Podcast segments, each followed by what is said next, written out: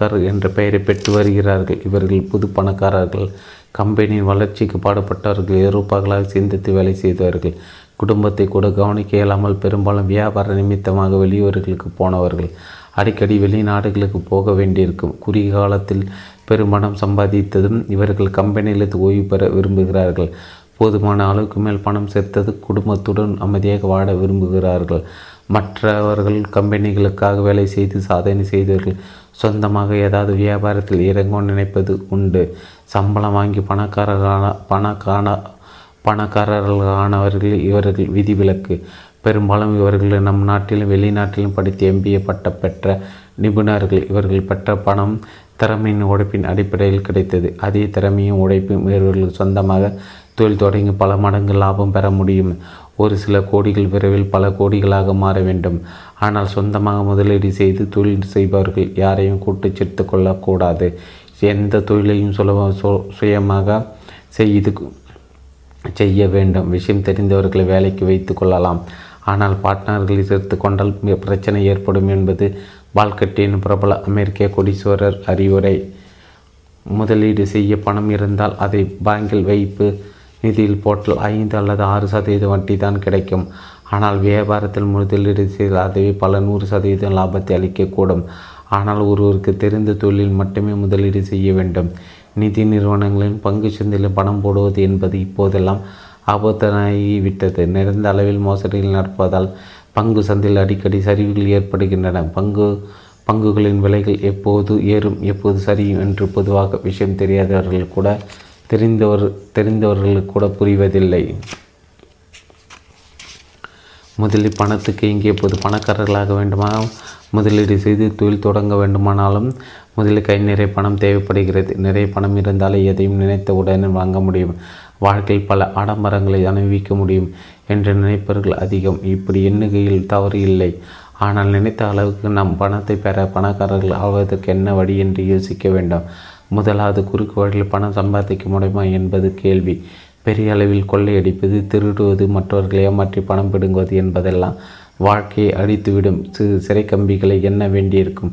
குற்றவாளிகள் என்ற முன்திரை இவர்கள் மேல் குத்தப்படும். கடத்தல்காரர்களுக்கும் குண்டர்களை வைத்து ஆட்களை கடத்தி பணம் பறிப்பவர்களுக்கும் போதைப் பொருட்களை கள்ள மார்க்கெட்டில் விற்பவர்களும் அவைகளை கடத்துபவர்களுக்கும் கண்டிப்பாக எதிர்காலம் சிறையில்தான் என்பது உறுதி.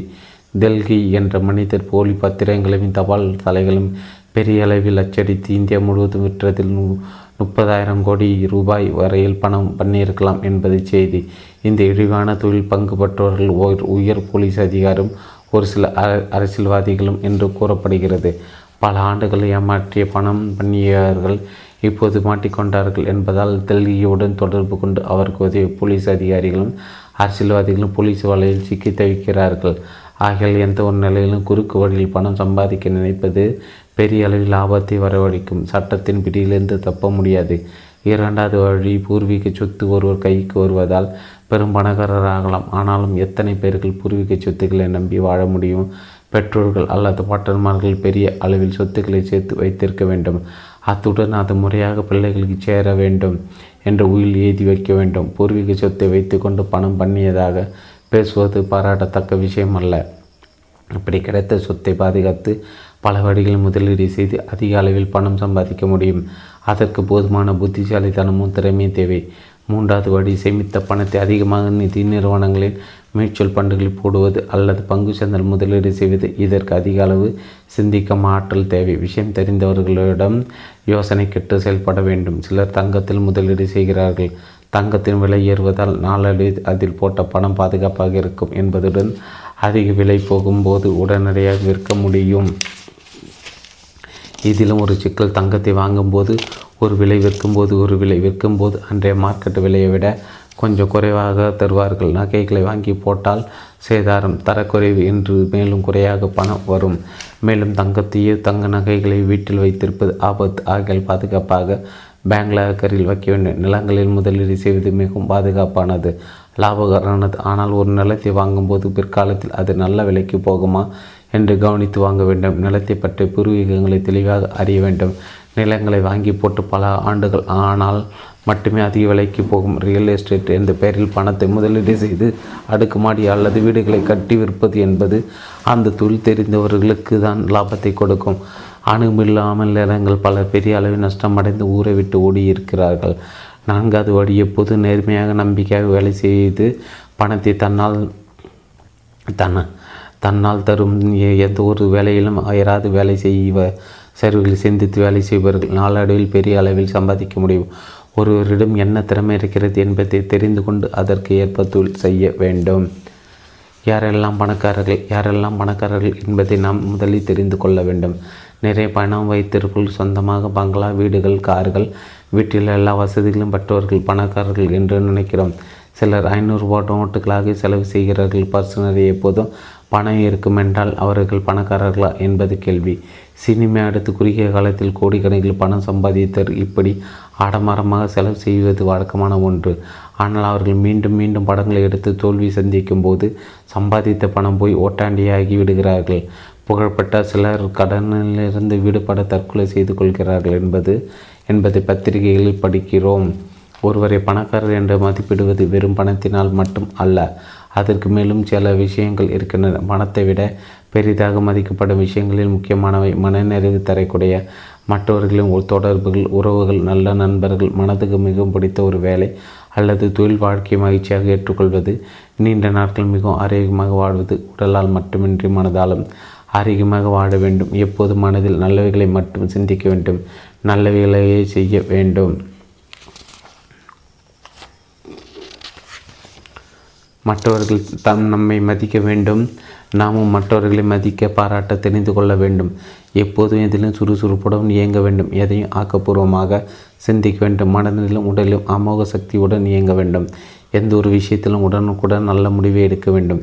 ஒவ்வொரு நிமிடமும் ஒவ்வொரு நொடியும் வினாடியும் வாழ வேண்டும் என்ற துடிப்பு இருக்க வேண்டும். இந்த மாதிரி அரிய குணங்கள் விஷயங்கள் தான் பணத்தை விட மேலானது, அசைக்க முடியாத சொத்துக்கள். பணத்துடன் இவைகளையும் பெற்றிருந்தால் மட்டுமே வாழ்க்கையில் மகிழ்ச்சி, மனநிறைவு ஏற்படும். ஆகையில் இந்த எல்லா குணங்களையும் பெற்றவர்களும் பணக்காரர்கள் தாம். இவர்களிடம் பணம் போதுமான அளவுக்கு இல்லை என்றாலும் அயராத உழைப்பினால், நேர்மையினால் பணம் தன்னால் வந்து சேரும். ஆகையால் பணம் என்பது வெறும் பண நோட்டுகளில் கரைச்சி காகிதங்கள் மட்டும் அடங்கியிருக்கவில்லை. யார் நமக்கு பணம் தருவார்கள்? பணம் நமக்கு தேவையானால் யாராவது அதை நமக்கு தர வேண்டும். யாராவது நிறைய பணத்தை கொடுத்தால் மட்டுமே நாம் பணக்காரராக முடியும். தாராள மனம் படைத்த உறவினர் அல்லது நண்பர் நமக்கு பணத்தை தரக்கூடும். ஆனால் இது எளிதாக நடக்கக்கூடிய விஷயம் அல்ல. நிறைய பணம் வைத்திருப்பவர்கள் பெரும்பாலான பணக்காரர்களாக இருப்பார்கள். அதை பாதுகாக்க தெரிந்தவர்கள் எளிதில் யாருக்கும் பணத்தை கொடுத்து விட மாட்டார்கள். கோடீஸ்வரர்கள் என்று கருதப்படுபவர்கள் கூட ஹோட்டலில் போய் சாப்பிட்டால் பில்லில் போடப்பட்ட தொகை சரியாக இருக்கிறதா, அவர்கள் சாப்பிட்ட உணவு வகைகள் ஏற்ற சரியான விலை போட்டியிருக்கிறார்கள் என்று துரி பார்த்த பிறகு பணத்தை செலுத்துவார்கள். ஆகியால் சரியான காரணம் இல்லாமல் யாரும் பணத்தை நமக்கு தர முடியாது. யாரையும் மிரட்டி பணம் பிடுங்க முடியாது. அது பெரிய குற்றமாக. ஆகினால்தான் பணம் நமக்கு எதற்கு தேவை என்பது முதலில் தெளிவாக தெரிந்திருக்க வேண்டும். ஒரு வீடு கட்ட, வியாபாரம் செய்ய, வெளிநாட்டுக்கு செல்ல பணம் தேவைப்படலாம். அதற்காக பணம் கேட்டால் கொடுத்து விட மாட்டார்கள். கொடுப்பவர்களுக்கும் எதற்கு ஒரு காரணம் தேவை.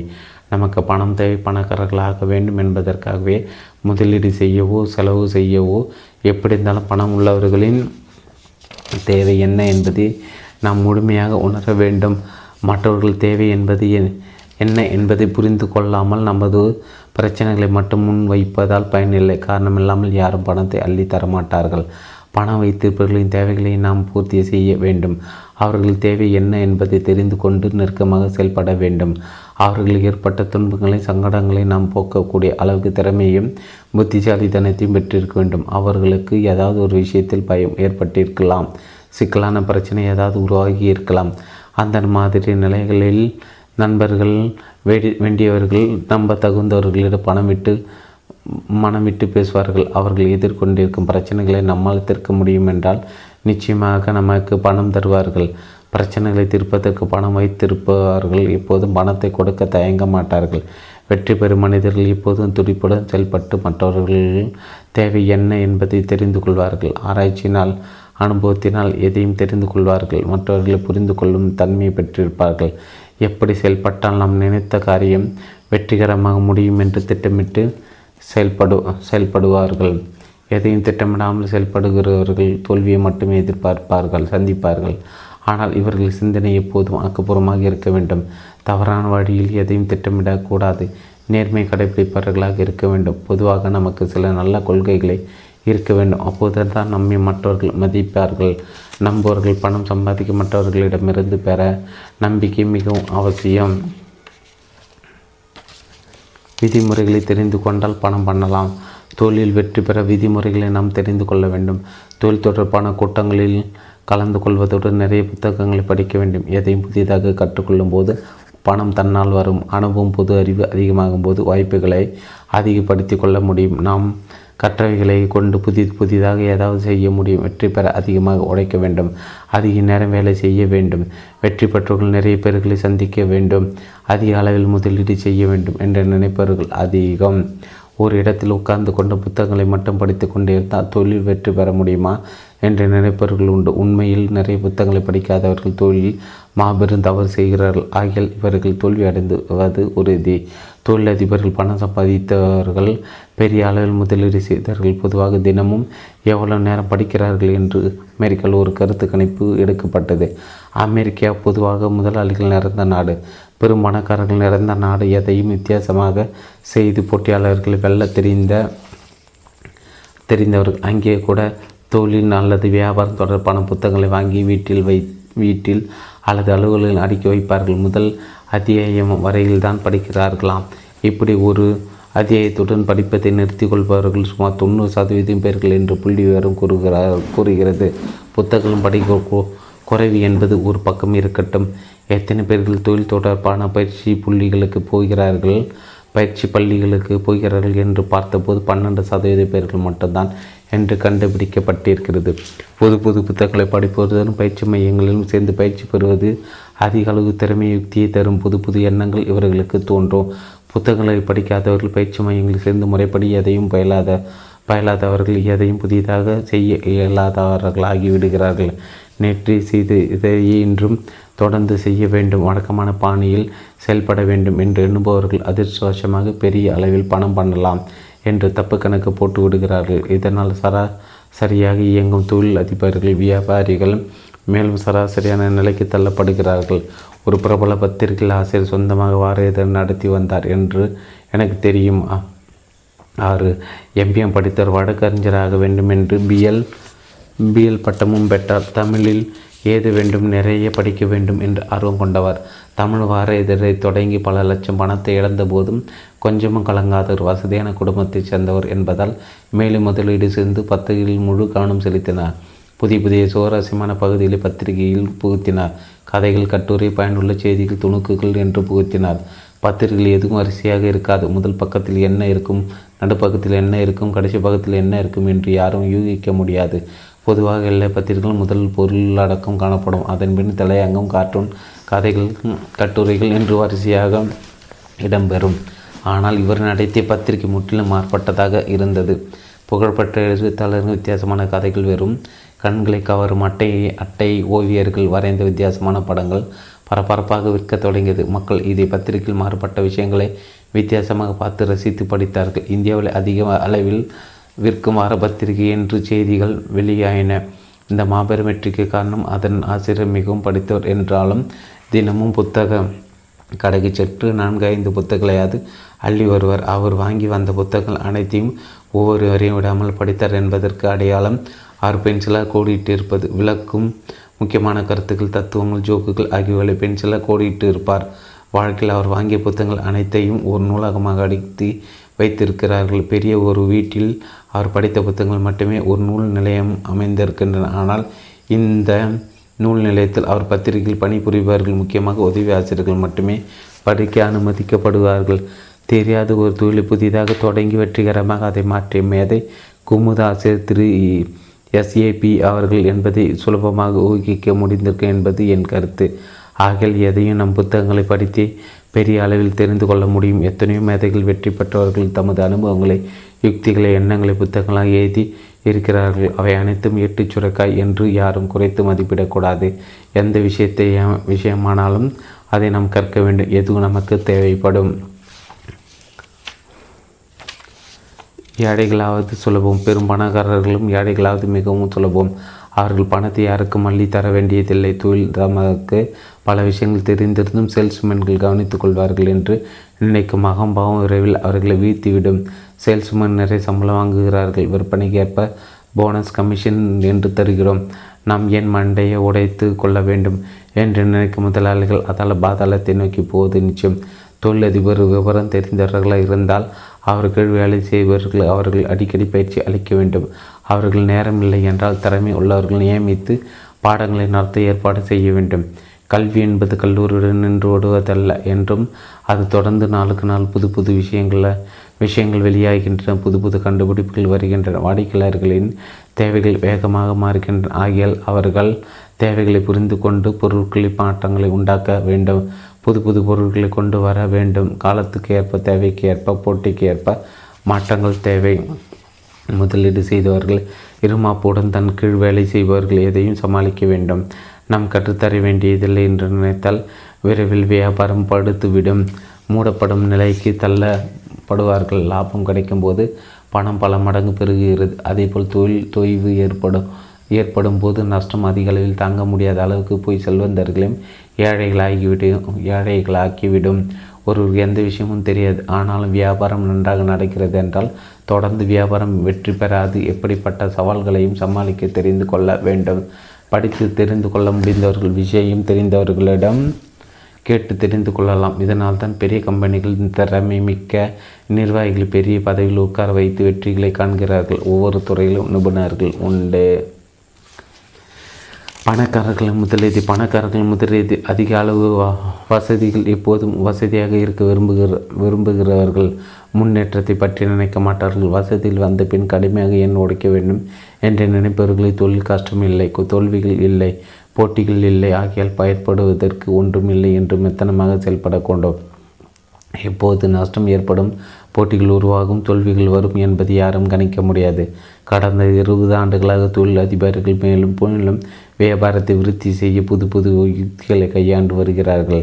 எதையும் இப்போது உள்ளதை விட மேம்பட செய்ய வேண்டும் என்று நினைக்கிறார்கள். எதிர்காலத்தில் எப்படிப்பட்ட போட்டிகள் உருவாகக்கூடும் என்று கற்பனை செய்து பார்த்து அதற்கு ஏற்ப தம்மை தயார்படுத்தி கொள்கிறார்கள். தொழிலில் வெற்றி பெற நினைப்பவர்கள் தமது சுக துக்கங்களை விட்டு கொடுத்து அதிகளவு வேலையில் ஈடுபட வேண்டும். வெளியில் போய் மற்றவர்களை சந்திக்க வேண்டும், பேச வேண்டும். போட்டியாளர்கள் எப்படி செய்கிறார்கள், என்ன யுக்தியை கையாளுகிறார்கள் என்று நேரில் பார்க்க வேண்டும். புதிய விஷயங்களை கற்றுக்கொள்ள தினமும் கொஞ்ச நேரத்தை ஒதுக்க வேண்டும். கற்பதுடன் நம்மிடம் பதிந்துள்ள அடிப்படை குணங்களை வளர்த்து கொண்டு செயல்பட வேண்டும். அப்படி செயல்படும் போது போட்டியாளர்கள் மிஞ்சிய நாம் வெகு தூரம் சென்றிருப்போம் என்பதை உணர முடியும். தொழில் தொடர்பான வியாபார தொடர்பான புத்தகங்களை வாங்கி நிறைய படிக்க வேண்டும். பிஸ்னஸ் பத்திரிகைகளை வாங்கி படிக்க வேண்டும். இந்த மாதிரி பத்திரிகைகள் இப்போது நிறையவே வெளிவந்து கொண்டிருக்கின்றன. பிஸ்னஸ் டுடே என்ற பத்திரிகை 2 வாரங்களுக்கு ஒரு முறை வருகிறது. இதே வானில் பல பத்திரிகைகள் வெளிவருகின்றன. இவைகளை தவிர எக்கனாமிக்ஸ், டைம்ஸ், பிஸ்னஸ் லைன் போன்ற தினசரிகள் நிறைய தொழில் தொடர்பான விஷயங்களை தாங்கி வருகின்றன. வெற்றி பெற்ற மனிதர்களின் பேச்சை கேட்க வேண்டும். பிஸ்னஸ் வீடியோக்களை போட்டு பார்க்கலாம். வியாபார தொடர்பான கூட்டங்களுக்கு போய் மற்றவர்களை பேசுவதை கேட்க வேண்டும். எதிலும் நம்மை ஈடுபடுத்தி கொள்ள வேண்டும். தொழில் தொடர்பான கல்வி என்பது தினமும் தொடர வேண்டும். இனிமேல் தெரிந்து கொள்வதற்கு ஒன்றுமில்லை என்று எண்ணுபவர்கள் பின்தங்கி விடுவார்கள், தோற்கடிக்கப்படுவார்கள். எவ்வளோ பணம் வந்தாலும் சிக்கனத்தை கடைபிடிக்க வேண்டும், எளிமையாக வாழ வேண்டும். கோடி கோடியாக பணம் சம்பாதித்தர் இப்படித்தான் சிக்கனத்தையும் எளிமையை கடைபிடித்திருக்கிறார்கள். ஒவ்வொருவருக்கும் முக்கிய தேவைகள், நாம் வாழ்வதற்கு முக்கியமான சில அடிப்படை தேவைகள் என்ன என்பதை முதலில் தெரிந்து கொள்ள வேண்டும். அடிப்படை தேவைகள், முக்கியமான தேவைகள் என்ன என்பதை தெரிந்து கொண்டால்தான் நாம் பாதுகாப்பாக, வசதியாக, அமைதியாக வாழ முடியும். வாழ்க்கைக்கு முக்கியமானது என்று கருதப்படுபவை உணவு, தங்குவதற்கு ஒரு வீடு, உடை, மற்றவர்களின் தொடர்பு ஆகியவை. யாரும் இந்த உலகில் ஒருவருக்கு ஒருவர் உதவாமல் நட்புடன் பழகாமல் வாழ்வது என்பது கடினம். நண்பர்கள் யாரும் இல்லை என்றாலும் ஆபத்துக்கு உதவ யோசனை சொல்ல உறவினர்கள் வேண்டும். மிகவும் முக்கியமான தேவைகள் ஒன்று தொடர்புடையவை. அடிப்படை தேவைகளில் ஏதாவது ஒன்று இல்லை என்றாலும் எப்படியும் அதை அடைய வேண்டும் என்ற துடிப்பும் ஏற்படும். அப்போது அவர்கள் போக்கில் சில மாறுதல்கள் ஏற்படும். ஒருவர் வாழ்க்கையில் பாதுகாப்பாக இருக்கிறார், நிரந்தர வருவாய், நல்ல உணவு, உடைகள், நல்ல நண்பர்கள் என்று அமைந்துவிட்டால் அடுத்தபடியாக அவர்கள் இயங்குவது வெற்றிக்கும் கௌரவத்திற்கும். ஆனால் வேலையில் அப்போது வாழ்க்கையில் பாதுகாப்பு இல்லை என்று உள்ளதால் கௌரவத்தை பற்றி கவலைப்பட மாட்டார்கள். பாதுகாப்புக்கு வளமான வாழ்க்கைக்கு தேவையானதை தேட தொடங்கி விடுவார்கள். போதுமான உணவு இல்லை என்றால் பாதுகாப்பை பற்றி கவலைப்பட மாட்டார்கள். உணவை எப்படி பெறுவது என்று திட்டமிட்டு செயல்படுவார்கள். முதலில் உயிர் வாழ்வதற்கு அடிப்படை தேவைகள் என்ன என்பதில் முழு கவனமும் செல்லும். பொதுவாக ஒருவர் மற்றவர்களுக்கு உதவ நினைத்தால் தனது தேவைகளை அடைவதில் கவனம் செலுத்துவார். தனது தேவைகள் நிறைந்திருந்தால்தான் மற்றவர்களை தேவைகளை நிறைவேற்ற முடியும். கௌரவம் பார்ப்பவர்கள் பொதுவாக தன்மனம், வெற்றி, கவர்ச்சி ஆகியவைகளை அடைய விரும்புகிறார்கள்.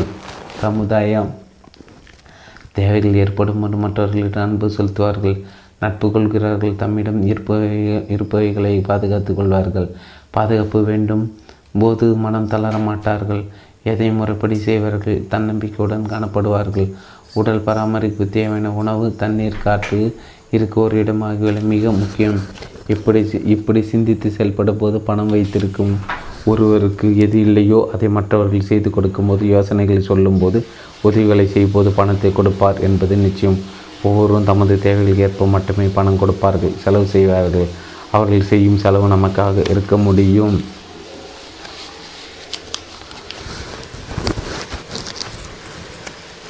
பணம் சம்பாதிக்க வழி சொல்லும் பள்ளிகள் உண்டா? பொதுவாக பள்ளிகளில் வழக்கமான பாடங்கள் நடத்துகிறார்கள். கல்லூரிகளும் இதே நிலைதான். இதனால் பொது அறிவு வளரும், புத்தகங்கள் படிக்கும் ஆர்வம் அதிகமாகலாம். ஆனால் எந்த பள்ளிகளிலும் கல்லூரியிலும் பணம் சம்பாதிக்க பாடங்கள் சொல்லிக் கொடுப்பதில்லை. மாதவன் ஒரு பட்டதாரி, பிகாம் படித்தவர். இவர் ஒரு கம்பெனியில் வேலைக்கு சேர்ந்தார். ஆண்டு ஒன்றுக்கு 2,50,000 ரூபாய் வரையில் சம்பளம் கிடைத்தது. அடுத்த 5 ஆண்டுகள் கழித்து இவர் சம்பளம் ஆண்டு ஒன்றுக்கு 4 லட்சம் ரூபாய் என்று மாறியது. இதனால் இவர் ஒரு வீட்டை வாங்கி அதற்கான மாத தவணை கட்டி வந்தார். மேலும் 5 ஆண்டுகள் கழிந்தன. வேலையை ராஜினாமா செய்துவிட்டு கொஞ்சம் சேமித்த பணத்தை முதலீடு செய்து சொந்தமாக தொழிலை தொடங்கினார். பேங்க் ஒன்றில் முதலீடு செய்ய கடன் கிடைத்தது. அடுத்த 3 ஆண்டுகள் அவர் பெரும் பணம் பண்ண முடிந்தது. தொடக்கத்தில் லட்சக்கணக்கில் புரண்ட பணம் கோடிக்கணக்காக மாறியது. நிறைய பணம் சம்பாதித்ததால் தொழில் தொடங்கி குறுகிய காலத்தில் பெரும் பணம் கிடைத்ததும் ஓய்வு பெற்றுவிட்ட அவர் தொடர்ந்து தொழில் செய்ய விரும்பவில்லை. இது முடியுமா என்பது கேள்வி. முடியும். தொழில் தொடங்குபவர்கள் என்ன படித்திருக்கிறார்கள், அவர்கள் வாங்கிய பட்டம் என்னவென்று சிந்திக்க வேண்டும். நிறையவே வசதியானவர்கள் தொழில் தொடங்குவதற்கான கல்வி கற்று பட்டம் பெற்று நிர்வாக திறமையால் வெற்றி பெறுகிறார்கள். பெரிய அளவில் பணம் சம்பாதித்தவர்கள் முதலாளிகள் தமது பிள்ளைகளை தொழில் மேதைகளாக்க முறைப்படி பிஸ்னஸ் பள்ளிகளுக்கு அனுப்பி வைக்கிறார்கள். பிறகு அவர்கள் தந்தையின் தொழிலை கவனிக்க தொடங்குகிறார்கள். அவர்கள் பொறுப்பேற்றதும் புது புது யுக்திகளை கையாண்டு கம்பெனி பெரிய அளவில் விரிவடை செய்கிறார்கள். வெளிநாடுகளிலும் கூட தொழில் தொடங்குகிறார்கள். இதனால் அவர்கள் உற்பத்தியும் செய்யும் பொருட்களுக்கு உலகம் முழுவதும் நல்ல கிராக்கி ஏற்படுகிறது. ஆனால் அரைகுறையாக படித்தவர்கள், கல்லூரி பட்ட படிப்பை முடிக்காதவர்கள் பலர் சொந்தமாக தொழில் தொடங்கி பெரிய பணக்காரர்களாகி இருக்கிறார்கள். இவர்கள் நடைமுறையில் பணம் எப்படி சம்பாதிப்பது என்று தெரிந்து கொள்வார்கள். இப்படி அவர்கள் நடைமுறையில் கற்றுக்கொள்வதால் பணம் சம்பாதிக்க சொல்லித்தரும் பள்ளியில் சேர்ந்து கற்றதை போட்டால் உண்மையில் அந்த மாதிரி ஒரு பள்ளி உலகில் எங்கேயும் கிடையாது. பெரிய கம்பெனி, மல்டிநேஷனல் என்று அழைக்கப்படும் பன்னாட்டு பிஸ்னஸ் பள்ளியில் படித்து பட்டம் பெற்றவர்களுக்கு உயர் பதவியில் பெரிய வேலை கிடைக்கிறது. இன்றைய இந்தியாவில் நிறைய பேர்களை இப்படி பார்க்க முடிகிறது. மாதம் ஒன்றுக்கு சம்பளம், விற்பனையில் கமிஷன், போனஸ் உட்பட பல லட்சங்கள் கிடைக்கிறது. இவர்கள் ஆடம்பர கார், ஆடம்பர பங்களா என்று குறுகிய காலத்தில் வாங்கிவிடுகிறார்கள். அதனால் இவர்கள் அடிக்கடி வெளிநாடுகளுக்கு பயணம் செய்ய வேண்டியிருக்கிறது. இவர்களை பொறுத்தவரையில் 24 மணி நேரமும் வேலை. 30 வயதிற்குள் இவர்கள் பெரும் பணக்காரர்கள் ஆகிவிடுகிறார்கள். பெரிய அளவில் பணம் சேர்த்ததும் குடும்பத்துடன் நாட்கள் நிறைய கழிக்க வேண்டும், மனைவி பிள்ளைகளுடன் இருக்க வேண்டும், உல்லாசமாக வெளிநாடுகள் போய் வர வேண்டும் என்று நினைக்கிறார்கள். இதன் விளைவாக இவர்கள் வேலையிலிருந்து ஓய்வு பெற்று விடுகிறார்கள். 30 வயது ஓய்வு பெற்றதால் மீதி ஆண்டுகள் என்ன செய்வார்கள் என்பதற்கு பதில் வைத்திருக்கிறார்கள். இவர்கள் போதுமான அளவுக்கு மேல் பணம் சேர்த்தவர்கள், பணத்தை பாதுகாக்க தெரிந்தவர்கள், வாழ்க்கை முழுவதும் அந்த பணத்தை பயனுள்ள முறையில் முதலீடு செய்ய தெரிந்தவர்கள். ஓய்வு பெற்ற 1-2 ஆண்டுகளுக்கு பிறகு சொந்தமாக தொழில் தொடங்குகிறார்கள். இவர்கள் அனுபவம், ஆற்றல் தொழில் வெற்றி பெற பெரிது உதவுகிறது. இதனால் இவர்கள் சம்பாதித்ததில் பல மடங்கு பணம் பண்ண முடிகிறது. கொஞ்ச நாளை குடும்பத்துடன் கிடைக்க நினைத்தவர்கள் மீண்டும் தமது சொந்த தொழிலை கவனிப்பது ஆர்வம் காட்டுகிறார்கள். கல்விக்கும் பணம் சம்பாதிப்பதற்கு எந்தவித தொடர்பு இல்லை. படிப்பை முடிவிக்காதவர்கள் கூட நல்ல வேலை கிடைக்காது என்பதால் சொந்தமாக தொழில் தொடங்கி அது தொடர்பான விஷயங்களை கற்றுக்கொள்கிறார்கள். அவர்கள் மற்றவர்களிடம் கற்றுக்கொள்வது தான் பணம் சம்பாதிக்க பாடம் புகட்டும் பள்ளி. வாழ்க்கையில் வெற்றி பெற்ற மேதைகள், தொழிலதிபர்கள் சுயசரிதி படித்தாலே பணம் பண்ணும் ரகசியங்கள் நமக்கு தெளிவாக புரியும். முடியாது என்ற சந்தேகம் பணம் பண்ண உதவும். ஆக்கப்பூர்வமான சிந்தனைகள் மனத்தில் நிறைந்திருக்கும் போது எப்போதும் துணிந்து செயல்பட முடியும். எதையும் செய்ய முடியும் என்ற எண்ணம் நம் மனத்தில் நிறைந்திருக்க புத்தகங்கள், வீடியோக்கள், கூட்டங்கள் ஆகியவர்களால் தான் முடியும். இதை பற்றி மேதைகள் பல ஆண்டுகளாக வலியுறுத்தி வந்திருக்கிறார்கள். வாழ்க்கை வெற்றி பெற்றவர்கள் இப்படிப்பட்ட பாசிட்டிவ் எண்ணத்தை வளர்த்து கொண்டு தான் வெற்றி பெற்றிருக்கிறார் என்பதற்கான சான்றுகள் நிறைவே இருக்கின்றன. ஆக்கப்பூர்வமாக சிந்திப்போது அவ்வப்போது இயலாது அல்லது முடியாது என்ற எண்ணம் தோன்றுவதே தோல்வியின் அடையாளம் என்று பலர் சொல்லி வந்திருக்கிறார்கள். ஆனால் உண்மையில் இயலாது என்ற எண்ணம் நமக்கு பெரும்பணம் சம்பாதிக்க உதவும் என்று மேல்நாட்டு தொழிலதிபர் ஒருவர் உணர்த்திருக்கிறார். தொழிலில், வியாபாரத்தில் இப்படி நெகட்டிவ் சிந்தனை தோன்றும் போது அது மிகவும் பயனுள்ளதாக இருக்கும். வாழ்க்கையில் அது தேவையற்றதாக இருந்தாலும் தொழிலில் அது முக்கியமானது. எதையும் நேர்மாறாக சிந்தித்து முடிவுகளை எடுக்கும்போது தொழிலில் வெற்றி கிடைக்கும். ஒரு லட்சியத்தை அடைய முயலும்போது என்னென்ன தவறுகள் நடக்கலாம் என்று நினைத்து செயல்பட முடியும். இதனால் தோல்விகளை தவிர்த்து செயல்பட முடியும். ப்ளஸ் பாயிண்ட்டுகளையும் மைனஸ் பாயிண்ட்டுகளையும் சிந்தித்து செயல்படும் போது கண்டிப்பாக வெற்றி கிடைக்கும். ஆகையெல்லாம் எதிர்பார்த்ததை விட அதிக அளவில் பணம் நமக்கு கிடைக்கும். பணக்காரராவதற்கு இதுவும் ஒரு சிறந்த வழி. பணத்தை விட முக்கியமானது பணம் சம்பாதிக்க வேண்டும், பெரிய பணக்காரராக வேண்டும் என்ற ஆசை ஒவ்வொரு மனதிலும் தோன்றலாம். தவறில்லை. ஆனால் பணத்தை விட பெரியது எது, நாம் அடைய வேண்டியது முக்கியமாக என்ன என்பதை நாம் சிந்தித்து பார்க்க வேண்டும். வெற்றி என்பது பணத்தை சம்பாதிப்பது மட்டுமல்ல. பேங்க் பேலன்ஸ் வளர்ந்துவிட்டால் மட்டும் அது வெற்றியாக முடியாது. பணம் வந்தாலும் வரவிட்டாலும் நாம் எப்படி இருக்க வேண்டும், மற்றவர்கள் நம்மை எப்படி மதிக்க வேண்டும் என்பதுதான் மிக முக்கியம். தனிப்பட்ட வாழ்க்கையிலும் சரி, தொழிலிலும் சரி, ஒரு நேர்மையாக, ஞானியமாக, அனைவரின் நம்பிக்கையை பெறுபவராக இருக்க வேண்டும். ஒரு மனிதனின் தகுதி இவைகளில் தாம் அடங்கியிருக்கிறது. நாம் எப்படிப்பட்டவர்கள், நமது தகுதி என்ன என்பதை முதலில் நாம் புரிந்து கொள்ள வேண்டும். படித்தவர்கள் நம்மை பற்றி மற்றவர்களை விமர்சிப்பதற்கு முன் நமக்கு தான் தெளிவாக தெரியும். ஆகையால் பணத்துக்காக நாம் நம்மை மற்றவர்களிடம் விற்கக்கூடாது. எந்த ஒரு நேரத்திலும் தரக்குறைவாக நடப்பது நம்மை மற்றவர்களுக்கு விற்பதற்கு சமமானது. எப்போதும் தொழிலில் அமைதியாக செயல்பட வேண்டும். நல்ல வியாபாரங்கள் மட்டும் தேர்ந்தெடுத்து செயல்பட வேண்டும். நேர்மையாகவும் உண்மையாகவும் இருக்க வேண்டும். நேர்மையானவர் என்ற பெயர் நிலைத்து விட்டாலே துவண்டு போன வியாபாரம் முன்பை விட பெரிய அளவில் தலை தூக்கும். இதுவே தொழிலில் ஒரு பெரிய பலமாக அமையும். நாம் நமது நல்ல பெயரை இழந்துவிட்டால் பெருமானத்தினால் மட்டும் அது ஈடு செய்ய முடியாது. நேர்மையும் நியாயமும் நம்பிக்கை தான் ஒருவரை தொழிலில் உயர்த்தும். லாபம் கிடைக்காவிட்டாலும் அடிப்படை குணங்களை மாற்றாதவர்கள் என்று மற்றவர்கள் நம்பிக்கையை பெறுவார்கள். ஆகிய தொடர்ந்து வாடிக்கையாளர்கள் கை கொடுப்பார்கள். வியாபாரம் என்பது நம்பிக்கையின் அடிப்படையில் வளர்வது. நம்பிக்கை போய்விட்டால் இப்படிப்பட்ட கம்பெனியையும் கவிழ்ந்துவிடும். விரைவில் தொழிலில் பணத்தை இழக்கலாம், வீட்டை இழக்கலாம். கம்பெனியை கூட மூடும்படியாக இருந்தாலும் அவருடைய செல்வாக்கு நேர்மையாக இழக்காத வரையில் மீண்டும் அவர் வெற்றி பெற்று பணம் பண்ண முடியும். செல்வாக்கு பெற்றவர்கள் தொடக்கத்தில் குறைவாக சம்பாதிக்கக்கூடும். ஆனால் நாளடைவில் அவர்கள் தொழில் பெரிய அளவில் வளரும். மக்களின் நம்பிக்கை இருக்கும் வரையில் தொழில் அதிவேகமாக வளரும். தரமான பொருட்களை தயாரிப்பவர், நியாயமான குறைந்த விலையில் விற்கக்கூடியவர் என்ற பெயர் வெகு வேகமாக பரவும். இதனால் எதிர்பாராத வெற்றிகள் கிடைக்கும். பணத்தால் பெற முடியாததை நம்மால் பெற முடியும். நாம் எதையாவது மற்றவருக்கு கொடுத்தால் நம்மிடம் அது குறைந்துவிடும் என்பது தெரிந்த விஷயம். ஆனால் இயற்கை நீதி வேறுபட்டது. நாம் எதை மற்றவர்களுக்கு கொடுத்தாலும் அது நம்மிடம் அதிகமாகும் என்று கண்டுபிடிக்கப்பட்டிருக்கிறது. இந்த தத்துவத்தை தெரிந்தவர்கள் கூட அதை செயல்படுத்துவதில்லை. கொடுப்பது என்பது பணத்தை அல்ல, பொருளை அல்ல, நம்மிடம் உள்ள புத்திசாலித்தனத்தை, யுக்தியை, யோசனையை. ஒவ்வொரு பிரச்சனையின் போது அதில் நமக்கு என்ன லாபம் கிடைக்கும் என்ற எண்ணமே மேலோங்கும். நமக்கு என்ன கிடைக்கும் என்பதை விட நாம் மற்றவர்களுக்கு எப்படி உதவ முடியும் என்று யோசிக்க வேண்டும். மற்றவர்கள் பிரச்சனை நாம் தீர்த்து வைத்தால், நாம் உதவி செய்தால் அவர்களுக்கு லாபம், நமக்கு இரட்டிப்பு லாபம். முதலில் நாம் தான் எதையும் மற்றவர்களுக்கு கொடுக்க வேண்டும். அப்போதுதான் நமது தொழில் வளரும், வியாபாரம் செழிக்கும், நட்பு உறவு தொடரும், வளரும். இதை நினைத்து பார்க்கும்போது வித்தியாசமாக, வினோதமாக கூட இருக்கும். மணி என்பவர் ஒரு சேல்ஸ்மேன், ஒரு பெரிய கம்பெனி சேல்ஸ்மேன். வாடிக்கையாளர் ஒருவருக்கு ஏதோ ஒரு பிரச்சனை, ஒரு பொருளை பற்றிய சந்தேகம் வந்துவிட்டது. மணி அவரிடம் பேசி தன் பேச்சு திறமையால் உண்மையோ பொய்யோ நம்ப வைத்து அந்த பொருளை விட்டு விடுகிறார். உடனே அவருக்கு பயம் வந்து விடுகிறது. மற்றொரு சேல்ஸ்மேன் சங்கர் வித்தியாசமானவர். வாடிக்கையாளரின் பிரச்சனை என்ன என்பதை கேட்டு பொறுமையாக அவருக்கு யோசனை சொல்கிறார். அதற்காக அவர் நீண்ட நேரம் அவருடன் பேச வேண்டியிருக்கிறது, நம்ப வைக்க வேண்டியிருக்கிறது. ஆனால் அவர் உண்மைகளை மட்டுமே சொல்கிறார், பொய்யாக எதையும் சொல்லி ஏமாற்ற விரும்பியுள்ள. இதனால் அந்த வாடிக்கையாளர் இப்போது நிரந்தரமாக தொடர்கிறார். நிரந்தரமான வாடகைகளை பெறுவது என்பது எந்த ஒரு கம்பெனிக்கும் ஒரு சொத்து. அவர்களை போல் வேறு பலரும் நிரந்தர வாடிக்கையாளர்களாவார். இப்படி நல்ல யோசனைகளை யுக்திகளை மற்றவர்களுக்கு நாம் வழங்கும் போது நம் யுக்திகள் யோசனைகள் இரண்டு மடங்காகிறது. இதை நமது புராணங்கள் கூறுகின்றன. பைபிளில் கூட இதற்கு சான்று இருக்கிறது. பணத்தை கொடுத்து தான் எதையும் பெற வேண்டும் என்பதில்லை. மனதை கொடுத்து, நமது நேரத்தை கொடுத்து, நமது யோசனைகளை கொடுத்து நம்மால் எதையும் பெற முடியும். வெற்றி பெற முடியும், மற்றவர்களின் நம்பிக்கையை பெற முடியும், செல்வாக்கு பெற முடியும், புகழை பெற முடியும். இவைகளெல்லாம் நம்மிடம் உள்ள பணத்தை அள்ளி வழங்கினால் கிடைக்காது. உலகில் பல விஷயங்களை பணத்தினால் பெற முடியாது. நமது நல்ல குணத்தினால் நம்மிடம் உள்ள அறிவை தருவதால் எவ்வளோ நன்மைகளை பெற முடியும். உதவி என்பது பணத்தை கொடுப்பது மட்டும் அல்ல. பெரிய அளவில் தோல்வியடைவர்கள் பணக்காரர்கள். பெரும் பணக்காரர்கள் எப்படி தோல்வியடைவார்கள் என்பதை என்ற கேள்வி உங்கள் மனதில் எழக்கூடும். பெரிய அளவில் சம்பாதிப்பவர்கள் தான் அடிக்கடி தோல்விகளை சந்திக்க வேண்டியிருக்கிறது. ஆனால் அவர்கள் தோல்வி அடைந்தாலும் மற்றவர்களுக்கு வேறுபட்டு நிற்கிறார்கள்.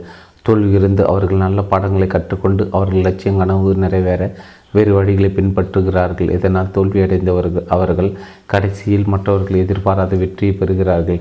தோல்விகளை தாங்கிக் கொள்ளும் சக்தியும் ஆற்றலும் அவர்களிடம் இருக்கிறது. எந்த ஒரு வேலையில் இறங்கினாலும் எதிர்பாராத தோல்விகள் ஏற்படக்கூடும் என்பதை அவர்கள் தெரிந்து வைத்திருக்கிறார்கள். இதனால் அவர்கள் எப்போது நெகட்டிவ் எண்ணத்துடன் செயல்படுவார்கள் என்று நாம் நினைத்துவிடக்கூடாது. எப்போதும் தோல்வி ஏற்றத்தாழ்வுகள் உண்டு, வெற்றி தோல்விகள் உண்டு, பிரச்சனைகள் தோன்றுவது உண்டு. தொழிலில் மட்டுமின்றி சொந்த வாழ்க்கையிலும் மற்றவர்களுடன் கொண்டிருக்கும் தொடர்பிலும் நட்பிலும் பிரச்சனைகள் ஏற்படும். பிரச்சனைகளை சமாளிக்க வேண்டும் என்பதை முதலில் தெரிந்து வைத்து கொள்ள வேண்டும். எப்போதாவது பிரச்சனைகள் தோன்றும் என்று நினைக்கக்கூடாது. தினமும் நம் வாழ்க்கையில் ஏதாவது பிரச்சனைகள் தோன்றும். ஆகையில் நாம் அவ்வப்போது சமாளித்தாக வேண்டும். ஏதாவது ஒரு பிரச்சனை சமாளிக்க முடியாத போது ஒரு நல்ல அனுபவம் ஏற்படுகிறது. அந்த அனுபவம் எதிர்கால பிரச்சனைகளை சமாளிக்க உதவும். புது புது யுக்திகள் மனதில் தோன்றும். தோல்விகளை எப்படி சமாளித்து மாற்றி அமைத்து நமது இலக்கை அடைவது என்பதுதான் முக்கியம். ஒவ்வொரு நாளும் நம் தோல்விகளை, மன உளைச்சலை, ஆவலை ஏற்க வேண்டியிருக்கும். நாம் நினைத்தபடி எதுவும் நடக்காத போது மேலே எப்படி போகுது என்ற சிக்கல் ஏற்படும். ஆகையில் தவறுகளை மீண்டும் செய்யாமல் மாறுபட்ட வழிகளை கடைபிடித்து வெல்ல வேண்டியது மிக முக்கியம். வெற்றியின் அடிப்படையில் தான் பணம் வந்து குவியும். எப்போது நம் தீட்டிய திட்டத்தை நிறைவேற்றுவதில் கவனமாக இருக்க வேண்டும். ஒரு சில பிரச்சனைகள் தோல்விகள் தோன்றும் போது நமது திட்டம் என்ன என்பதை மட்டும் மறந்துவிடக்கூடாது. போதிய பணம் வராத போது, மார்க்கெட்டிங் மாற்றங்கள் ஏற்படும் போது, போட்டிகள் அதிக அளவில் தோன்றும் போது, மிக முக்கியமான நிர்வாகிகள் அல்லது தொழில்நுட்ப நிபுணர்கள் வேலை விட்டு போகும்போது, பெரிய அளவில் பிரச்சனைகள் தோன்றும். தொழிலில் தோற்று போய் விடுவோமோ என்ற அச்சம் மனதில் ஏற்படும். ஆனால் எப்போதும் இதை எதிர்பார்த்து சமாளிக்கக்கூடியவர் தான் திறமை படைத்தவர்கள். ஒருவர் வேலை விட்டு போனால் மற்றொருவரை கொண்டு வந்து அந்த இடத்தில் உட்கார வைக்க தெரியும். போதிய அளவு பணம் வரவில்லை என்றால் வேறு எங்கே இருந்து பணத்தை எடுக்க முடியும் என்று தெரியும். மார்க்கெட் மாற்றங்களுக்கு ஏற்ப பொருட்களை உற்பத்தி செய்ய முயற்சிகளை மேற்கொள்வார்கள். வாடிக்கையாளர்களின் தேவைகள் என்ன என்பதை தெரிந்து கொண்டு அதற்கேற்ப பொருட்களை அனுப்புவார்கள்.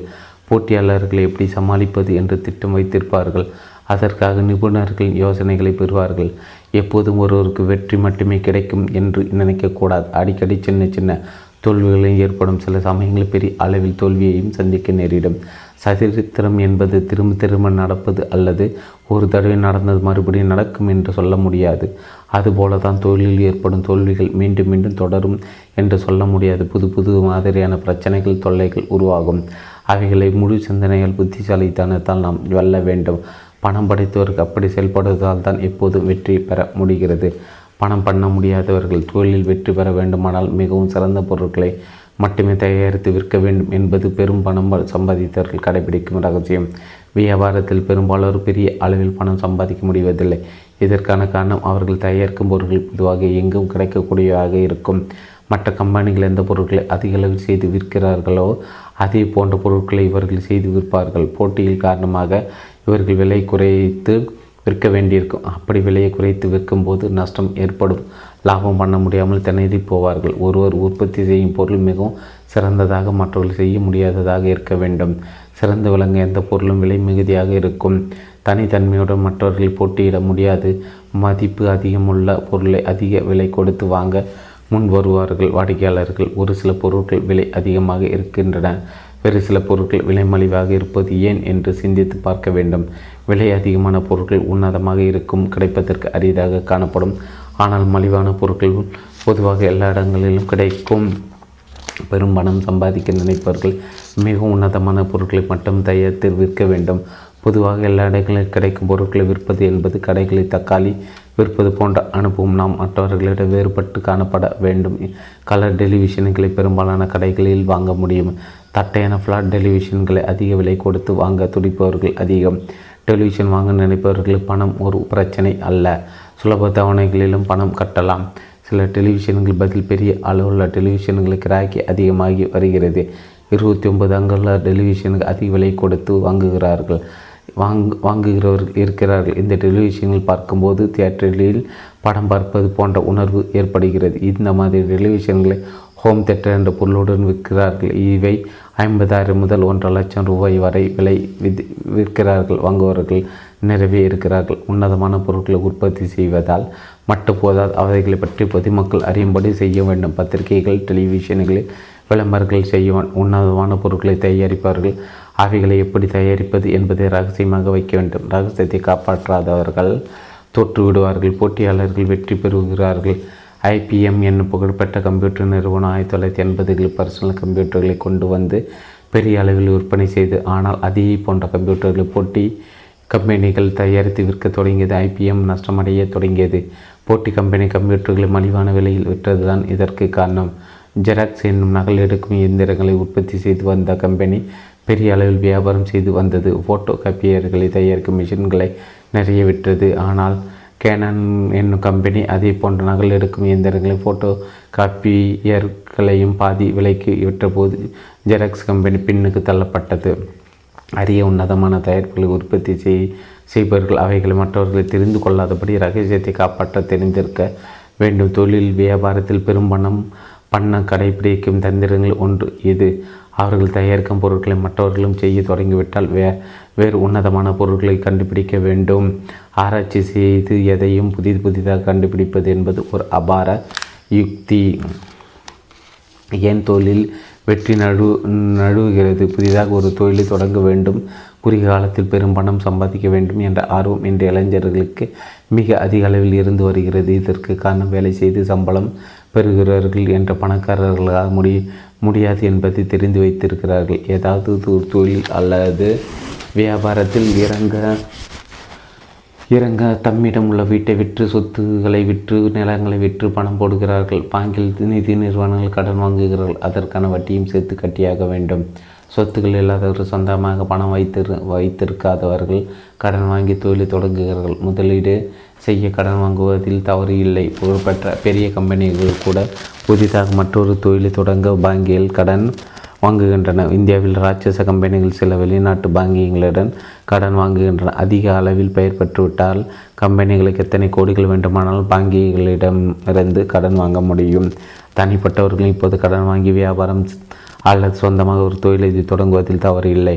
ஆனால் ஒரு தொழிலை தொடங்குவதற்கு முன் வியாபாரத்தில் இறங்க பல தோல்வியடைந்து ஒடுங்குவது ஏன் என்பதை தெரிந்து கொள்ள வேண்டும். சொந்தமாக தொழில் தொடங்கி குறுகிய காலத்தில் கோடிக்கணக்கில் பணம் பண்ணும் கம்ப்யூட்டர் மேதைகளை நம் நாட்டில் இப்போது அதிகமாகி வருகிறார்கள். இவர்கள் இந்தியாவில் மட்டுமின்றி வெளிநாடுகளும் கம்ப்யூட்டர் மையங்களை தொடங்கி வெற்றியுடன் நடத்தி வருகிறார்கள். சிலர் ஓட்டல் தொழிலில் இறங்கி பெரும் படம் பண்ணுகிறார்கள். டிபார்ட்மெண்ட் ஸ்டோர்கள் இந்தியாவின் நகரங்களில் பெருகி வருகின்றன. ஒரே கூரையின் கீழ் அனைத்து பொருட்களும் வாங்க முடியும் என்பதால் மக்கள் கூட்டம் அலைமோதுகிறது. 5 ஆண்டுகளுக்கு முன்பு தொழில் தொடங்கிய ஒருவர் ஆடம்பர காரில் போகிறார், பங்களாவில் வாசம் செய்கிறார், விடுமுறைக்காக சுவிட்சர்லாந்து போய் வருகிறார் என்பதெல்லாம் பார்க்கும்போது நாமும் ஏன் அவரை போல் பணக்காரராக முடியாது என்ற எண்ணம் மனதில் தோன்றுகிறது. நாமும் அவரை போல் சொந்தமாக தொழிலில் இறங்கினால் கை நிறைய பணம் கிடைக்கும் என்ற நம்பிக்கையுடன் களத்தில் இறங்குகிறார்கள். புதிதாக தொடங்கப்பட்ட தொழில்கள் அல்லது வியாபாரங்கள் இந்தியாவில் 10 லட்சம் என்று கணக்கிட்டால் அவைகள் எத்தனை லாபகரமாக இயங்குகின்றன என்ற புள்ளி விவரங்களை சேகரிக்க வேண்டும். தொழிலில் தொடங்கிய சில ஆண்டுகளுக்கு பின் அவைகளில் 9 லட்சம் தொழில்கள் மூடப்பட்டிருக்கும். நஷ்டத்தை தாங்க முடியாத தொழில்கள் மீதி உள்ளவர்களின் கம்பெனிகளை வேறு கம்பெனிகளுடன் இணைத்து விட்டிருப்பார்கள். அல்லது மூடிவிட்டு வேறு தொழில்களுக்கு போய்விட்டிருப்பார்கள். மற்றவர்களுக்கு வந்த விலைக்கு விற்று விடுவதும் உண்டு. லாபத்தில் இயங்கும் கம்பெனிகள் மொத்தம் எத்தனை என்று பார்த்தால் 7% கூட இருக்காது. அவைகளிலும் பெரிய அளவில் லாபம் பண்ணும் கம்பெனிகள் 5% தான் இருக்கும். வியாபாரத்தில் நிதி ஆலோசனை சொல்பவர்கள் ஆடிட்டர்கள். எப்போதும் ஒரு விஷயத்தை வலியுறுத்தி வருவார்கள். ஒரு வியாபாரம் தொற்று போனால் உடனே வேறு ஒரு புதிய வியாபாரத்தை தொடங்குங்கள், அது கை கொடுக்கும் என்பார்கள். தொழில் தொடங்கியவர்கள் கடைசி வரையில் ஏதாவது ஒரு தொழில்தான் இருக்க வேண்டும் என்பது அவர்கள் யோசனை. எந்த ஒரு தொழிலையும் அல்லது வியாபாரத்தை நடத்தியவர் நஷ்டம் ஏற்பட்டு விட்டது என்பதற்காக அதை மூடிவிட்டு அல்லது விட்டுவிட்டு வேலைக்கு போக முடியாது. கை நீட்டி சம்பளம் வாங்க நினைப்பது தவறு. மற்றவர்களுக்கு வேலை தர வேண்டும், நாம் சம்பளம் தர வேண்டும் என்ற எண்ணம் மட்டுமே மேலோங்க வேண்டும். ஆகையால் எந்த தொழிலை தொடங்குவதற்கு இருந்தாலும் அந்த தொழிலை பற்றிய நுணுக்கங்களை அறிய வேண்டும், தெரிந்து கொள்ள வேண்டும். தொழில் நுணுக்கங்கள் தெரிந்தால்தான் அந்த தொழிலில் வெற்றி பெற முடியும். இதற்காக பயிற்சி பெற்றிருக்க வேண்டும். அப்படி பயிற்சி பெற முடியாவிட்டால் தொழில் நுணுக்கம் தெரிந்தவர்களிடம் யோசனை கேட்க வேண்டும் அல்லது அவர்களை மேலையில் சேர்த்து கொள்ள வேண்டும். ஒருவர் நல்ல டாக்டராக இருக்கலாம், வழக்கறிஞராக இருக்கலாம், கார் மெக்கானிக்காக, சேல்ஸ்மேனாக, புகைப்பட நிபுணராக, ரியல் எஸ்டேட் ஏஜெண்டாக, வீடுகள் கட்டும் பில்டராக, சமையல் கலை தெரிந்தவராக இருக்கலாம். ஆனால் ஒவ்வொருவரும் தாம் கற்ற விஷயத்தில் நிபுணராக இருப்பதால் மட்டுமே வெற்றி பெறும். தொழிலில் அதிபராகிய மாறிவிட முடியாது. தொழில் அல்லது வியாபாரம் செய்வது என்பது தனித்திறமை செயல்படுவது. எந்த தொழிலும் அதில் நுணுக்கங்களை தெரிந்து கொண்டவர்கள் மட்டுமே வெற்றி பெற முடியும். சும்மா முதலீடு செய்துவிட்டால் போதும், பணம் தானாக வந்துவிடும் என்பது தப்பு கணக்கு. அழகிய கட்டடத்தில் அலுவலகம், மேசை, நாற்காலிகள், கம்ப்யூட்டர்கள், பளிச்சென்று எரியும் விளக்குகள், சுறுசுறுப்பாக இயங்கும் ஆபீஸ் குமாஸ்தாக்கள் கம்ப்யூட்டர்கள் தெரிந்தவர்கள் என்று ஆடம்பரமாக காணப்பட்டால் மட்டும் போதாது. இவைகளை அமைப்பதற்கு முன் வாடிக்கையாளர்களை பற்றிய முழு விவரங்களையும் அவர்கள் தேவைகள் என்ன என்பதையும் தெரிந்து வைத்து கொள்ள வேண்டும். எந்த ஒரு பொருளை உற்பத்தி செய்வது, மொத்தமாக வாங்கி அடுக்கி வைப்பது சுலபம். ஆனால் அவைகளை வாடிக்கையாளர்களுக்கு விற்பது என்பது மிகவும் கஷ்டமான ஒரு வேலை. தொழில் நுணுக்கங்களை, இன்றைய மார்க்கெட்டு நிலவரங்களை தெரிந்து வைத்து வருபவர்கள் மட்டுமே வெற்றி பெற முடியும். பெரிய அளவில் முதலீடு செய்து பலர் 1-2 ஆண்டுகளுக்குள் அவர்கள் தொடங்கிய தொழில் படுத்துவிட்டது என்பதை உணர்வார்கள். அவர்கள் தொடங்கிய தொழில் நமது கையிலிருந்து நடிவிட்டதாக நினைக்க வேண்டி வரும். ஆகியால் ஒரு விஷயத்தை நினைவில் வைத்து கொள்ள வேண்டும். சொந்தமாக வியாபாரத்தில் இறங்குவது என்பது அந்த வியாபாரத்தில் நிறைய உண்மைகளை தெரிந்து வைத்து கொண்டிருக்க வேண்டியிருக்கும் என்பதான். வியாபார நுணுக்களை தெரிந்து கொள்ளாதவர்கள் விரைந்து கடையை அல்லது தொழிலை மூட வேண்டி இருக்கும். தொழிலில் முக்கியமான 3 விஷயங்கள். மாற்றங்கள் என்பது வியாபாரத்தில் முக்கியமான ஒன்று. இன்றைய வாடிக்கையாளர் மிகவும் விஷயம் தெரிந்தவர்கள், படித்தவர்கள். பத்திரிகைகளிலும் டெலிவிஷன்களிலும் உலகத்தில் ஏற்பட்டிருக்கும் மாறுதல்களில் படித்ததும் பார்த்ததும் தெரிந்து கொண்டிருப்பவர்கள். பொதுவாக தொழிலில் இருப்பவர்கள் மிகவும் பயப்படுவது 2 விஷயங்களுக்காக.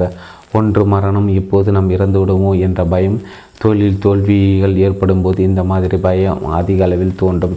வியாபாரிகள் அடுத்தபடியாக பயப்படுவது வரிகளை கண்டு. லாபம் வந்தாலும் வராவிட்டாலும் அரசுக்கு சேர வேண்டிய வரிகளை கட்டாவிட்டால் சும்மா விட மாட்டார்கள் என்ற பயம். அதிக அளவில் லாபம் கிடைக்கும் போது வருமான வரி அதிக அளவில் கட்ட வேண்டும் என்ற பயம். மாற்றங்களை எதிர்த்தால் அவைதான் நமக்கு பெரிய எதிரியாக மாறிவிடக்கூடும். ஆனால் மாற்றங்களை அணைத்து கொண்டால் அவை நண்பனாக மாறிவிடும். தொழில் வியாபாரத்தில் என்னென்ன மாற்றங்கள் ஏற்பட்டிருக்கின்றன என்பதை தொடர்ந்து கவனிக்க வேண்டும். மாற்றங்களுக்கு ஏற்ப பொருட்களை உற்பத்தி செய்ய வேண்டும். தரமான பொருட்களை குறைந்த விலையில் குறைந்த லாபத்துக்கு விற்றாலும் அதிக அளவில் வியாபாரம் நடக்கும். வியாபாரம் பெரிய அளவில் நடக்கும்போது லாபமும் கணிசமாக உயரும். மாற்றங்களை கவனிக்காமல் ஏமாந்த தொழில் அதிபர்கள், வியாபாரிகள் வெகு விரைவில் நஷ்டமடைந்து ஓடிவிடக்கூடும். வியாபாரம் என்பது எப்போது மாற்றங்களை அடிப்படையாக கொண்ட அது மெல்ல கண்ணுக்கு தெரியாத வகையில் மாற்றமடைவதைப் போல் தோன்றக்கூடும். ஆனால் அது உண்மையில் அதிவேகமாக மாறுகிறது என்பதை புரிந்து கொள்வதற்குள் தோல்வியை நோக்கி விழுந்து விடுவார்கள். இன்றைய நாகரிக வளர்ச்சியினால் ஒரு சில ஆண்டுகளுக்குள்ளே ஏகப்பட்ட மாறுதல்கள் ஏற்பட்டிருக்கின்றன. முன்பெல்லாம் வெளிநாட்டு பொருட்களை இறக்குமதி செய்ய அனுமதிப்பதில்லை. இதனால் பழையநாக்கள், கை கடையரங்கள், ரெடிமேடு ஆடைகள், எலக்ட்ரானிக் பொருட்கள் ஆகியவைகளை பெரிய அளவில் கடத்தி வந்து விற்றார்கள். உள்ளூரில் தயாரித்த பொருட்களை விற்றவர்கள் நஷ்டத்தை நோக்கி போக வேண்டிய நிலை ஏற்பட்டது. ஆனால் இப்போது மத்திய அரசின் கொள்கைகள் வேகமாக மாறிவிட்டன. ஏகப்பட்ட பொருட்களை வெளிநாடுகளிலிருந்து இறக்குமதி செய்ய அனுமதித்து விட்டது. இதனால் சீனா, கொரியா போன்ற நாடுகளிலிருந்து ஜப்பானிய பொருட்களுக்கு போட்டியாக எல்லா வகை எலக்ட்ரானிக் பொருட்களும் மலிவு விலையில் கிடைக்கின்றன. வெளிநாட்டு பொருட்களை இறக்குமதி செய்வதுடன் வெளிநாட்டு கம்பெனிகள் இந்தியாவில் தொழில் தொடங்க அனுமதிக்கப்பட்டதால் எல்லா வகை வெளிநாட்டு கார்களும் இங்கே உற்பத்தியாகி பெரிய அளவில் விற்கின்றன. மாற்றங்கள் பெரிய அளவில் ஏற்பட்ட பிறகு பொதுவாக நகை கடைகளில் ஆப்பிரிக்காவின் பிரபல வைரங்கள் நகைகள் பதிக்கப்பட்டு விற்கப்படுகின்றன. 2 லட்சம் 3 லட்சம் ரூபாய் என்று ஆடம்பர கடிகாரங்களை சென்னை, மும்பை, டெல்லி, கொல்கத்தா போன்ற நகரங்களில் விற்கிறார்கள். அவர்களை வாங்கவும் நிறைய பேர் இருக்கிறார்கள். ஒரு சில ஆண்டுகளுக்கு முன் நம் நாட்டில் எத்தனை பேர்கள் மொபைல் ஃபோன்களை வைத்திருந்தார்கள் என்று நினைத்து பாருங்கள். எத்தனை பேர்கள் கம்ப்யூட்டர்களை பயன்படுத்தியிருந்தார்கள். ஃபேக்ஸ் மிஷின்களை எத்தனை பேர்களிடம் இருந்தது. இமெயில், இன்டர்நெட் என்பதெல்லாம் எத்தனை பேர்களுக்கு தெரியும். காலம் எவ்வளோ வேகமாக மாறிவிட்டது என்பதற்கு அடையாளமாக இன்று மாணவர்கள் முதல் வேலைக்கு போகிறவர்கள், வியாபாரம் செய்வர்கள், சுயமாக தொழில் செய்யும் பால் வியாபாரிகள், கட்டட மேஸ்திரிகள், தச்சு வேலை செய்பவர்கள், எலக்ட்ரீஷியன்கள் என்று எல்லோர் கையிலும் மொபைல் ஃபோன் சர்வசாதாரணமாக காணப்படுகிறது. பணத்தை சுமந்து செல்வது என்பது இப்போது இல்லை. பொருட்களை வாங்க கிரெடிட் கார்டுகள் வந்துவிட்டன. ஏடிஎம்கள் சென்றவர்கள் தோன்றிய பிறகு பணத்தை எடுக்க பேங்குக்கு போக தேவையில்லை. நம் கற்பனை செய்வதை விட மாற்றங்கள் அதிக அளவில் நடந்து வருகின்றன. மாற்றங்களால் ஒவ்வொரு தொழிலும் போட்டிகள் பயமுறுத்தும் வகையில் தோன்றுகின்றன. அதே நேரத்தில் புதிய வாய்ப்புகளும் அதிகமாக ஏற்பட்டுவிட்டது. மாற்றங்களுக்கு ஏற்ப நாம் மாறாவிட்டால் தொழில் வீழ்ச்சி அடைவது நிச்சயம். மாற்றங்களை விஞ்ச முடியுமா என்பது கேள்வி. பணம் பண்ண அல்லது பணத்தை சேமிக்க ஒருவருக்கு உதவுவது என்பது வெற்றி பெறுபவர்களின் செயல். எந்த தொழில் முதலீடு செய்தால் பணம் பண்ண முடியும். சம்பாதித்த பணத்தை சேமிக்கவும் அதை பல மடங்கு பெருக்கவும் யோசனை சொல்ல தெரிந்தவர்கள் மற்றவர்களை மிஞ்சக்கூடியவர்கள். ஏதாவது ஒரு விஷயத்தில் நேரத்தை மிச்சமாக்க வழிகளை சொல்வதும் ஒரு கலை. நேரத்தை மிச்சப்படுத்தும் பணக்காரர்கள் பணத்தை செலவழிக்க மற்றவர்களுக்கு தயங்க மாட்டார்கள். ஒருவருக்கு தேவையான உணவு, உடைகள், இருக்க இடம் ஆகியவை அடைய முடிந்தாலே பணம் பண்ண முடியும். அதேபோல் ஒருவருக்கு பாதுகாப்பு அளிக்க முடியும், வசதியும் தர முடியும் என்றாலும் பணம் கைமாறும். மற்றவர்களிடம் அன்பு செலுத்துவது, பொழுதுபோக்கு ஏற்பாடு செய்வது, நட்பை தருவது போன்ற செயல்களாலும் பணம் கிடைக்கும். எல்லாவற்றுக்கும் மேலாக வாழ்க்கைக்கு முக்கியத்துவம் அளித்து மற்றவர்கள் தகுதியுடன் வாழ வழிவகைகளை செய்ய வேண்டும். இம்மாதிரி தேவைகளை பூர்த்தி செய்ய தனி மனிதர்கள் தாம் தேவை என்பதில்லை. மற்றவர்களின் தேவைகள் என்ன என்பதை தெரிந்து கொண்டு அவைகளை பூர்த்தி செய்ய சில நிறுவனங்களே இப்போது இருக்கின்றன. ஒருவர் உடலுக்கு பாதுகாப்பு வேண்டுமென்றால் அதற்கு செக்யூரிட்டி நிறுவனங்கள் இருக்கின்றன. வீடுகளுக்கு, கம்பெனிகளுக்கு, குடும்பங்களுக்கு பாதுகாப்பு தேவையென்றால் அதற்கு ஏற்றபடி செக்யூரிட்டிகளை அனுப்பி வைக்கிறார்கள். பணம் கொடுத்தால் எதையும் பெற முடியும். அதை கொடுப்பவர்கள் ஏன் நாம இருக்கக்கூடாது? இப்படி மற்றவர்கள் தேவைகளை பூர்த்தி செய்து வரும் நிறுவனங்கள் கோடிக்கணக்கில் பணம் சம்பாதித்து வருகின்றன. எல்லாமே ஒரு தொழில் என்றாகிவிட்டது. யாரும் பணத்தை சும்மா கேட்டால் தரமாட்டார்கள். புதிய நூற்றாண்டுக்கு ஏற்றபடி மாற வேண்டும். கால வேகமாக மாறி வருகிறது. ஆகிய மாற்றங்களுக்கு ஏற்ப நாம் மாற வேண்டும். வெற்றி பெற்றவர்களை பார்த்து நாம் பல உண்மைகளை தெரிந்து கொள்ள முடியும். 30-40 ஆண்டுகளுக்கு முன்பு தொழில் போட்டிகளை சமாளிப்பது என்பது சுலபமானதாக இருந்தது. ஆனால் புதிய நூற்றாண்டில் அதிக மாற்றங்கள் ஏற்படுவதால் போட்டிகளை சமாளிப்பது அவ்வளோ சுலபமும் இல்லை. உற்பத்தி செய்யும் தொழிற்சாலை மற்ற மார்க்கெட்டிங் பக்கத்தில் அமைந்திருந்தால் எதையும் சுலபமாக அனுப்பி வைக்க முடிந்தது என்பது பழைய நிலை. கடைக்காரர்கள் பக்கத்தில் உள்ள தொழிற்சாலைகளை மட்டும் நம்பியிருந்தார்கள். ஆனால் இப்போது உலகம் முழுவதிலிருந்தும் பொருட்கள் ஜெட் விமானங்கள் அதிவேகமாக வந்து இறங்குகின்றன. வெளிநாட்டிலிருந்து வரும் பொருட்கள் தரமானவை, அதே நேரத்தில் மலிவானவை என்று நினைப்பவர்கள் அதிகம். தொழில்நுட்பத்தில் சிறந்த கம்பெனிகள் பெரிய அளவில் பெயர் பெற்றிருந்தன. ஆனால் இப்போது உலக அளவில் தொழில்நுட்பத்தில் முன்னேறிய கம்பெனிகள் போட்டியிடுகின்றன. முன்பெல்லாம் நம் நாட்டில் உற்பத்தியாகும் பொருட்களுக்கு இந்திய அரசின் சட்டம் பாதுகாப்பு அளித்து வந்தது. ஆனால் இப்போது சீனா, கொரியா போன்ற நாடுகளிலிருந்து பொருட்களை இறக்குமதி செய்கிறார்கள். இந்தியாவில் அதிக அளவு முதலீடு செய்தவர்கள் பெரிய அளவில் வெற்றி பெற்ற காலம் உண்டு. ஆனால் இப்போது பன்னாட்டு கம்பெனி கோடி கோடியாக டாலர்களை கொட்டி தொழில் இந்தியாவில் தொடங்குகின்றன. இந்தியாவின் எல்லைகளை தொழில்களுக்கான வியாபாரத்துக்கு திறந்துவிடப்பட்டிருக்கின்றன. மற்ற நாடுகளோட நமது நாட்டு தொழிலாளர்கள் குறைந்த சம்பளத்துக்கு வேலை செய்து வந்தார்கள். இப்போது சிறிய கம்பெனிகள் பெரிய கம்பெனிகளோடு போட்டியிடுகின்றன. தொழில் நுணுக்கம், தகவல் தொடர்பு, கம்ப்யூட்டர் என்று இயங்கும் காலம். கடுமையான போட்டிகள் தவிர்க்க லைசன்ஸு, கண்ட்ரோல், இறக்குமதி, ஏற்றுமதி கட்டுப்பாடு, பொது நிறுவனங்கள் என்று பலகைகள் செயல்பட்டு வந்திருக்கிறது நம் நாடு. ஆனால் இப்போது பெரும்பாலான தொழில்கள் நடத்த அனுமதி அளிக்கப்பட்டிருக்கிறது. சைலன்ஸ் கண்ட்ரோல் என்பதெல்லாம் ராஜீவ்காந்தி பிரதமர் பதவியில் இருந்தபோதே அகற்றப்பட்டன. இப்போது தொழிலதிபர்கள், வியாபாரிகள் அதிகளவு போட்டிகளை சமாளிக்க வேண்டியிருக்கிறது. போட்டியாளர்கள் நம் நாட்டில் இருப்பவர்கள் மட்டுமே அல்ல, பெர்லின், பீஜிங், தைவான் என்ற வெளிநாடுகளிலிருந்து போட்டிகள் உருவாகின்றன. ஆகிய இவைகளை சமாளிக்க வேண்டும் என்ற நிலை போட்டியாளர்களை மிஞ்ச முடியும். போட்டியாளர்கள் நாம் மிஞ்ச வேண்டுமானால் நம்மிடம் 4 சிறந்த குணங்கள் இருக்க வேண்டும். அவைகளை எப்படி நமக்கு பெரிய அளவில் உதவும் என்பதை தெரிந்து கொள்வோம். முதலாவது, நமக்கு தெரிந்திருக்கும் விஷயங்கள் இப்போதைய அறிவு எதிர்காலத்தில் என்ன நடக்கும் என்று சிந்தித்து செயல்படும் திறமை. நமக்கு தெரிந்த விஷயங்கள் தான் வெற்றிக்கு அடிப்படை காரணமாக அமையும். எதையும் முன்கூட்டியே அறியும் தன்மை வேண்டும். பெரும் பணக்காரர்கள் நம்மை விட 100 மடங்கு பணம் பண்ணக்கூடியவர்களாக இருக்கலாம். ஆனால் அவர்கள் நம்மை விட 100 மடங்கு அதி புத்திசாலியாக இருக்க வேண்டும் என்பதில்லை. நம்மை விட 100 மடங்கு அதிகம் உடைப்பவர்களாகவும் இருக்க முடியாது என்ற நினைப்பு மனத்தில் தோன்ற வேண்டும். இந்த மாதிரி நம்பிக்கைகள் தான் நம் மற்றவர்களை மிஞ்ச போட்டிகளை தோற்கடிக்க உதவும். எங்கே என்ன நடக்கிறது என்பது தினமும் தெரிந்து வைத்து கொள்ள வேண்டும். ஒருவர் காரில் அதிவேகமாக போய் கொண்டிருக்கிறார். அவருக்கு தெரியாத விஷயம் உங்களுக்கு தெரிந்திருக்கிறது. அவர் செல்லும் பாதையிலிருந்து மலையிலிருந்து உருண்டு பெரிய பாறை ஒன்று விழுந்து கிடக்கிறது என்பது அவருக்கு தெரியாது. ஆகையால் போகும் வேகத்தில் கார் பாறை மீது மோதி நொறுங்கிவிடக்கூடும். அதே பாதையில் நீங்கள் போகும்போது எச்சரிக்கையுடன் செயல்படுவீர்கள். மேலும் அவர் அதிவேகமாக போவதால் உங்களால் அவரை தடுத்து நிறுத்த முடியவில்லை. எதையும் முன்கூட்டி தெரிந்து கொள்வார்கள் வெற்றி பெற முடியும். குதிரை பந்தயத்தை நாளைக்கு எந்த குதிரை வெல்லப் போகிறது என்பது உங்களுக்கு முன்பே தெரிந்துவிட்டால் நிச்சயமாக பணத்தை ஜெயிக்கும் முடியும். எந்த குதிரை ஜெயிக்கும் என்பது தெரியாத நிலையில் கண்ணை மூடிக்கொண்டு ஏதாவது ஒரு குதிரையின் மீது பணத்தை கட்டினால் தோல்விதான் ஏற்படும். ஆகையால் வேறு விஷயங்களில் உங்களுக்கு தெரிந்த விஷயங்களில் முதலீடு செய்யலாம். எதையும் நாம் தெரிந்து கொள்வதில் அதிக ஆர்வம் காட்ட வேண்டும்.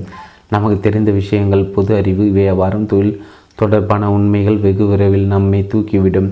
சந்தர்ப்பத்துக்கு ஏற்ற முடிவுகளை எடுக்க முடியும். சரியான முடிவுகள் எடுக்க உதவும். பெரும்பாலான பணக்காரர்கள் மேலும் மேலும் பணம் சம்பாதிக்கிறார்கள் என்றால் அதற்கான காரணமும் இருக்கிறது.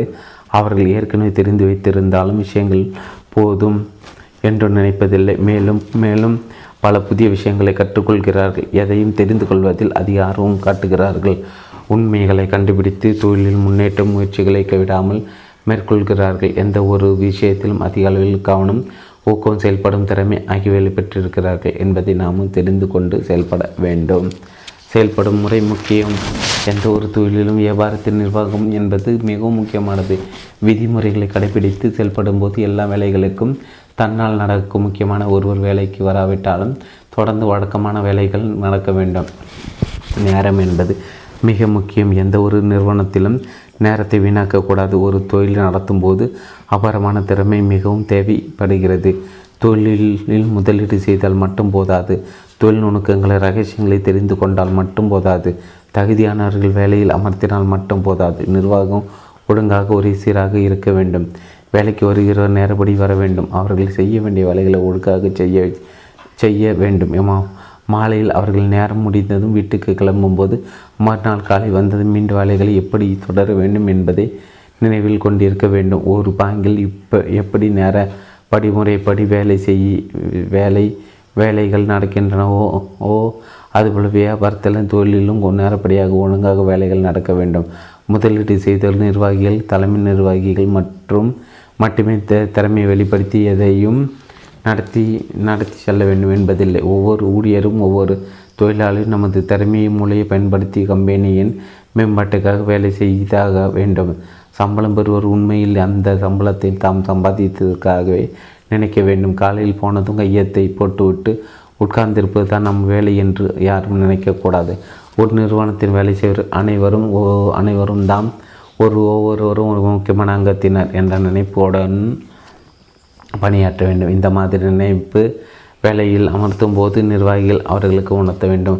ஊழியர்களையும் தொழிலாளர்களையும் அடக்கி வேலை வாங்கக்கூடாது. தட்டி கொடுத்து வேலை வாங்க வேண்டும். பிரச்சனை என்றால் அவர்களிடமும் யோசனை கேட்க வேண்டும். ஒரு இயந்திரத்தை கோளாறு என்றால் அந்த இயந்திரத்தை தொழிலாளி ஒருவர் எப்படி சீரமைக்க முடியும் என்று யோசனை சொல்லக்கூடும்.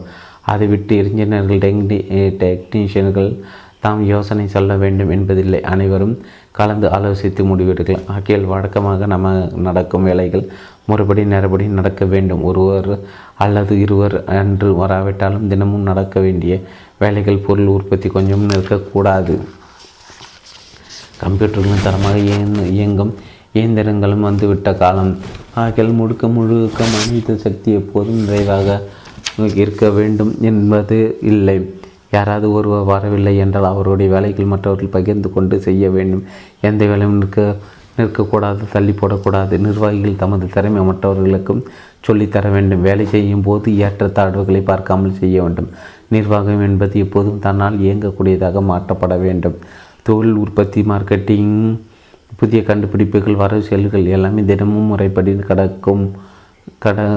நடக்கும்படி பார்த்து கொண்டால் நேரம் வீணாகாது. வேலை யார் வந்தாலும் வராவிட்டாலும் அலுவலகம் முறைப்படி நடக்கும்.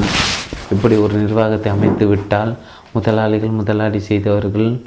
முதலீடு செய்தவர்கள் எப்போதும் மன அமைதியோடு இருக்க முடியும். தொழில் ஒரு வகை சுதந்திரம் என்பது அனைவருக்கும் கிடைக்கும். அப்போது எல்லோருமே மகிழ்ச்சியுடன் காணப்படுவார்கள். எந்த ஒரு தொழிலையும் தொடங்குவது என்பது முதல் படி. ஏற்றத்தாழ்வுகள், பின்னாடிகள், போட்டிகள் ஆகியவைகளை சமாளித்த பின் முழுக்க வெற்றி பெற்றுவிட்டதாக நினைக்கக்கூடாது. அடுத்தபடி என்ன, எப்படி மேலே போய் செயல்பட வேண்டும் என்று சிந்திக்க வேண்டும். ஒரு முடிவுக்கு வந்துவிட்டதாக இனி ஒன்றும் செய்வதற்கில்லை என்று எண்ணுபவர்கள் போட்டியாளர்களிடம் தொட்டு போவார்கள். பெரிய அளவில் பணம் பண்ணுகிறவர்கள் இந்த உண்மையை மனதில் வைத்து கொண்டு செயல்படுகிறார்கள் என்பதை நினைவில் கொண்டு செயல்பட வேண்டும். எதையும் ஏற்க தெரிய வேண்டும். பட்டம் பெற்ற ஒரு இளைஞர் வேலை தேடி அலைந்தார். எங்கே மனு போட்டாலும் வேலைக்கு மனு போட்டதற்கு நன்றி, ஆனால் வேலை காலி இல்லை என்று மட்டும் பதில் வந்தது. ஒரு நல்ல சேல்ஸ்மேனாக வேண்டும் என்பது அவர் ஆசை. டெல்லியை சேர்ந்தவர் பெரிய கம்பெனி பொருட்கள் நிறைய விற்க முடிந்தால் சம்பளத்துடன் போனஸும் கிடைக்கும், விற்பனைக்கு ஏற்றபடி கமிஷனும் பெறலாம் என்பது அவர் நினைப்பு. எவ்வளோ மீண்டும் அவருக்கு ஒரு நல்ல வேலை கிடைக்கவில்லை. அடிக்கடி அவர் மனம் சோர்ந்து போனார். சேல்ஸ்மேன் வேலை தேடும் எனக்கு முதலில் என்ன விற்க தெரியவில்லை என்று நினைத்தார். பொருட்கள் விற்க ஆர்வம் காட்டியவர் முதலில் அவரை ஒரு கம்பெனியிடம் விற்க முடியவில்லை என்பதை உணர்ந்தார். துடிப்பான இளைஞர் வேலை தேடி அலைகிறார் என்பதை உணர்ந்த ஒரு சர்தார்ஜி தமது நிறுவனத்தில் வேலை கொடுக்க முன் வந்தார். அவருக்கு உடம்பு சரியில்லை என்பதால் அவர் நடத்தி வந்த கொரியர் கம்பெனியை ஏற்று நடத்தும்படி சொன்னார். இவர் பெயர் காமேஷ் சர்தார்ஜி.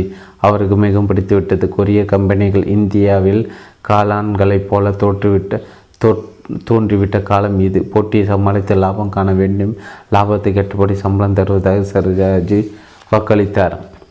வேறு வேலை கிடைக்காத நிலையில் கொரியர் கம்பெனியை நடத்த ஒப்புக்கொண்டார். அந்த வேலையை ஒரு சவாலாக ஏற்றுக்கொண்டார். கம்பெனியில் சுமார் 10 பேர்கள் வேலை செய்து வந்தார்கள். அவர்கள் பெரும்பாலும் அலுவலகத்தில் உட்கார்ந்து குமாஸ்தாக்களை போல பணியாற்றினார்கள். தினமும் சில கம்பெனிகள் அனுப்பி வைக்க தபால் தலையும் பார்சல்களையும் இந்தியாவின் பல பாகங்களுக்கு அனுப்பி வைக்க வேண்டும். அதிக அளவில் கடிதங்களை, பார்சல்களை பெற முதல் கட்டமாக காமேஷ் ஒரு சில மல்டிநேஷனல் கம்பெனிகள் நேரில் போய் பார்த்தார். அவைகளின் உயர் அதிகாரிகளை சந்தித்து குறைந்த கட்டணத்தில் தபால்களை அனுப்ப ஒப்புக்கொண்டார். குறிப்பிட்ட நேரத்தில் தபால்கள் போய் சேரும் என்பது என்னும் பாதுகாப்புக்கு கொரியர் நிறுவனம் உத்தரவாதம் என்று சொன்னார். இதன் விளைவாக அதிக அளவில் தபால்கள், பார்சல்கள் கொரியர் சர்வீஸ் அனுப்ப வந்தன. முறையாக அவைகளை ஒவ்வொரு ஊருக்கும் சரியானபடி போய் சேர ஏற்பாடு செய்தார் காமேஷ். இதற்காக ஒரு சில கொரியர் கம்பெனிகள் ஒப்பந்தம் செய்து கொண்டால் முதல் 6 மாதங்கள் ஒரு சில லட்சங்கள் லாபமாக கிடைத்தது. கமிஷன் திறமையை பாராட்டி சர்தார்ஜி அவர்கள் லாபத்தில் ஒரு பங்கையும் கொடுத்தார். மாத சம்பளத்துடன் லாபத்தில் ஒரு கணிசமான தொகையும் போனஸாக கிடைத்தது. முதல் 2 சக்கர வாகனத்தில் பயணம் செய்து கொண்டு இருந்த காமேஷ் இப்போது ஒரு மாருதி காரில் பயணம் செய்ய தொடங்கினார். நாளடைவில் கம்பெனிகள் மட்டுமின்றி மத்திய அரசின் பல இலாக்காக்களும் பாங்குகளும் கூட இந்த கொரியர் கம்பெனியை நாடின. லட்சக்கணக்கில் புரண்டது. இப்போது கோடிக்கணக்கில் பொருள் தொடங்கியது. அதிக அளவில் லாபம் கிடைத்தது. காமேஷின் லாப பங்கும் அதிகமாயிற்று. சிறிய கார்கள் வைத்திருந்த ஒரு சில வருடங்களுக்கு பெரிய ஆடம்பர கார்களையும் ஒரு ஆடம்பரமான அடுக்குமாடியையும் கூட வாங்க முடிந்தது. சர்ஜாஜிக்கு உதவி செய்ய போய் அவருக்கு நிறைய லாபம் சம்பாதிக்க கொடுத்ததுடன் தன் வாழ்க்கையை உயர்த்தி கொண்டார். அவர் சொந்த மகத்தூயில் தொடங்க பணம் தேவைப்படவில்லை. யாரிடமும் கடன் வாங்க விரும்பாதவர், ஏதாவது ஒரு கம்பெனியில் சேல்ஸ்மேனாக வேலை செய்ய விரும்பியவர், வந்த அரிய வாய்ப்பை பயன்படுத்தி கொண்டு அயராத உழைப்பினால் புத்திசாலித்தனத்தால் பெரும் பணம் பண்ண முடிந்தது. சொந்தமாக வியாபாரம் செய்வர்கள் மட்டுமே பெரிய அளவில் பணம் சம்பாதிக்க முடியும். ஆனால் அதற்கு முதலீடு யார் தருவார்கள் என்பது கேள்வி. நண்பர்களிடம் அல்லது உறவினர்கள் கேட்க தயங்குவர்கள் மிக அதிகம். இவர்கள் என்ன வியாபாரம் செய்வது என்று முடிவு செய்தால், பொருட்களை விற்க முடியும் என்று நிரூபித்தால், பங்குகள் குறைந்த வட்டிக்கு கடன் தரும் காலம் இது. ஆகையால் யார் சொந்தமாக தொழில் அல்லது வியாபாரம் தொடங்கினாலும் பொருட்களை விற்க தெரிய வேண்டும். இதற்கான அனுபவம் இல்லை என்றாலும் யுக்திகளை தெரிந்து வைத்து கொள்ள வேண்டும். முதலில் பொருட்களை விற்க முயல்பவர்கள் தம்மை விற்க தெரிந்து கொள்ள வேண்டும் என்பது ஒரு பிரபல தொழில்மேதையின் கருத்து. எதையும் அதிக அளவில் விற்க பத்திரிகைகளில் மற்றும் டெலிவிஷன் விளம்பரம் செய்ய வேண்டும். விளம்பரம் இல்லாமல் இந்த காலத்தில் எதையும் எளிதில் விற்க முடியாது. ஆகிய சலுகை விலையில் விளம்பரம் செய்ய பத்திரிகைகளுடன் டெலிவிஷன் நிகழ்ச்சி தயாரிப்பு நேரடியாக பேசி சமாளிக்க வேண்டும்.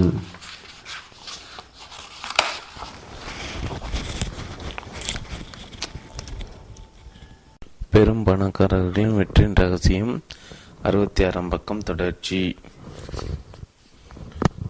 வியாபாரத்தில் இறங்கும்போது கவனம் கொள்ள வேண்டியவை.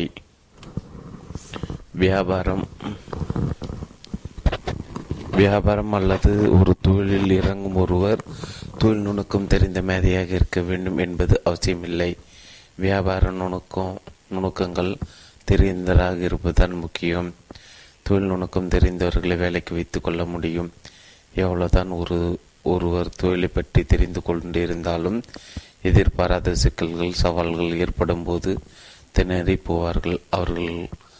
அவர்கள் கற்பனை செய்யாத பல பிரச்சனைகள் தோன்றக்கூடும். எல்லா தொழில்களும் இது சாதாரணமாக உருவாகக்கூடியதுதான். வியாபாரத்தில் இறங்குவது ஒருவருக்கு பெரிய சவால் என்பதை முதலில் நினைவில் கொள்ள வேண்டும். வியாபாரத்தில் சவால்கள் தோன்றும் போது வாழ்க்கையில் இவைதான் பெரியவைகளாக தோன்றும். ஆனால் அவைகளை எப்படி சமாளிப்பது என்று முயற்சி செய்யும் போது சந்தர்ப்பத்துக்கேற்ற முடிவுகளை எடுக்க வேண்டியிருக்கும். எல்லா தொழில்களும் வியாபாரத்திலும் பிரச்சனைகள் என்பது தோன்றுவது இயற்கை. வெளியிலிருந்து பார்ப்பவர்களுக்கெல்லாம் நல்லபடியாக நடப்பது போல் தோன்றும். ஆனால் கவனம் முழுவதும் தொழிலில் பதிந்திருந்தால் மட்டுமே இந்த சோதனைகளை வெல்ல முடியும். புத்திசாலித்தனமும் அதிரடி முடிவெடுக்கும் திறமை மிகவும் தேவை. பிரச்சனைகள் தோன்றும்போது முழு நேரம் சக்தி கவனம் ஆகியவை அதிக அளவில் தேவைப்படும். சொந்தமாக தொழில் செய்வது என்பது சினிமாவை போல் கவர்ச்சியானது அல்ல. ஒவ்வொரு நிமிடமும் விழிப்புடன் செயல்பட வேண்டும். போட்டிகளை ஏற்றத்தாழ்வுகளை சமாளிக்க வேண்டியிருக்கும். உண்மையில் ஒரு தொழிலில் ஈடுபடும் போது விளையாட்டு போட்டியில் வெற்றி பெற வேண்டும் என்று நினைத்து செயல்படுவதை போல் நடந்து கொள்ள வேண்டும். விளையாட்டு போட்டியில் கலந்து கொள்ளும் போது ஒரு வகை உற்சாகம் மேலிடும். ஆகையால் அது போன்ற நெருப்பில் செயல்பட்டால் தோல்விகளையும் சமாளிக்கும் உற்சாகம் தன்னால் வரும். வியாபாரத்தை ஒரு பெரும் சுமையாக சோதனையாக நினைக்கக்கூடாது. ஆரோக்கியமான ஒரு போட்டியாகவே நினைக்க வேண்டும். வேடிக்கையாக எதையும் எடுத்துக்கொண்டு தொழில் ஈடுபடுவர்கள் மட்டுமே பெரிய அளவில் வெற்றி பெற முடியும். வெற்றி கிடைக்கும் போது தன்னால் பணம் வந்து குவியும்.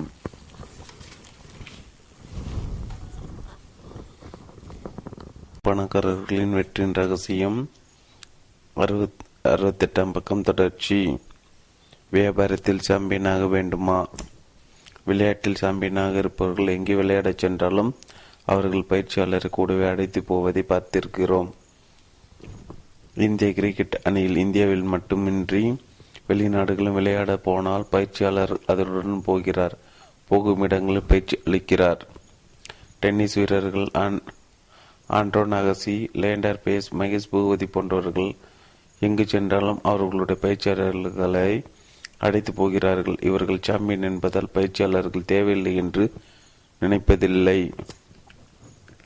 சோர்வடையும் போது நீண்ட நேரம் விளையாடும் போது பயிற்சியாளர்கள் ஊக்கமளிக்கிறார்கள். இதனால் விளையாட்டு வீரர் புத்துயிர் பெற்றவர்கள் போல் விளையாட முடிகிறது. தொழில் செய்யும் போது நமக்கு ஒரு பயிற்சியாளர் தேவை. பயிற்சியாளர் என்றால் தொழில் அனுபவம் பெற்ற படித்த நிபுணர்கள் பிரச்சனைகளுக்கு யோசனைகளை சொல்லி வெற்றி பாதையில் அடைத்து போகிறவர்கள். பெரிய கம்பெனிகளில் டைரக்டர்கள், யோசனைகளை சொல்லும் நிபுணர்கள், தொழில்நுட்பம் தெரிந்தவர்கள் இருப்பார்கள். இவர்கள் ஒவ்வொரு இலாக்காவிலும் திறமையுடன் செயல்பட நிர்வாகம் செய்வதுடன் பிரச்சனைகளுக்கு ஏற்ப யோசனைகளையும் சொல்வார்கள். ஆனால் நாம் தனியாக நடத்தும் தொழிலில் நாம் மட்டுமே இயங்க வேண்டியிருக்கிறது. விஷயம் தெரிந்தவர்களை, நிபுணர்களை யோசனை சொல்ல, நிர்வாகம் செய்ய வேலைக்கு வைத்தால் நிறைய சம்பளம் தர வேண்டியிருக்கும் என்பதால் தயக்கம் ஏற்படுகிறது. இந்த மாதிரி தயக்கம் தேவையற்றது. எப்போது நமக்கு வழிகாட்ட, பிரச்சனைகளை சமாளிக்க நிபுணர் ஒருவர் தேவை. மற்றவர்களை அவர் கவனித்து கொள்வார். நாம் விற்பனையிலும் பணத்தை வசூலிப்பதில் மட்டும் கவனம் செலுத்தலாம். அப்படி ஒரு ஆலோசனை வேலைக்கு நியமிப்பதால் செலவாகும் பணம் முதலீடாக கருதப்பட வேண்டும். அந்த முதலீடுக்கு ஏற்ப லாபமும் நிச்சயம் பெருகும். ஒரு வீட்டை வாங்கும்போது விலை மிகுந்த வீட்டை வாங்கினால் அது வசதியாக இருக்கும், வாடகையும் அதிகம் வரும். மலிவான வீட்டை வாங்கினால் அடிக்கடி பழுது பார்க்க வேண்டியிருக்கும், அதிலிருந்து கிடைக்கும் வாடகையும் குறைவாக இருக்கும். அதுபோல தான் வியாபாரத்திலும் திறமை மிக்க ஒருவரை நமக்கு ஆலோசனை வழங்க அமர்த்தினால் அவரால் நிறைய வியாபாரம் வளரும், வருவாய் அதிகரிக்கும். தேவைப்பட்டவர்கள் மட்டுமே ஆலோசகர்களை அமர்த்த வேண்டும். மற்றவர்களுக்கு தேவையில்லை என்பது இந்த காலத்துக்கு ஏற்க முடியாதது. எந்த தொழிலிலும் போட்டிகள் அதிகமாகி வருகின்றன. நாம் செய்யும் தொழில் அல்லது வியாபாரத்தில் போட்டியாளர்களை வென்று முன்னேற வேண்டும். வாடிக்கையாளர்கள் தேவைகளை பூர்த்தி செய்யும் வகையில் புது புது பொருட்களை அறிமுகப்படுத்த வேண்டும். இதற்கெல்லாம் யோசனை சொல்பவர்கள் மிகவும் தேவை. அப்போது தான் வியாபாரத்தில் வெற்றியாளனாக முடியும். தெரியாத ஒரு விளையாட்டை நாம் கற்றுக்கொண்டு வெற்றியாளனாக வேண்டுமானால் கண்டிப்பாக நமக்கு பயிற்சியாளர் தேவை. வியாபாரத்திலும் நமக்கு தெரிந்த பல விஷயங்கள் நிபுணர்களிடம் உண்டு. சச்சின் டெண்டுல்கர் உலகின் நம்பர் 1 பேட்ஸ்மேன் என்று கருதப்படுகிறார். 3 வயதிலிருந்து கிரிக்கெட் விளையாட்டில் ஆர்வம் கொண்டவர். இவர் 3 பயிற்சியாளர்கள் வைத்திருக்கிறார். ஒருவர் உள்நாட்டு விளையாட்டுகளுக்கு ஏற்ப பயிற்சி அளிப்பவர், மற்றொரு ஒரு நாள் கிரிக்கெட் விளையாட்டுக்கு ஏற்ப பயிற்சி அளிப்பவர், மூன்றாவது கோச் டெஸ்ட் போட்டியில் எப்படி விளையாட வேண்டும் என்று பயிற்சி அளிப்பவர்.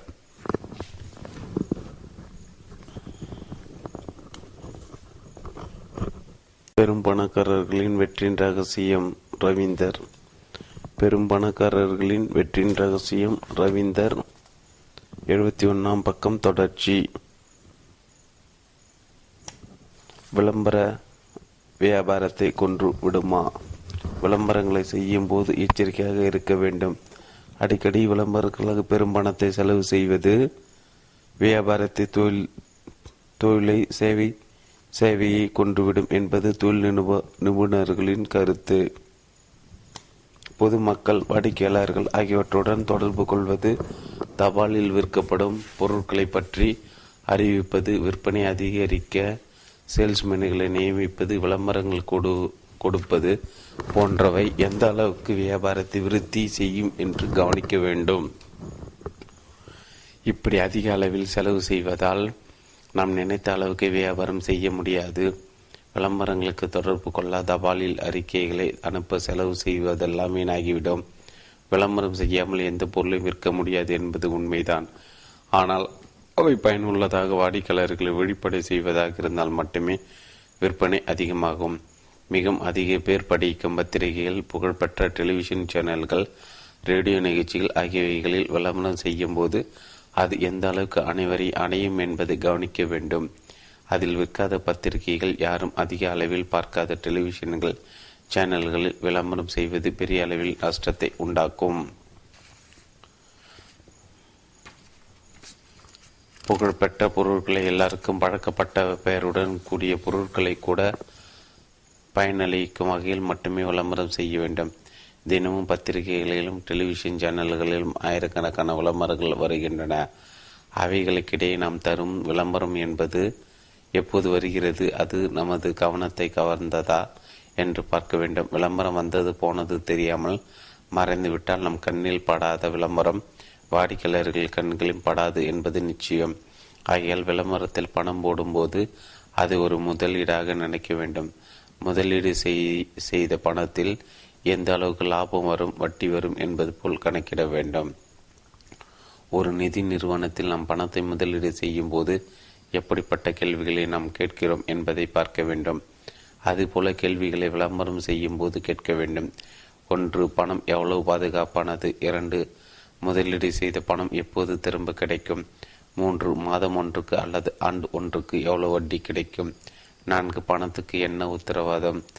5. விளம்பரங்கள் நல்ல பலனை அளிக்கின்றனவா என்பதை கவனிக்கிறோமா? 6. பொருட்களை தரத்தை விளம்பரங்கள் தெளிவாக வெளிப்படுத்துகின்றனவா? 7. விளம்பரத்துக்காக செலவு செய்யும் பணம் சிக்கனமாக நியாயமானதாக இருக்கிறதா? இப்படிப்பட்ட கேள்விகளை கேட்டுக்கொண்டு அவைகளுக்கு பதிலை மீதி வைக்க வேண்டும். அவைகளை திரும்ப திரும்ப பார்க்க வேண்டும். தினமும் வெளியே ஆகும் 1000 விளம்பரங்களில் நமதும் ஒன்று என்றால் வாய்ப்பு என்பது 1000ல் 1 என்கிறார். விளம்பரங்கள் செய்வதில் நிபுணர் ஒருவர் அதைவிட குதிரை பந்தயத்தில் பணம் கட்டுவது லாபமாக இருக்கும் என்றும் கேள்வி செய்கிறார். சிந்திக்க வேண்டிய விஷயம். லட்சக்கணக்கில் விளம்பரத்துக்காக பணத்தை செலவு செய்துவிட்டு 1000 கணக்கில் லாபம் பெற்றால் நிச்சயமாக வியாபாரத்தை மூட வேண்டியிருக்கும். ஆகையால் கண்ணை மூடிக்கொண்டு விளம்பரத்துக்காக பணத்தை செலவிடக்கூடாது. ஒவ்வொரு வியாபாரத்திலும் எந்த அளவுக்கு லாபம் கிடைக்கிறது என்பதை கணக்கிட வேண்டும். நிறைய விளம்பரங்களை செய்தால் நிறைய வியாபாரம் ஆகும், நிறைய லாபம் கிடைக்கும் என்று எண்ணுவது தோல்வி அளிக்கும். பொதுவாக எந்த கம்பெனியும் அதற்கு கிடைக்கும் லாபத்தில் 10% மட்டும்தான் விளம்பரத்துக்காக ஒதுக்குகிறது. இந்த அளவை நினைவில் கொள்ள வேண்டும். இதைவிட குறைவாக விளம்பரங்களுக்கு பணம் ஒதுக்குவது மிகவும் சிறியதாக பற்றாக்குறையாகவே இருக்கும். 74 மார்க்கெட்டிங். 74 பக்கம். மார்க்கெட்டிங் என்பது ஒரு கலை. பொருட்களை உற்பத்தி செய்தால் மட்டும் போதாது, அவைகளை பெரிய அளவில் விற்கவும் ஆற்றல் தேவை. இந்த ஆற்றலை தான் மார்க்கெட்டிங் என்கிறார்கள். பொருட்களை உற்பத்தி செய்வது வேறு, அவைகளை விற்பது என்பது வேறு. பொருட்களை விற்கவே மார்க்கெட்டிங் மேனேஜர்கள் பெரிய கம்பெனிகளில் வேலையில் இருக்கிறார்கள். பொதுமக்கள் எந்த பொருளை அதிக அளவில் விரும்பி வாங்குகிறார்கள், எந்த மாதிரி பொருட்கள் இனி தேவைப்படாது என்ற உண்மைகளை அறிந்து செயல்படுவார்கள். இவர்களுக்கு கீழே சேல்ஸ்மேன்கள் பணியாற்றுகிறார்கள். சேல்ஸ்மேன்கள் புயலை போல் வெளியில் சுற்றி கடைக்காரர்களை சந்திக்க வேண்டும். வாடிக்கையாளர்கள் இப்போது எந்த பொருளை அதிகமாக கேட்கிறார்கள் என்பதை தெரிந்து கொண்டு அந்த மாதிரி பொருட்களை கடைகளுக்கு சப்ளை செய்ய முயற்சிகளை மேற்கொள்ள வேண்டும். உற்பத்தி செய்யப்பட்ட ஒரு பொருள் தரமாக இல்லை என்றால் உடனே அதில் உள்ள குறையை நீக்க வேண்டும். உதாரணமாக ஏர் கண்டிஷன்களை ஒரு கம்பெனி விற்கிறது. அந்த ஏர் கண்டிஷன்களில் கொஞ்சம் ஓசை அதிகமாக இருக்கிறது என்று வாடிக்கையாளர்கள் நினைக்கிறார்கள். இதன் விளைவாக ஏர் கண்டிஷனர்களில் விற்பனை குறையும். வேறு கம்பெனிகளில் ஏர் கண்டிஷனர்களை வாங்க முடிவு செய்வார்கள். ஆகையால் உடனுக்குடன் ஏர் கண்டிஷன் உற்பத்தி செய்யும் தொழிற்சாலைகள் ஓசையை குறைக்க நடவடிக்கை எடுக்க வேண்டும். ஏற்கனவே மார்க்கெட்டில் அனுப்பப்பட்ட ஏர் கண்டிஷனர்களை திரும்ப பெற்று சரி செய்து அனுப்ப வேண்டும் அல்லது வேறு ஏர் கண்டிஷனர்களை தர உத்தரவாதம் அளிக்க வேண்டும். இப்படி வாடிக்கையாளர்களின் நம்பிக்கை பெற்றுவிட்டால் மட்டுமே நிரந்தரமாக நல்ல பெயர் விளங்கும். வாடிக்கையாளர்கள் வியாபாரிகள் நம்மை தேடி வருவார்கள்.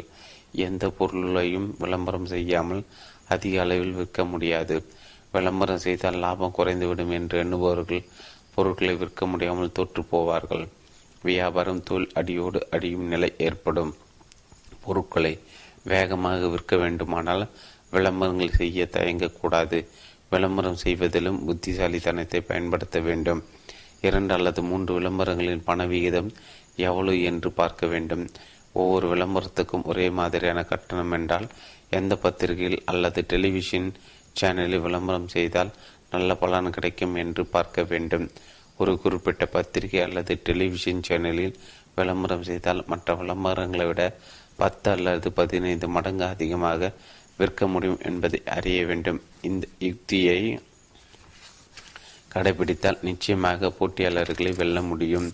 பொருட்களை வியாபாரிகளுக்கு விநியோகம் செய்த பிறகு எதிர்பார்த்த அளவு பணம் வரவில்லை என்று விரக்தி அடைபவர்கள் கண்டிப்பாக தொற்று போவார்கள். இனிமேல் தொடர்ந்து வியாபாரம் செய்ய முடியாது என்று நினைக்க தோன்றும்.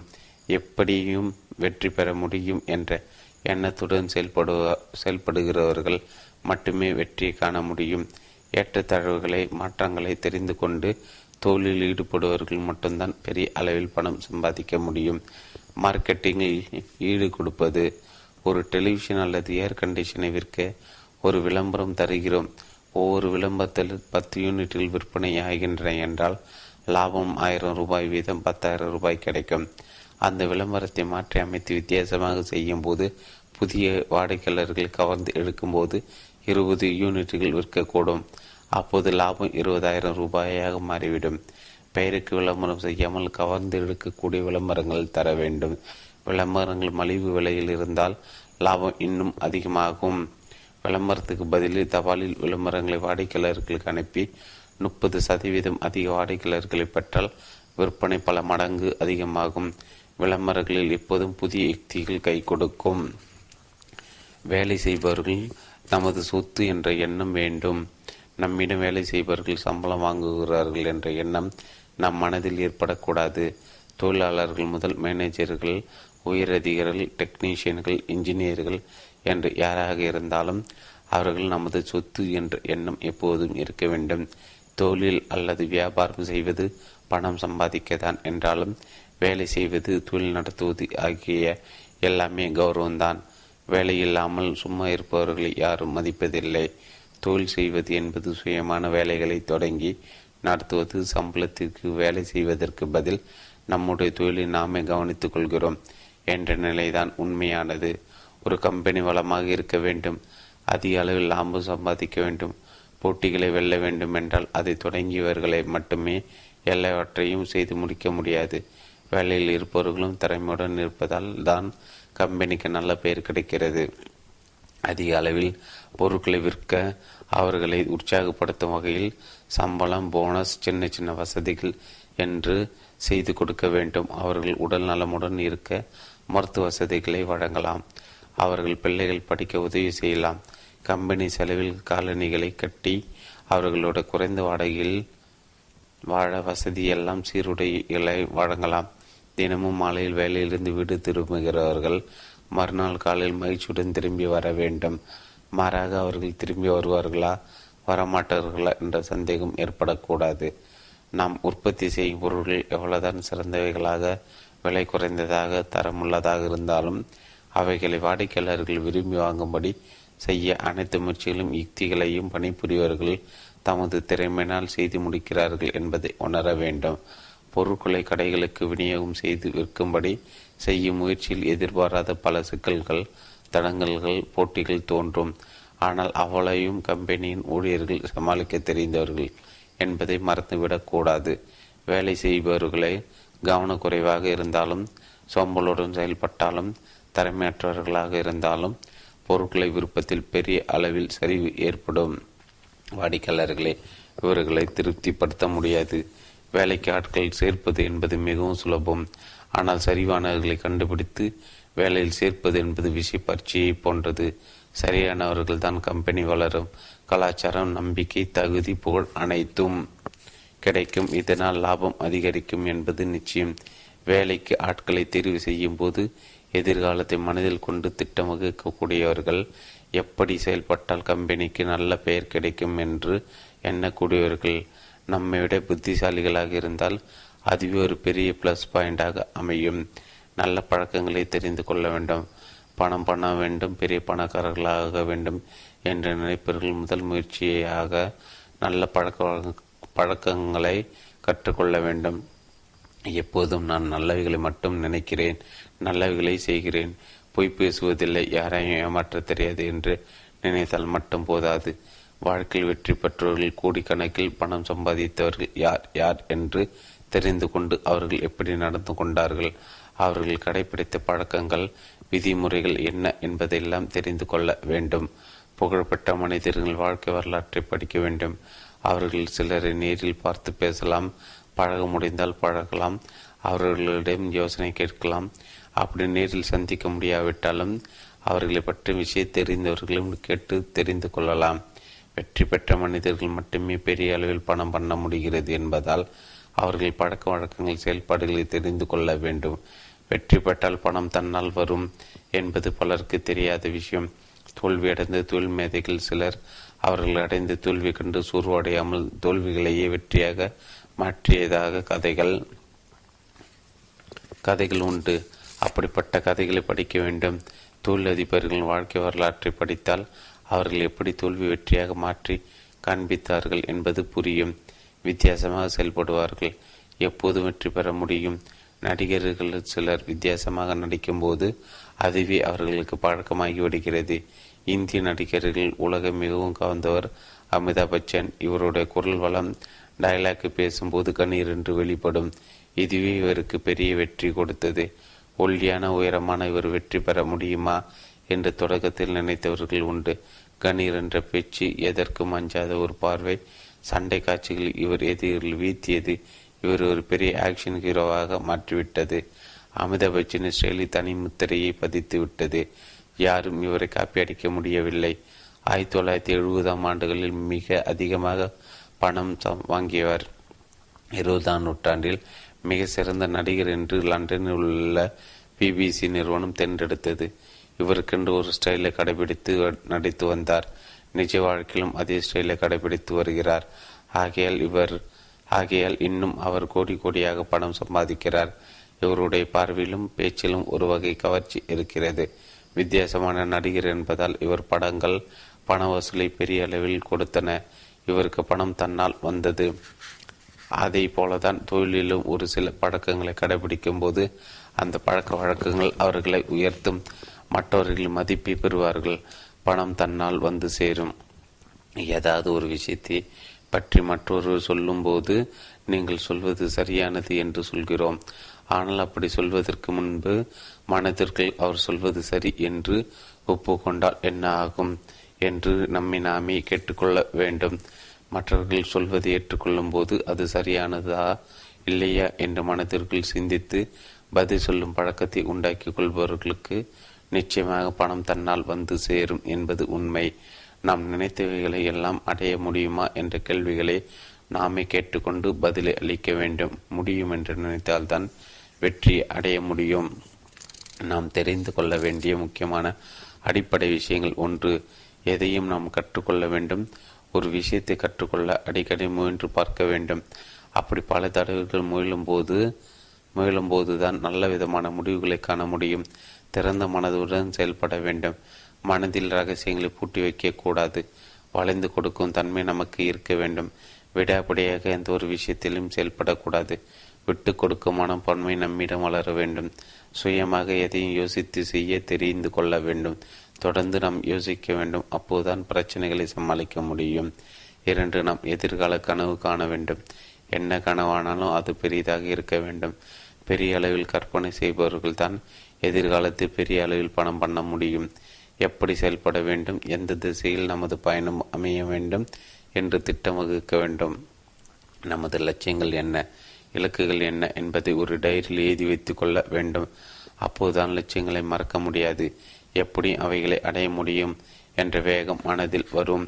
3. எப்போதும் நாம் உயர்ந்தவரை போல் காணப்பட வேண்டும். மனதில் நல்ல எண்ணங்கள், நாம் அணியும் உடைகள் அழகானவை என்று இருந்தாலே உயர்ந்தவரை போல் மற்றவர்கள் கண்களுக்கு தெரியும்.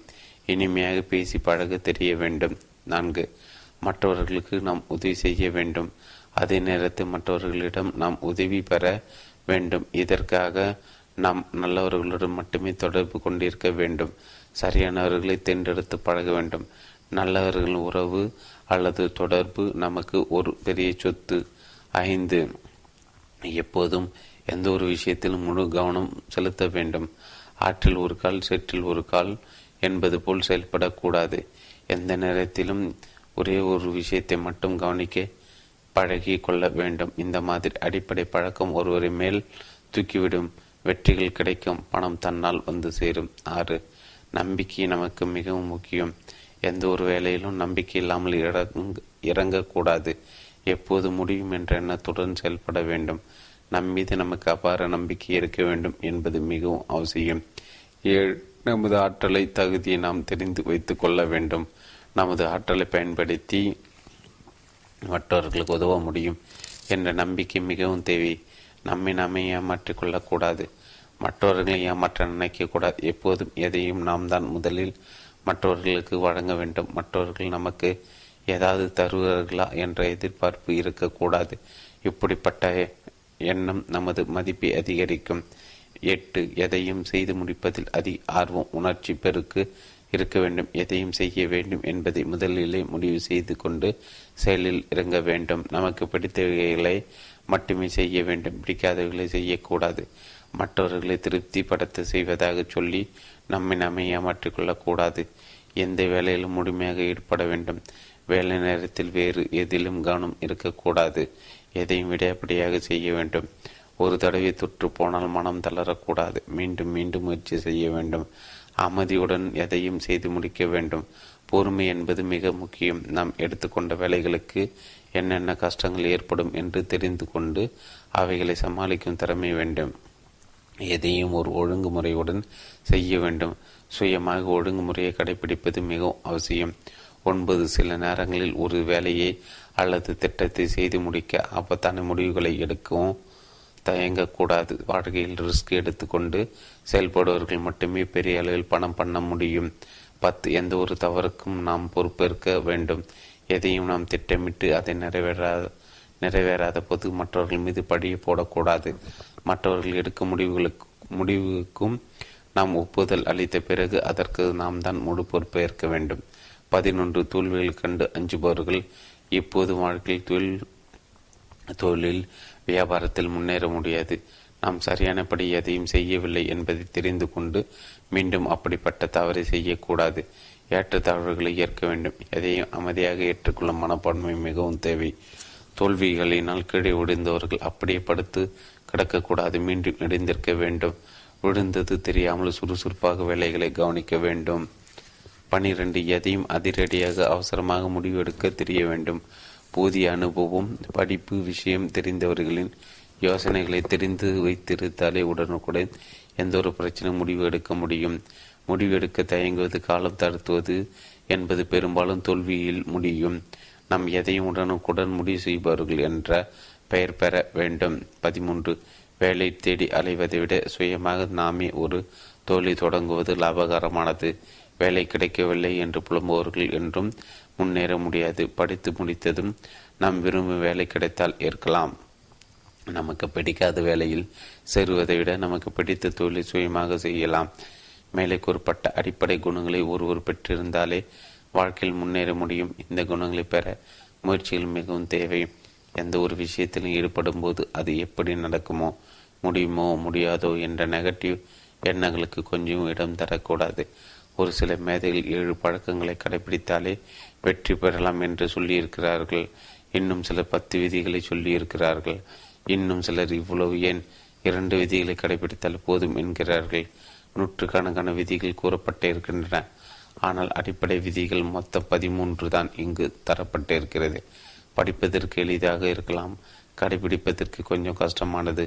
ஆனால் இவர்களை கடைபிடித்தாலே ஒருவர் மேலும் மேலும் முன்னேற முடியும். முன்னேறும்போது பணம் தன்னால் வரும்.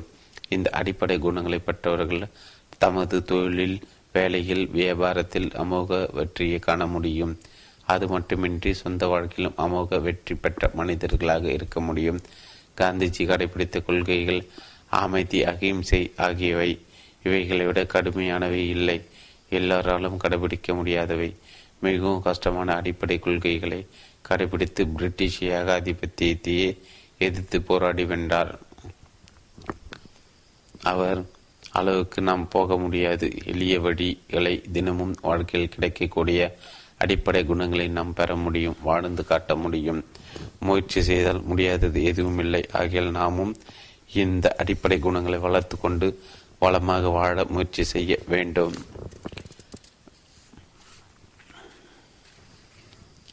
வெற்றியடைய ஒரே ஒரு குறுக்கு வழி, நம்மை விட ஒருவர் 100 மடங்கு அதிகம் சம்பாதிக்கிறார் என்றால் அவர் நம்மை விட சிறந்தவர் என்று நினைக்கக்கூடாது. அவரோட வெற்றிக்கு காரணம் என்ன என்பதை பார்க்க வேண்டும், தெரிந்து கொள்ள வேண்டும். நமக்கு தெரியாத சில விஷயங்கள் அவருக்கு தெரிந்திருக்கும். இது எப்படி? வாழ்க்கையில் உயர்ந்தவர்களே, பெரும் பணம் சம்பாதிப்பவர்களே நேரில் போய் பார்த்தால் உண்மை தெரியும். அவர் வைத்திருக்கும் ஆடம்பர பங்களா, விலை மிகுந்த கார்கள், வீட்டில் உள்ள விலைமிக்க பொருட்கள், சாதனங்கள் இவைகளை மட்டும் பார்த்தால் போதாது.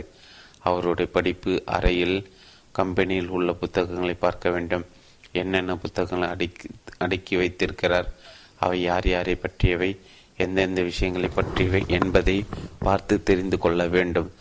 தொழிலில் வெற்றி பெற்ற மேதைகள், வாழ்க்கையில் உயர்ந்தவர்கள், பெரும் பணம் பண்ணியவர்கள், வளர்ந்து பணக்கார நாடுகளாக இருப்பவை ஆகியவைகளை பற்றி புத்தகங்கள் இருக்கும். இந்த புத்தகங்கள் அவர் பணம் சம்பாதித்து வசதியான பிறகு வாங்கினாரா அல்லது அவைகளை படித்து அதன் பலனாக சம்பாதித்தாரா என்று சிந்தித்து பார்க்கும்போது பளிச்சென்று ஒரு விடை தோன்றும். அவைகளை படித்து பயன்பட்டதன் விளைவாக தான் அவர் பணம் பண்ண முடிந்தது. அதன் விளைவாக ஆடம்பர பங்களா, பிழை மிகுந்த கார்கள் சாதனைகள் இருக்கின்றன என்பது தெளிவாக புரியும். பணம் பண்ண இந்த சுலபமான வழி தெரியாதவர்கள் எப்போதும் தொழில் வெற்றி பெற முடியாது. பெரும் பணம் முதலீடு செய்து வியாபாரம் செய்தாலும் நாளடைவில் எடைகளாகி விடுவார்கள். எதையும் கற்க வேண்டும் என்று நினைக்காதவர்கள் புத்தகங்களை படிக்க மாட்டார்கள். ஒரு சிலர் நிறைய புத்தகங்களை வாங்கி அடுக்கி வைப்பார்கள். பிரித்து பார்த்து 2-3 பக்கங்கள் மட்டுமே படித்துவிட்டு அப்படி அடுக்கி வைத்து விடுவார்கள். இவர்கள் தோல்விக்கு இவர்கள் செய்கள் தான் காரணம். ஏற்கனவே நடந்து வரும் தொழிலில் அல்லது வியாபாரத்தில் புதிதாக மாற்றங்களை செய்ய விரும்பாதவர்கள், புத்தகங்களை வாங்கி படிக்காதவர்கள் அழிவை நோக்கி போவார்கள் என்பது நிச்சயம். இவர்கள் பெரும்பாலும் ஆணவத்துடன் சோம்பலுடன் செயல்படுவார்கள். இவர்களுக்கு எதிரி இவர்களின் சோம்பல் மட்டுமே. எதையும் தெரிந்து கொள்ள வேண்டும் என்ற ஆர்வம் இருந்தாலே நாம் பெரும்பணம் சம்பாதிக்க முடியும். நமக்கு தெரியாதது மற்றவர்களுக்கு தெரியும் என்றால் அவர்களிடம் யோசனை கேட்கலாம். தொழில் தொடர்பான விஷயங்கள் மேதைகள் பேசும் கூட்டங்களுக்கு போகலாம். விவாதங்களில் கலந்து கொண்டு பயன் பெறலாம். பிர்லா சாம்ராஜ்யத்தை இளம் வயதில் ஏற்றவர். புகழ்பெற்ற பிர்லா கம்பெனியின் தலைமை பொறுப்பை எதிர்பாராத நேரத்தில் 27 வயதே ஆன குமார் மங்கலம் பிர்லா ஏற்க வேண்டிய இருந்தது. 1995 அக்டோபர் அவர் தந்தை ஆதித்ய விக்ரம் எதிர்பாராமல் இறந்துவிட்டார்.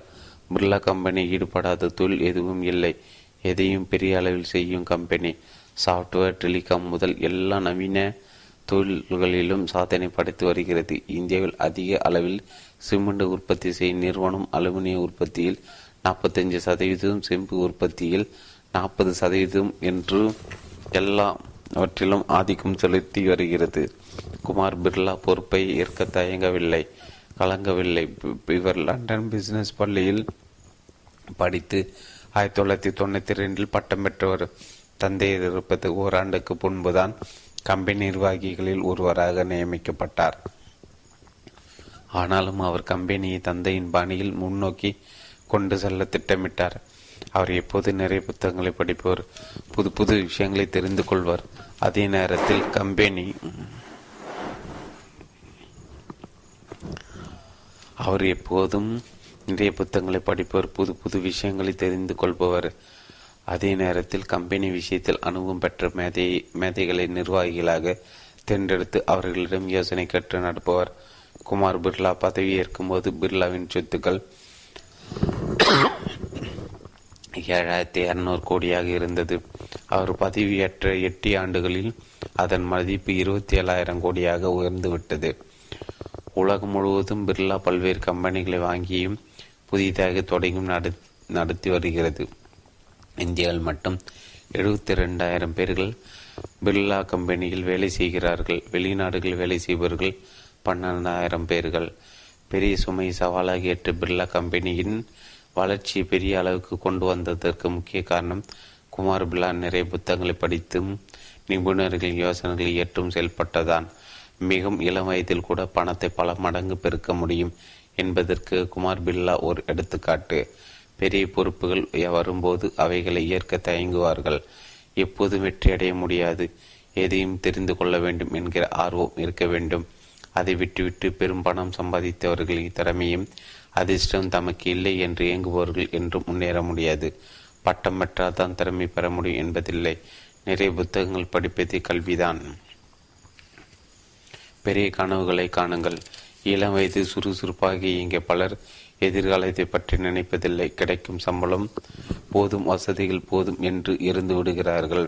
இவர்கள் 30 அல்லது 40 வயதை கடந்ததும் தமது எதிர்காலத்துக்காக ஒன்று திட்டம் தீட்டவில்லை என்று எண்ணி இயங்குகிறார்கள். இவர்கள் கனவு காணாதவர்கள். வாழ்க்கையில் ஒவ்வொருவரும் ஏதாவது கனவு காண வேண்டும். எதிர்காலத்தில் என்ன செய்யலாம், எப்படி பணம் சம்பாதிக்கலாம் என்று திட்டம் தீட்ட வேண்டும். அப்படி காணும் கனவு எப்போதும் பெரியதாக இருக்க வேண்டும். ஏதாவது புதிய தொழில் தொடங்க வேண்டும் என்று நினைப்பவர்கள் என்ன தொழில் செய்வது என்று திட்டம் போட வேண்டும். அதற்காக என்னென்ன செய்ய வேண்டும் என்று தினமும் மனதில் தோன்றியதை ஒரு டைரியில் எழுதி கொள்ள வேண்டும். உங்கள் கனவு என்ன, லட்சியம் என்ன என்பதை நண்பர்களிடம் சொல்ல வேண்டும். நம்பிக்கை மிகுந்தவர்களும் எடுத்து சொல்ல வேண்டும். அப்போதுதான் ஒருவர் காணும் கனவு பயனுள்ளதாக இருக்குமா இல்லையா என்பதை மற்றவர்கள் சொல்வார்கள். மற்றவர்கள் நமது கனவை பாராட்டும் போது நமக்கு அதிக அளவு ஊக்கம் ஏற்படும். புதிய வேகத்துடன் நமது கனவை நிறைவேற்ற துடிப்பும் ஏற்படும். நாம் காணும் கனவு வெறும் பகல் கனவாக இருக்கக்கூடாது, வாழ்க்கை லட்சியமாக இருக்க வேண்டும். நமது கனவை புரிந்து கொண்டு பாராட்டுபவர்களிடம் மட்டுமே அதை சொல்ல வேண்டும். சிலர் நமது கனவை கலைப்பவர்களாக இருப்பார்கள். நாம் காணும் கனவை அடைவது மிக மிக கடினம், அதனால் பெரிய அளவில் தோல்விதான் ஏற்படும் என்று கூறுவார்கள். இவர்களிடம் நமது கனவை வெளியிடக்கூடாது. அதே நேரத்தில் நாம் கனவை கற்பனைகளை மனத்துக்குள் பூட்டி வைக்கவும் கூடாது. மனத்துக்குள் பூட்டி வைக்கும் கனவு என்றும் நிறைவேறாது. மற்றவர்களிடம் சொல்வதால் அதை எப்படியும் செயலில் நிறைவேற்றி காட்ட வேண்டும் என்ற வேகம் உண்டாகும். மனவிட்டும் பேசும்போது மற்றவர்கள் உங்களை பார்க்கும்போது எப்படியும் அதை நிறைவேற்ற வேண்டும் என்று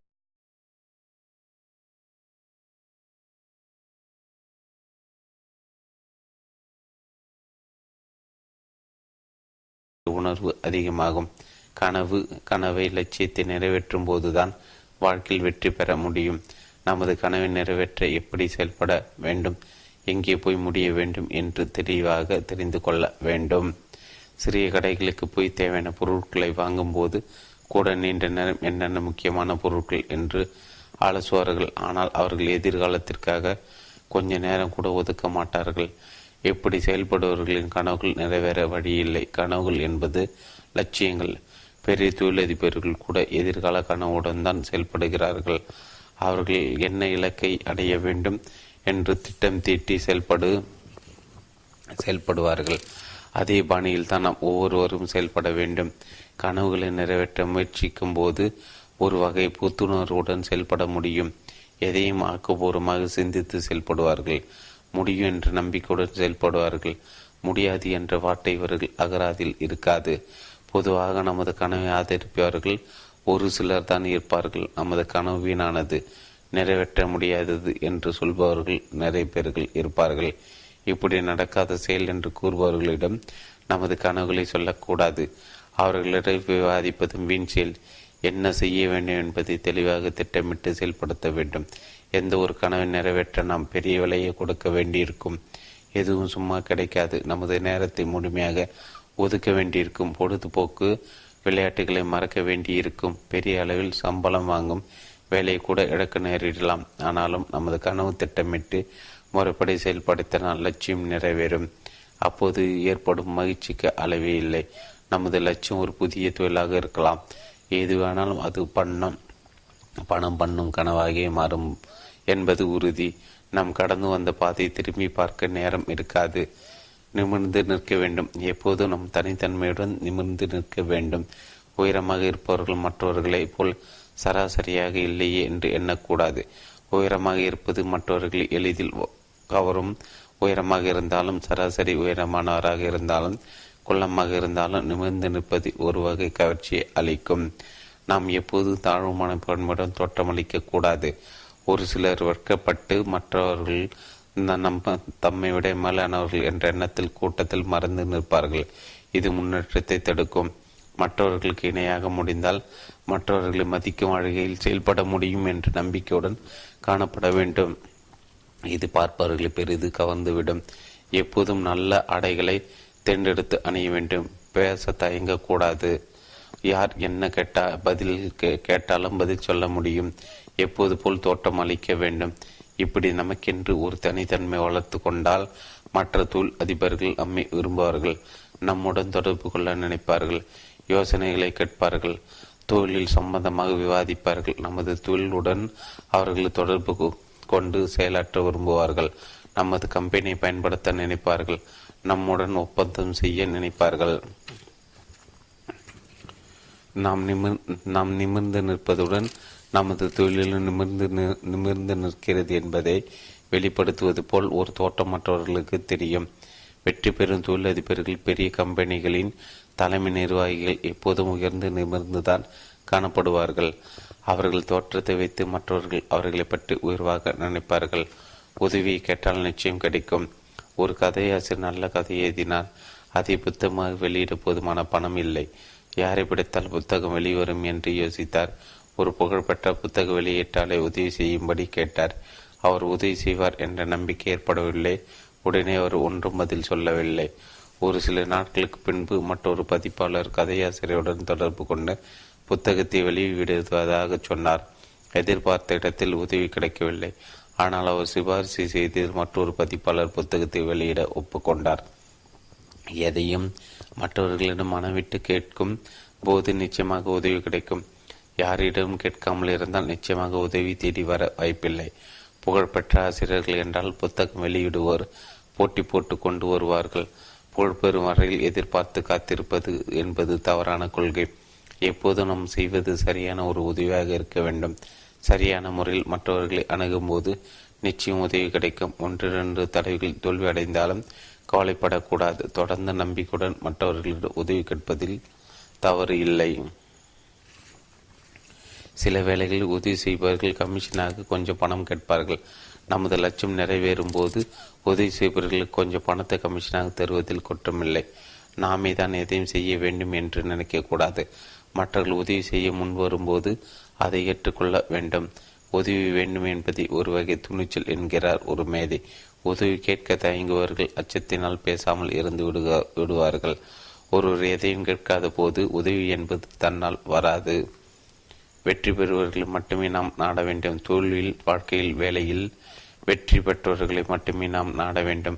அவர்களிடம் யோசனைகளை கேட்கலாம். நமது பிரச்சனைகளை சொல்லி என்ன செய்யலாம் என்று தெரிந்து கொள்ளலாம். பொதுவாக மற்றவர்கள் இணைந்து செயல்படும் போது வெற்றி கிடைக்கும். தனி மனிதராக வெற்றி பெறுவர்கள் சுயமாக எதையும் செய்பவர்கள் தான் மிகவும் குறைவு.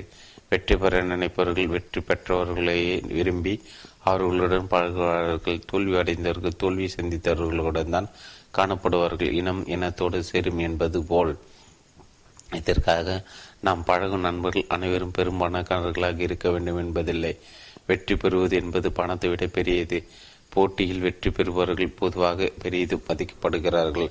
பொருட்களை விற்பதில் சாதனை செய்தவர்கள் கூட அவரை விட பெரிய அளவில் சாதனை செய்தவர்களுடன் தொடர்பு கொள்வது, நட்பு கொள்வது பெரிய அளவில் மேலும் வெற்றியை தரும். மதிப்பையும் செல்வாக்கையும் பெற சில வழிகள். தொழிலின் மதிப்பை பெற ஒரு சில வழிகளை நாம் பின்பற்ற வேண்டும். அவை: ஒன்று, இப்போது நாம் நேர்மையாக நடந்து கொள்ள வேண்டும். 2, நல்ல பலன்களை பெற கடுமையாக உழைக்க வேண்டும். 3, எதையும் சிந்தித்து செயல்பட வேண்டும். கண்மூடித்தனமாக எதையும் செய்யக்கூடாது. 4, நாம் மற்றவர்களிடமிருந்து எதையும் எதிர்பார்ப்பதை விட முதலில் நாம் தான் மற்றவர்கள் எதையும் அளிக்க வேண்டும்.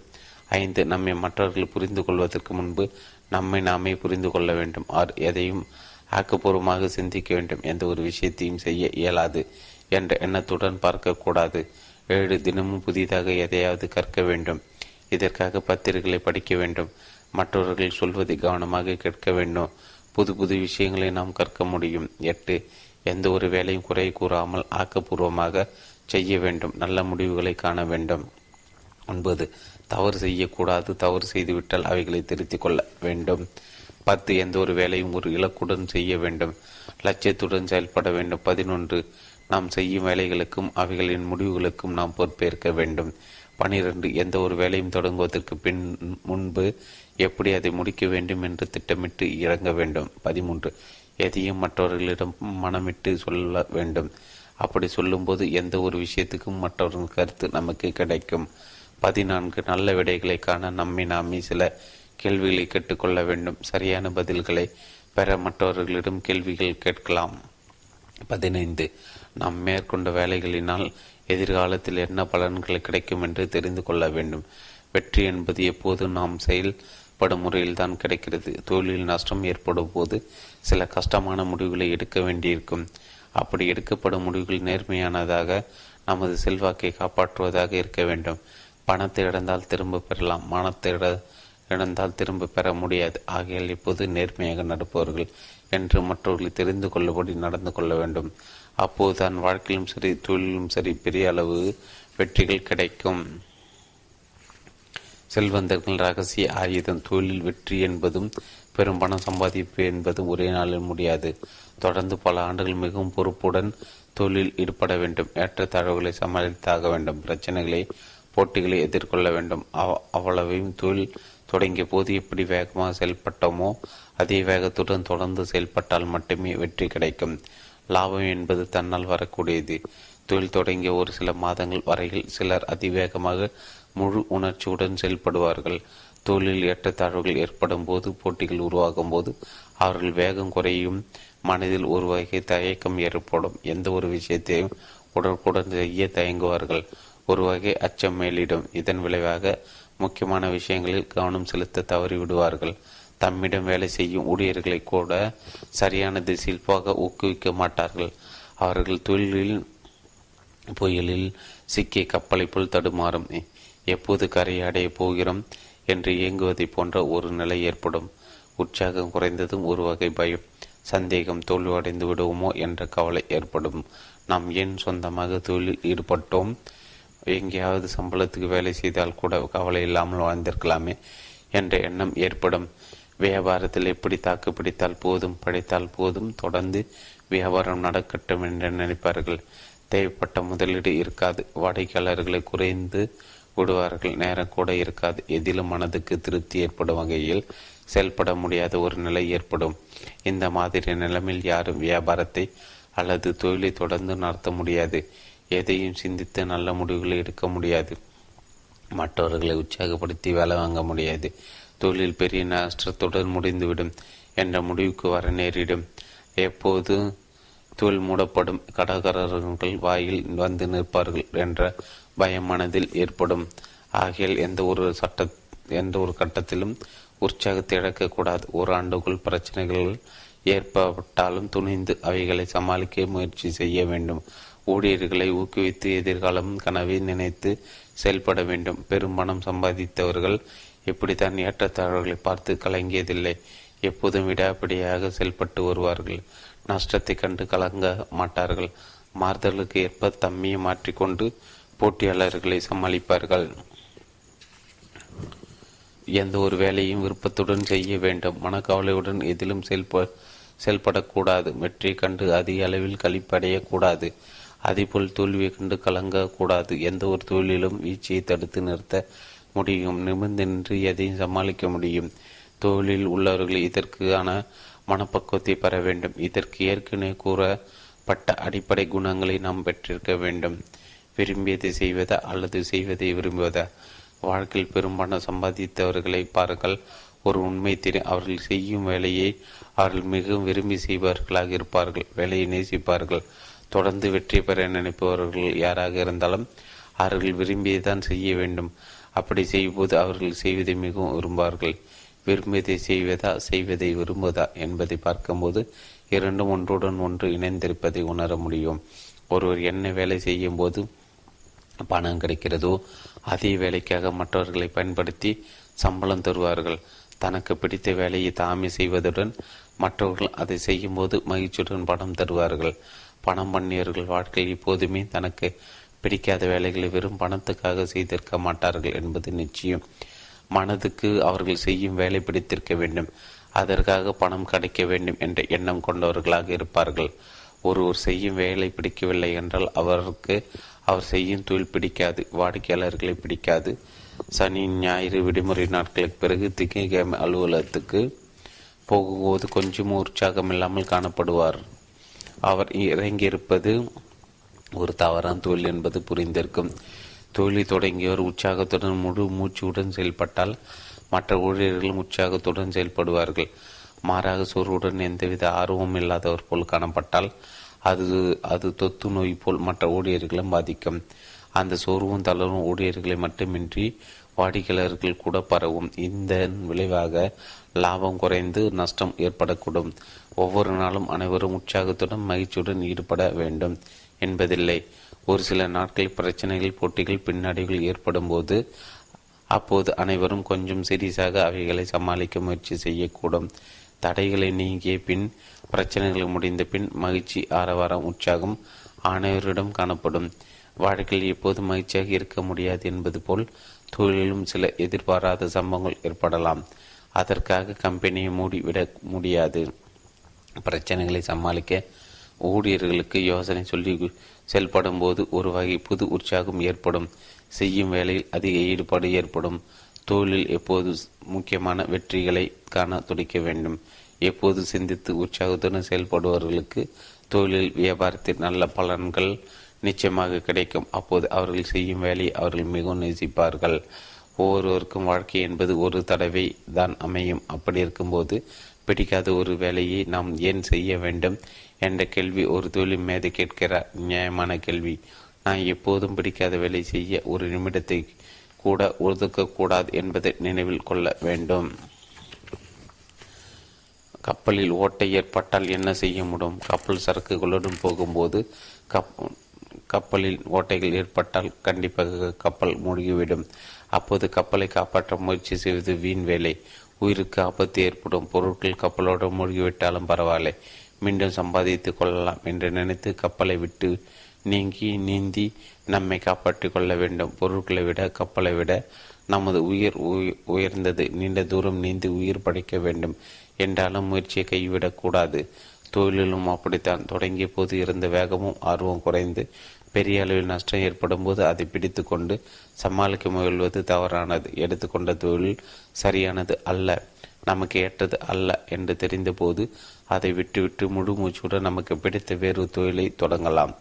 ஒவ்வொருவருக்கும் ஒரு வேளையில் எந்த அளவுக்கு ஆர்வம் இருக்க வேண்டும் என்று ஜான் மக்ரான் என்னும் மேதை கூறியிருக்கிறார். ஆர்வத்துடன் ஆவேசமாக செயல்படவர்கள் 1 முதல் 10 வரையில் செயல்படக்கூடும் என்று மதிப்பெண்கள் வழங்கியிருக்கிறார். 100க்கு 100 முழு முயற்சியுடன் ஈடு கொடுப்பவர்கள் மட்டுமே 10 மதிப்பெண்கள் பெறுவார்கள். இந்த மதிப்பெண் எல்லோருக்கும் கிடைப்பதில்லை.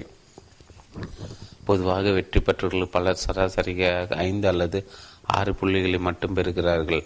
காரணம், பெரும்பாலானோர் சராசரியாக செயல்படுகிறார்கள். அதிக அளவு ஆர்வம் காட்டுபவர்கள் வேகமாக செயல்படுபவர்கள் 8, 9, 10 புள்ளிகளை பெற முடியும். இவர்கள்தான் எப்போதும் தொழில் மற்றவர்களை மிஞ்சுவர்களாக இருப்பார்கள். எதையும் வரிசையாக செய்பவர்கள் பெரும் பணம் சம்பாதிப்பவர்கள் எதையும் வரிசையாக செய்பவர்கள் முன்னுக்கு பின் முரணாக எதையும் செய்ய மாட்டார்கள். அவர்கள் எப்போதும் ஒரு இலக்குடன் லட்சியத்துடன் ஏதாவது ஒன்றை அடைந்து தீர வேண்டும் என்ற எண்ணத்துடன் செயல்படுவார்கள். அவர்கள் நினைத்ததை அடைய அதற்கான விலையை கொடுக்கவும் வேண்டியிருக்கும். விலை என்பது வெறும் பணம் மட்டுமல்ல, நேரத்தை அதிக அளவில் செலவிட வேண்டியிருக்கும். வேர்வை சிந்தி வேலை செய்ய வேண்டும். ஓய்வெடுக்க நேரமில்லாமல் போகலாம். கண்களில் கண்ணீர் சிந்த வேண்டியிருக்கும். அதே நேரத்தில் அவர்கள் ஒழுக்கத்தையும் காப்பாற்றி கொள்ள வேண்டியிருக்கும். ஒருவருடைய ஒழுக்கத்துக்கு இடையூறு வரும்போது தாங்க முடியாத அளவுக்கு மனம் துன்பப்படக்கூடும். ஏமாற்றம் பல வேலைகளில் வருத்தத்தை உண்டாக்கக்கூடும். எதையும் அடைய நாம் படும் துன்பங்கள், வேதனைகள், வருத்தங்கள் கூட நாம் கொடுக்கும் விலையாக மாறும். ஆகிய விலை என்பது பணத்தினால் மட்டும் அளவிடக்கூடியது அல்ல. எப்போது நேர்மையும் ஒழுக்கத்தையும் விட்டு கொடுக்காதவர்கள் எப்படியும் நினைத்ததை பெற முடியும். அந்த இலக்கை அடைந்ததும் நாம் பட்ட துன்பங்கள், இடையூறுகள் ஆகியவைகள் மறந்து மகிழ்ச்சியில் திளைக்கும் வாய்ப்பு ஏற்படும். எதையும் செய்து முடிக்கும் போது ஏற்படும் மகிழ்ச்சி வித்தியாசமானது. ஒரு வேலையை எடுத்துக்கொண்டால் அதை முடிந்த பிறகு அடுத்த வேலையை எடுத்துக்கொள்ள வேண்டும். லட்சியங்கள் நிறைவேற பணம் சம்பாதித்தவர்கள் கடைபிடிக்கும் விதிகள் இதுவும் ஒன்று மிக முக்கியமானதும் கூட. எதற்கும் ஒரு விலை உண்டு. ஏதாவது தொழில் வெற்றி பெற வேண்டுமானால் தினமும் நீண்ட நேரம் கடுமையாக வேலை செய்து ஆக வேண்டும். அதற்காக வாழ்நாள் முழுவதும் தொடர்ந்து நீண்ட நேரம் வேலை செய்ய வேண்டும் என்பதில்லை. எப்போதும் வேலை என்று இருந்தால் வாழ்க்கை அர்த்தமற்றதாகி விடும். பொதுவாக நாம் தினமும் 8 மணி நேரம் வேலை செய்ய வேண்டும். நாம் எங்கேயாவது வேலைக்கு போனாலும் 8 மணி நேரம் நம்மை நாமே செய்ய சொல்வார்கள். நமது தொழில் 8 மணி நேரம் வேலை செய்வதில் தயக்கம் காட்டக்கூடாது. ஒரு சில நாட்களில் 10 மணி நேரம் வரையில் அல்லது 12 மணி நேரம் வரையில் வேலை செய்ய வேண்டியிருக்கும். நமது லட்சியம் நிறைவேற நாம் கொடுக்கும் விலை இது. எதற்கும் ஒரு விலை உண்டு. இந்த விஷயத்தில் நாம் அதிக நேரம் வேலை செய்வதும் ஒரு விலை. விளையாட்டு வீரர்கள் சிறப்புடன் விளங்க பல ஆண்டுகள் தொடர்ந்து நீண்ட நேரம் பயிற்சியில் ஈடுபடுகிறார்கள். ஆசிரியர்கள் படித்து பட்டம் பெற ஒரு சில ஆண்டுகள் தொடர்ந்து கடுமையாக படித்தாக வேண்டும். இசைக்கலைஞர் தினமும் நீண்ட நேரம் பயிற்சி செய்ய வேண்டும். பல ஆண்டுகள் பயின்ற பின்னர் தான் அவர்கள் மேதைகளாக முடியும். ஆனால் தொழிலில் உள்ளவர்கள் தொடர்ந்து பல ஆண்டுகள் அதிக நேரம் வேலை செய்ய வேண்டியதில்லை. ஒரு சில வேலைகளை முடிக்க மட்டுமே கொஞ்சம் அதிக நேரம் ஒரு சில நாட்களுக்கு அல்லது மாதங்களுக்கு செய்ய வேண்டியிருக்கும். எதையும் செய்து முடிக்க ஒரு திட்டத்துடன் இறங்கும் போது குறைந்த காலங்களில் அதை செய்து முடிக்க தினமும் கொஞ்சம் அதிக நேரத்தை செலவிட வேண்டியிருக்கும். இதனால் அவர்கள் வெற்றி பெறுவது உறுதி. அவர்கள் லட்சியம் நிறைவேறும். மனதில் ஏற்படும் மகிழ்ச்சிக்கு அளவே இல்லை. அத்துடன் பெரிய அளவில் லாபமும் கிடைக்கும் என்பதும் உறுதி. விடாப்படியாக எதையும் செய்ய வேண்டும். வாழ்க்கை என்பது சோதனைகள் நிறைந்தது. ஒரு சிலருக்கு பட்டப்படிப்பு இருந்தும் வேலை கிடைக்காமல் போகலாம். வருவாய் இல்லாத நாட்களில் நல்ல உணவு கிடைக்காது. சரியான ஆடைகளை கூட வாங்க முடியாமல் போகலாம். பெற்றோர்கள் வசதியானவர்களாக இருந்தால் பிள்ளைகளுக்கு வேலை கிடைக்கும் வரையில் இந்த மாதிரி பிரச்சனைகள் தோன்றுவதில்லை. உண்ண உணவு, இருக்க இடம், உடுக்க உடைகள், தக்க அளவுக்கு பணம் ஆகியவை பெற்றோர்கள் கொடுக்க தவறுவதில்லை. ஆனால் ஒவ்வொரு வளர்ந்துவிட்ட பிறகு படிப்பு முடித்த பின் உடனுக்குடன் ஒரு வேலை வேண்டும், சுயமாக சம்பாதிக்க வேண்டும், பெற்றோர்களுக்கு உதவ வேண்டும் என்று நினைப்பவர்கள் மிக அதிகம். ஆனால் வேலை கிடைக்காத பொது பிரச்சனைகள் அவர்களை வாட்டும். வேலை தேடி வேறு நகரங்களுக்கு வந்துவிட்ட பிறகு எப்படியும் வேலை கிடைக்கலாம் என்ற நம்பிக்கையில் காணப்படுவார்கள். கையில் கொண்டு வந்த பணம் கரைந்ததும் அடிக்கடி பெற்றோர்களிடம் பணம் கேட்க தயங்குவார்கள்.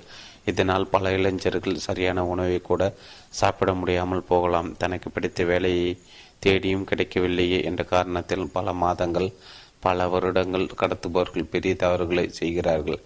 மனத்துக்கு பிடித்தமான வேலை கிடைக்கவில்லை என்றால் கிடைக்கின்ற வேலை எதுவானாலும் தற்காலிகமாக ஏற்றுக்கொள்ள வேண்டும். சின்ன சின்ன வேலைகள் என்றாலும் போதும். அத்தோடு பள்ளி சிறுவர்கள் சிலருக்கு டியூஷன் சொல்லிக் கொடுத்து பணம் சம்பாதிக்கலாம். நிறைய படித்தவர்கள், கல்லூரி மாணவர்கள் டியூஷன் சொல்லிக் கொடுக்கலாம். இதில் போதுமான அளவுக்கு பணம் கிடைக்கும்.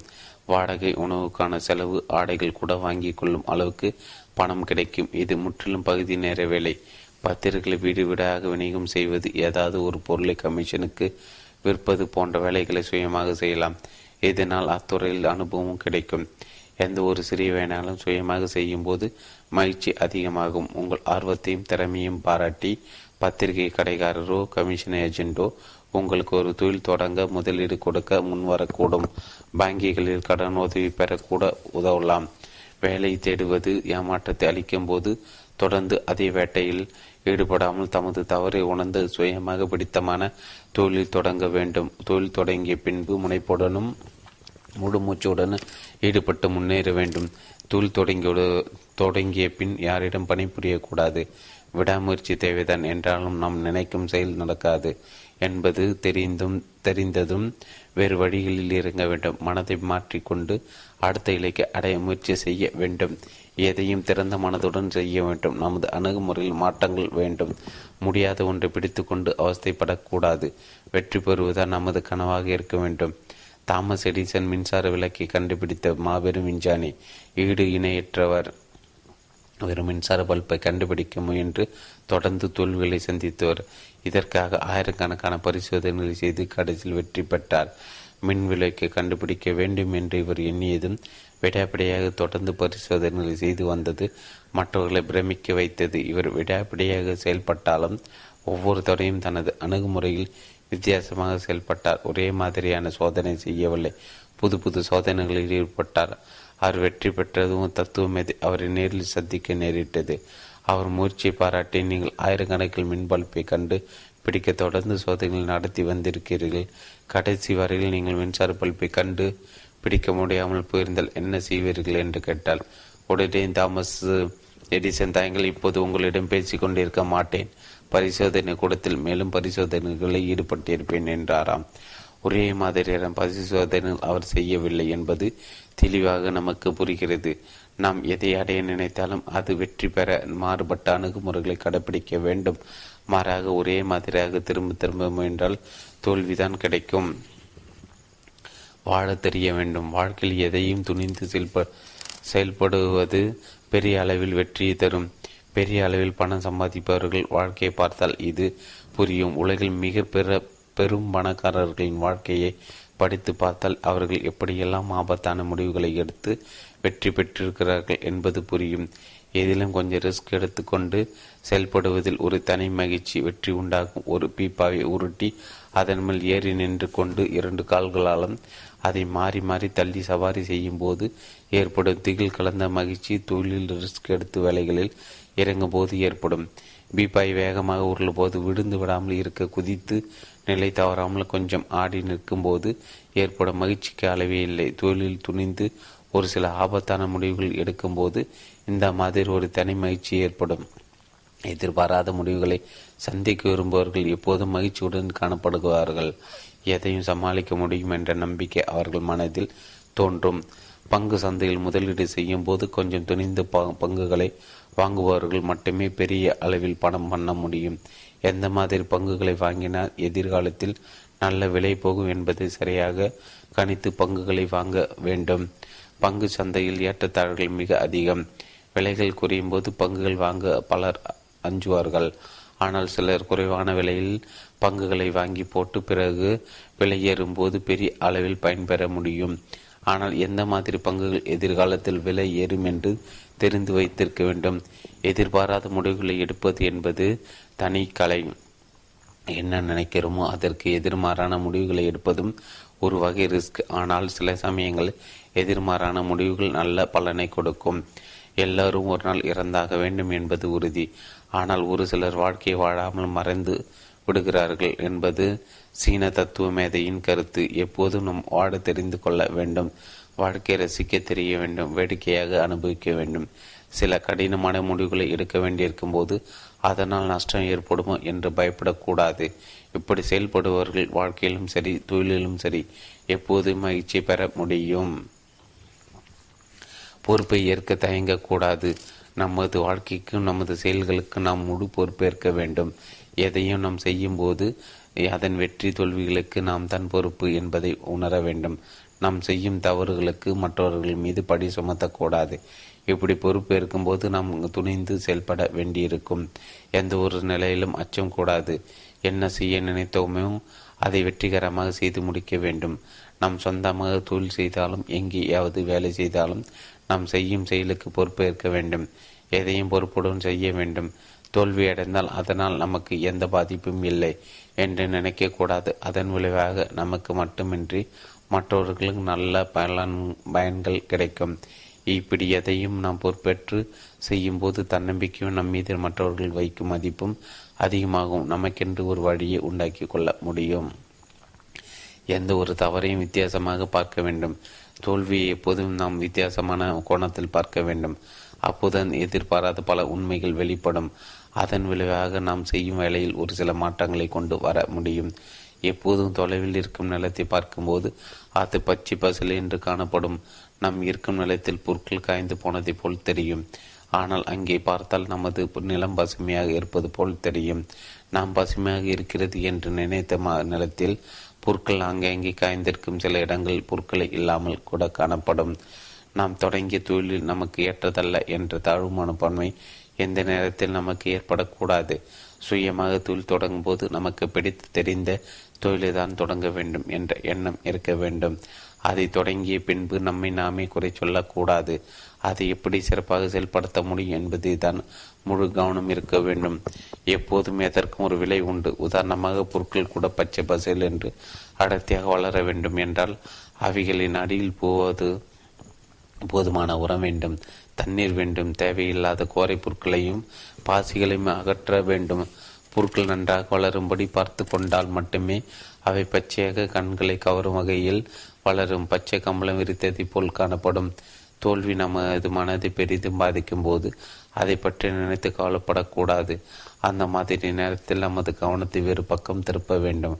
மற்றவர்கள் பிரச்சனை என்ன என்று பார்த்து அதற்கு நம்மால் தீர்வு காண முடியுமா என்று சிந்திக்கலாம்.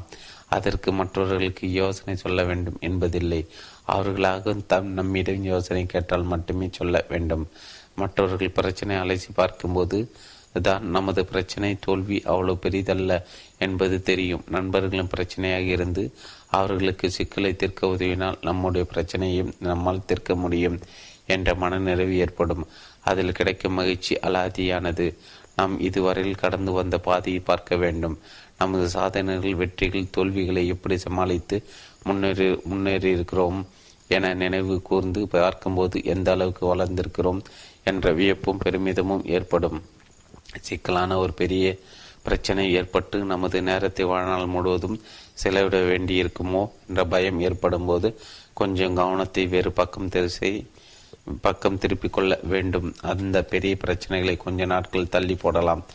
மிகவும் சிக்கலான பிரச்சனைகளின் முடிவு ஏற்படவில்லை எனில் அதை அப்படி தள்ளி வைத்துவிட்டு பிறகு முடிவு செய்தோமானால் புதிய யோசனைகள் யுக்திகள் தோன்றும். பிரச்சனை சமாளிக்க புதிய வழி நிச்சயமாக கிடைக்கும். எப்போதும் கொஞ்சம் இடைவெளி கிடைக்கும் போது நமது உள்ளுணர்வு புதிய யுக்திகளை கண்டுபிடிக்கும். ஆகையால் விடைப்படியாக தொடர்ந்து ஒரே ஒரு பிரச்சனை சமாளிக்க முயல்வது தவறானது. உண்மையை சொன்னால் சில விஷயங்களை ஒரு சில நாட்களுக்கு தள்ளி போடுவதன் மூலம் அதற்கு விடை விரைவில் தன்னால் கிடைக்கும். சிக்கலை சிந்திப்பதற்கு கொஞ்சம் ஓய்வு தேவை.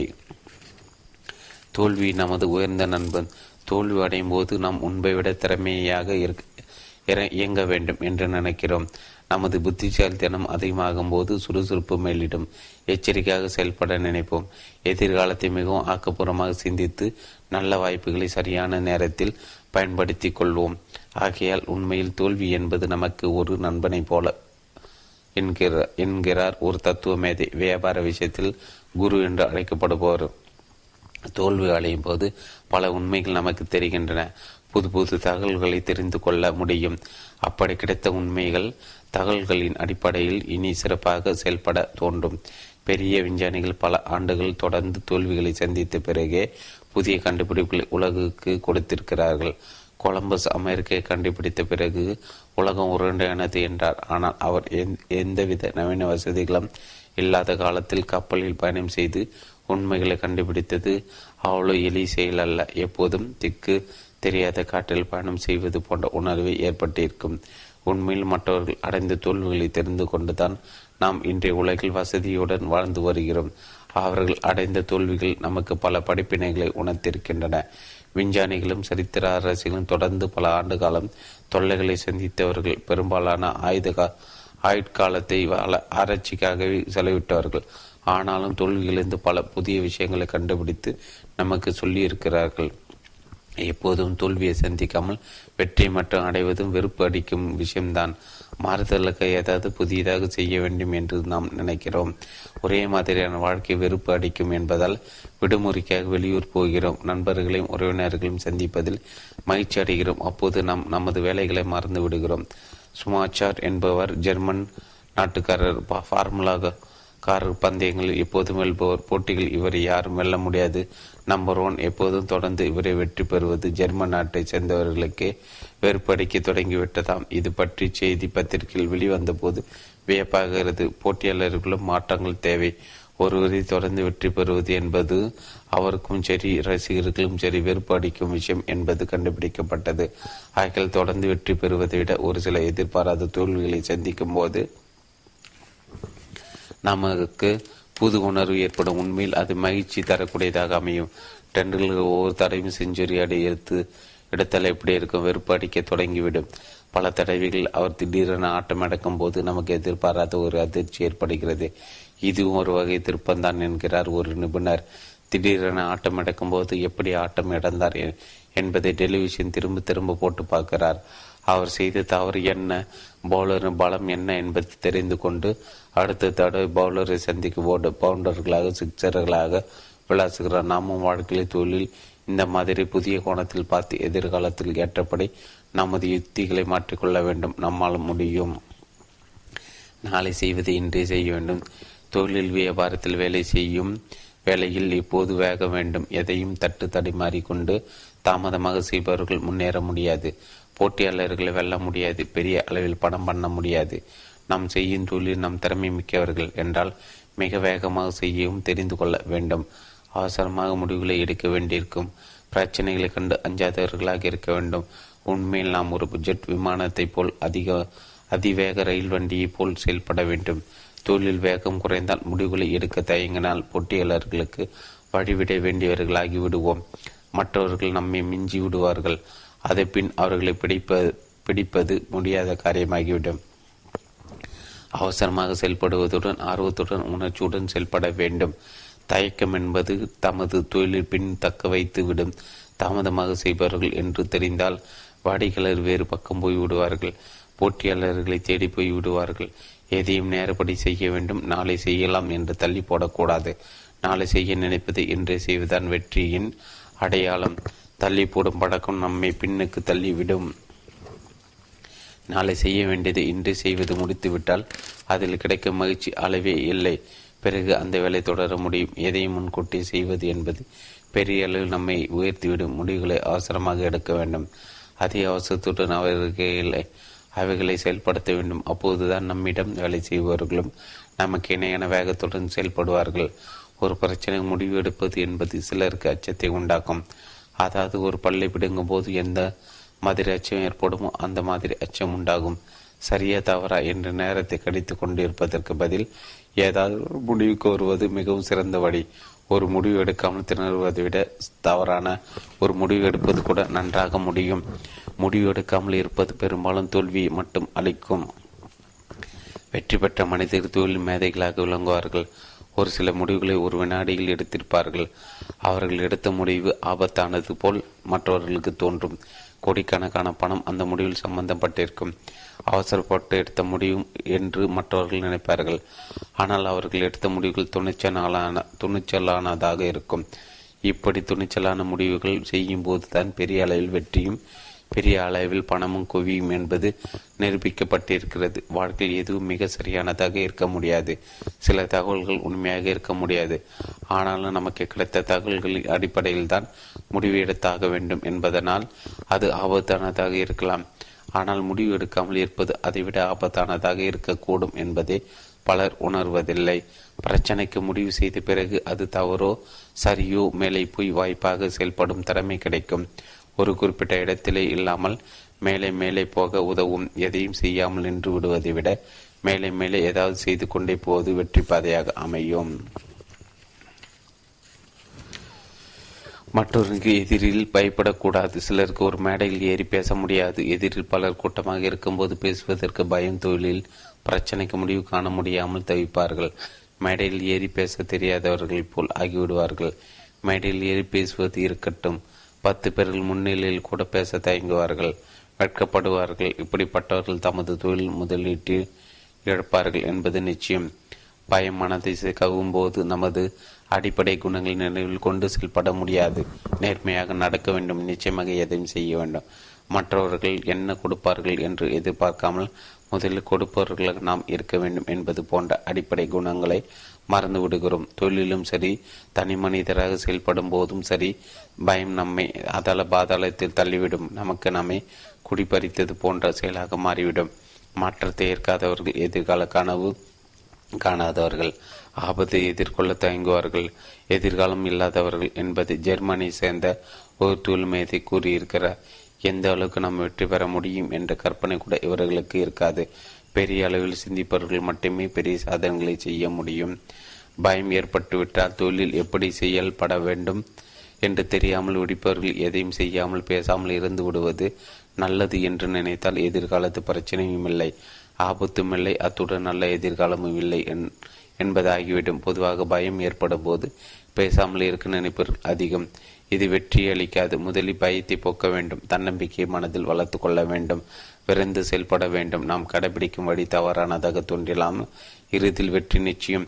திறமை என்பது மிக முக்கியம். நம்மால் ஒரு முடிவுக்கு வர முடியாமல் போனால் நிபுணர்கள் ஆலோசனை பெறலாம். நாமே கற்றுக்கொண்டு அதே நேரத்தில் அதிவேகமாக செயல்படுவது ஆபத்தானதாக இருக்கும். தொழில் தொடர்பான விஷயங்களை கற்றுக்கொண்ட பிறகே அதிரடியாக செயல்பட வேண்டும். எப்படிப்பட்ட சுற்றுப்புறத்திலும் பயத்துடன் செயல்படக்கூடாது. துணிந்து முன்னேற வேண்டும். வெட்கப்படாமல் மற்றவர்களிடம் பேச வேண்டும், விவாதிக்க வேண்டும். ஆக்கப்பூர்வமான சிந்தனை ஈடுபட்டால் நிச்சயம் மனதில் பயம் என்பது கொஞ்சமும் ஏற்படக்கூடாது.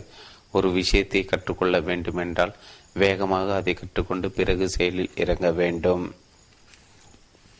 சுயமாக செயல்பட தெரிய வேண்டும். நாம் எங்கே வேலை செய்தால் முழு கவனத்துடன் செயல்பட வேண்டும். ஒரு சாதாரண வேலையாக இருக்கலாம், ஒரு கம்பெனி குமாஸ்தாக இருக்கலாம், அல்லது பெரிய பதவியில் இருக்கலாம். எங்கே வேலை செய்தாலும் நல்ல சம்பளம் வாங்குவார்கள். சில வரையறுக்கப்பட்ட வேலைகளை மட்டுமே நாம் செய்ய வேண்டும் என்று நினைக்கக்கூடாது.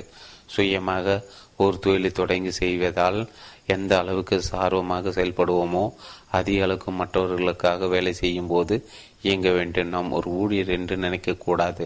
ஒரு சிறிய தொழிலை நாமே நடத்துவது போன்ற உணர்வுடன் வேலையில் ஈடுபட வேண்டும். எப்படி வேலை செய்யும்போது நமக்கு அந்த வேலையை மகிழ்ச்சி அளிப்பதாக இருக்கும், வேடிக்கையாகவும் இருக்கும். அதிக சம்பளம் வழங்குவது போனஸ், உத்தியோக உயர்வு என்று மேல் அதிகாரிகள் நினைக்கும் போது நிச்சயமாக நமக்கு அது கிடைக்கும். நேரப்படிதான் அலுவலகத்துக்கு போக வேண்டும் என்பது தவறான எண்ணம். காலையில் சீக்கிரம் போய் வேலைகளை கவனிக்க வேண்டும். மாலையில் 5 மணிக்கு ஆனதும் எல்லாரும் போல் வீட்டுக்கு புறப்பட்டு விட வேண்டும் என்ற எண்ணம் வரக்கூடாது. நேரம் முடிந்த பிறகும் கொஞ்சம் அதிக நேரம் வேலைகளை கவனிக்க வேண்டும். இப்படி அதிக நேரம் வேலை செய்வது உங்களுக்கு பிடிக்கவில்லை என்றால் அந்த வேலையை உங்களுக்கு பிடிக்கவில்லை என்று தெரிந்து கொள்ள வேண்டும். பணக்காரராக வேண்டும் என்ற லட்சியம் கொண்டவர்கள் மற்றவர்களோடு வேலை செய்யும் போது நமது சொந்த தொழிலை கவனிப்பது போல் செயல்பட வேண்டும். சுயமாக ஒரு தொழிலை தொடங்குவதற்கு இது பெரிய அளவில் அனுபவமாக அமையும். சொந்தமாக நம்மள ஒரு தொழிலை தொடங்கி வெற்றிகரமாக நடத்த முடியும் என்ற நம்பிக்கை இதனால் ஏற்படும். அனுபவம் இல்லை என்றாலே சொந்தமாக ஒரு தொழிலை தொடங்கி நடத்துவது என்பது கஷ்டமானது. சுயமாக வேலை வாய்ப்பை தேடிக்கொள்ளாமல் மற்றவர்களாக 5 ஆண்டுகள் வீணாகிவிட்டோமே என்ற எண்ணம் எப்போதுமே எடக்கூடாது. அந்த 5 ஆண்டுகளுக்கு கற்றவைகள் உங்களுக்கு சொந்த தொழில் பல புதிய யுக்திகளை கொடுக்கும். ஒரு இடத்தில் வேலை செய்து பெற்ற அனுபவமே நமக்கு ஒரு முதலீடு என்பதை நினைவில் கொள்ள வேண்டும். டெலிவிஷன் நிகழ்ச்சியில் நடத்துபவர்கள் பொதுவாக மற்றவர்களுக்காக முதலில் வேலை செய்கிறார்கள். அவர்கள் அனுபவம் பெற்ற பின் சொந்தமாக டெலிவிஷன் நிகழ்ச்சிகளை நடத்துகிறார்கள். இதை நாம் கண்கூடாக பார்க்கிறோம். பினராய் ராய் ஸ்டார் டெலிவிஷனுக்காக செய்திகளை கவர்ச்சியாக நமது கவனத்தை ஈர்க்கும் வகையில் வழங்கி வந்தவர். எப்படிப்பட்ட விஷயத்தையும் அலசக்கூடிய ஒரு பெரிய புள்ளிகள், சினிமா நட்சத்திரங்களை, அரசியல் தலைவர்களை பேட்டி கண்டவர். வித்தியாசமான கருத்துக்கள் இவரிடம் மிகுந்து வெளிவரும். இவர் அனுபவம் பெற்ற பிறகு பெரிய அளவில் பேசப்பட்டவர். அதன் விளைவாக இப்போது சொந்தமாக 24/7 என்ற செய்தி சேனலை தொடங்கியிருக்கிறார். முன்னோட அதிக அளவு சுவாரஸ்யமாக அந்த சேனல் நடத்தப்படுகிறது. செய்திகளை ஒவ்வொரு வினாடியும் அளிப்பது, உலகில் நடக்கும் சுவாரஸ்யமான விஷயங்கள், பேட்டிகள், தேர்தல் நேரத்தில் முடிவுகளை பற்றி ஆலோசுதல், சினிமா விஷயங்கள் என்று எல்லாவற்றுக்கும் தருவதால் விளம்பரங்கள் நிறைய கிடைக்கின்றன. டெலிவிஷன்கள் விளம்பரம் செய்பவர்கள் பெரும் பணமும் தருகிறார்கள். பினராய் ராய் ஸ்டார் டெலிவிஷனுக்காக செய்திகளை வழங்கிய போதும் தன் சொந்த நிறுவனத்தில் செயல்படுவது போல் உற்சாகத்துடன் செயல்பட்டார் என்பதை நாம் மறக்கக்கூடாது. அவரோடு இந்த அரிய குணம் இன்று அவரை மிகவும் உயர்த்திவிட்டது. மிகவும் சிறந்தவர்களை மட்டும் இருக்க முடியுமா? மிகவும் சிறந்த விலை மிகுந்த பொருட்களை தயாரிப்பவர்கள் மட்டுமே தொழிலில் வெற்றி பெறுகிறார்களா என்பது கேள்வி. இதற்கு ஆமாம் என்று இல்லை என்று பதில் சொல்ல முடியும். ஒவ்வொரு தொழிலும் மிகவும் சிறந்த பொருட்களை மட்டும் உற்பத்தி செய்து விற்பது என்பது இயலாத செயல். மிக சிறந்தவைகள் மட்டுமே மிக அதிக அளவில் விற்கும் என்றும் சொல்ல முடியாது. உலகில் மிகவும் புகழ்பெற்ற கார்களில் ஒன்று பென்ஸ். ஜெர்மனிகள் உருவாக்கும் கார் இப்போது அவை இந்தியாவிலும் சர்வசாதாரணமாக கிடைக்கிறது. இதன் விலை 50 லட்சம் ரூபாய்க்கு மேல் என்பதால் அதிக அளவில் விற்பது கிடையாது. பெரும்பாலான தொழில் அதிபர்கள், சினிமா நட்சத்திரங்கள் மட்டுமே வாங்க முடிகிறது. அதேபோல் ரோலக்ஸ், கார்டியர் போன்ற விலை மிகுந்த கடிகாரங்கள் லட்சக்கணக்கான ரூபாய்க்கு விலை போகிறது. இவைகளை எத்தனை பேர்கள் வாங்க முடியும்? மாருதி 800 என்னும் சிறிய கார்கள் மிகவும் குறைவான விலை என்பதால் அதிக அளவில் விற்கிறது. வெளிநாட்டை விட இந்திய நாட்டில் தயாரிக்கப்படும் டைட்டன், HMT கடிகாரங்கள் மலிவான விலையில் கிடைக்கின்றன. இவை அதிக அளவில் விற்கின்றன. மாருதி கார்களும் சரி, உள்நாட்டு கடிகாரங்களும் சரி, தரத்தில் குறைந்ததாக இல்லை. வாடிக்கையாளர்களை பெரிய அளவில் கவர்ந்து வருகின்றன. நடுத்தர வர்க்கத்தினர் பட்ஜெட்டுக்கு ஏற்றது என்று கருதப்படுபவை. ஆகல் மிகவும் சிறந்த பொருட்கள் தான் அதிக அளவில் விற்கின்றன என்று நினைப்பது தவறு. தரமான பொருட்கள் வாடிக்கையாளர் திருப்தி படுத்தினால் போதும், எந்த பொருளும் அதிக அளவில் விற்கும். ஒரு பொருளை உற்பத்தி செய்வதற்கு முன்பே அது எந்த அளவுக்கு வாடிக்கையாளரை சென்று அடையும் என்பதை தெரிந்து கொள்ள வேண்டும். பழைய மாடல் கார்களின் பொருட்களை தயாரிப்பவர்கள் தோல்வியடையவர்கள். எதிர்காலத்துக்கு ஏற்ற எந்த பொருட்களை தயாரிப்பவர்களும் தோல்வி அடையவர்கள். இந்த காலத்துக்கு ஏற்ற பொருட்கள் என்ன என்பதில் முழு கவனம் செலுத்த வேண்டும். எதிர்காலத்து ஏற்ற பொருட்களை தயாரிப்பவர்கள் தொலைநோக்கூடியவர்கள். அதில் தொடக்கத்தில் ஏற்படும் நஷ்டத்தை தாங்கும் அளவுக்கு மனம் இருந்தால் எதிர்காலத்து பெரிய அளவில் பணம் பண்ண முடியும். பொதுவாக தெரியாதவைகளில் பணம் போட வாடிக்கையாளர்கள் விரும்ப மாட்டார்கள். வாங்கியதும் ஒரு பொருளை உபயோகப்படுத்த வேண்டும் என்று நினைப்பவர்கள் தான் அதிகம். புதிய கண்டுபிடிப்புகளின் உபயோகத்தை பற்றி தெளிவாக தெரிந்து கொள்ளாத வரையில் மக்கள் அவைகளை வாங்க தயங்குவார்கள். புதிய பொருட்களை பற்றி மக்கள் அதிகமாக தெரிந்து கொள்ளும்படி பெரிய அளவில் விளம்பரங்கள் தேவை. அத்துடன் அந்த பொருட்களை எப்படி இயக்குவது என்பதையும் கடைகளுக்கு வருபவர்கள் முன் செய்து காட்ட ஏற்பாடுகளை செய்ய வேண்டும். ஏற்கனவே பயன்படுத்தி வரும் washing machine, air conditioner, television போன்ற எலக்ட்ரானிக் பொருட்களில் சில புதிய மாற்றங்களை உண்டாக்கி இருந்தால் வாடிக்கையாளர் எளிதில் புரிந்து கொள்வார்கள். முற்றிலும் புதிய கண்டுபிடிப்புகளை பற்றி விளக்குவது என்பது பிரம்ம பிரயத்தம். ஆகியால் விற்கப்படும் பொருட்களை பற்றி வாங்குபவர்களுக்கு புரியும்படி விளக்க வேண்டும். விளம்பரங்களை தெளிவாக எளிதில் புரியக்கூடியதாக இருக்க வேண்டும். வாடிக்கையாளர்களை கவர்ந்து எடுக்க வேண்டும். எலிகளை பிடிக்க ஒரு புதுமையான பொறியை கண்டுபிடித்து விட்டாலே போதும். உலகம் முழுவதும் எலி தொல்லை தாங்க முடியாதவர்கள் உங்களை தேடி வருவார்கள் என்ற பழமொழி மேலை நாடுகள் பரவலாக இருந்து வருகிறது. புதிய எலி பொறியை கண்டுபிடித்து போய் விற்க வேண்டியதில்லை, அவர் வீடு தேடி வந்து வாங்கி போவார்கள் என்பது அதன் பொருள். எத்தனையோ பேர்கள், எத்தனையோ கம்பெனிகள் புது புது மாதிரியான எலி பொறிகளை கண்டுபிடித்து விட்டன. ஆனால் அவைகளை யாரும் தேடி போய் வாங்குவதில்லை. வாடிக்கையாளர்களின் வீடுகளில் போய் விற்பனையாளர்கள் அதை பற்றி விலக்கி வாங்கும்படி செய்ய வேண்டும் என்பதை ஒரு மேதை விலக்கி இருக்கிறார். உண்மையான விஷயம், பொதுமக்களின் பிரச்சனைகளை தீர்க்கும் வகையில் எதையும் கண்டுபிடித்து அவர்களிடம் கொண்டு போய்விட்டால் மட்டுமே அவர்கள் பணத்தை கொடுக்க விரும்புவார்கள். இந்த தத்துவத்தை தொழில் நடத்துபவர்கள் புரிந்து கொண்டு செயல்பட வேண்டும். எந்த ஒரு தொழில் பொருளையும் பொதுமக்களிடம் விற்க முயலும் போது அதன் பயன்களை விளக்க வேண்டும். நாம் சொல்வதை அவர்கள் நம்ப வேண்டும். நம்பிக்கை ஏற்பட்டால்தான் தேவையான பொருட்கள் பணம் கொடுத்து வாங்க முன் வருவார்கள்.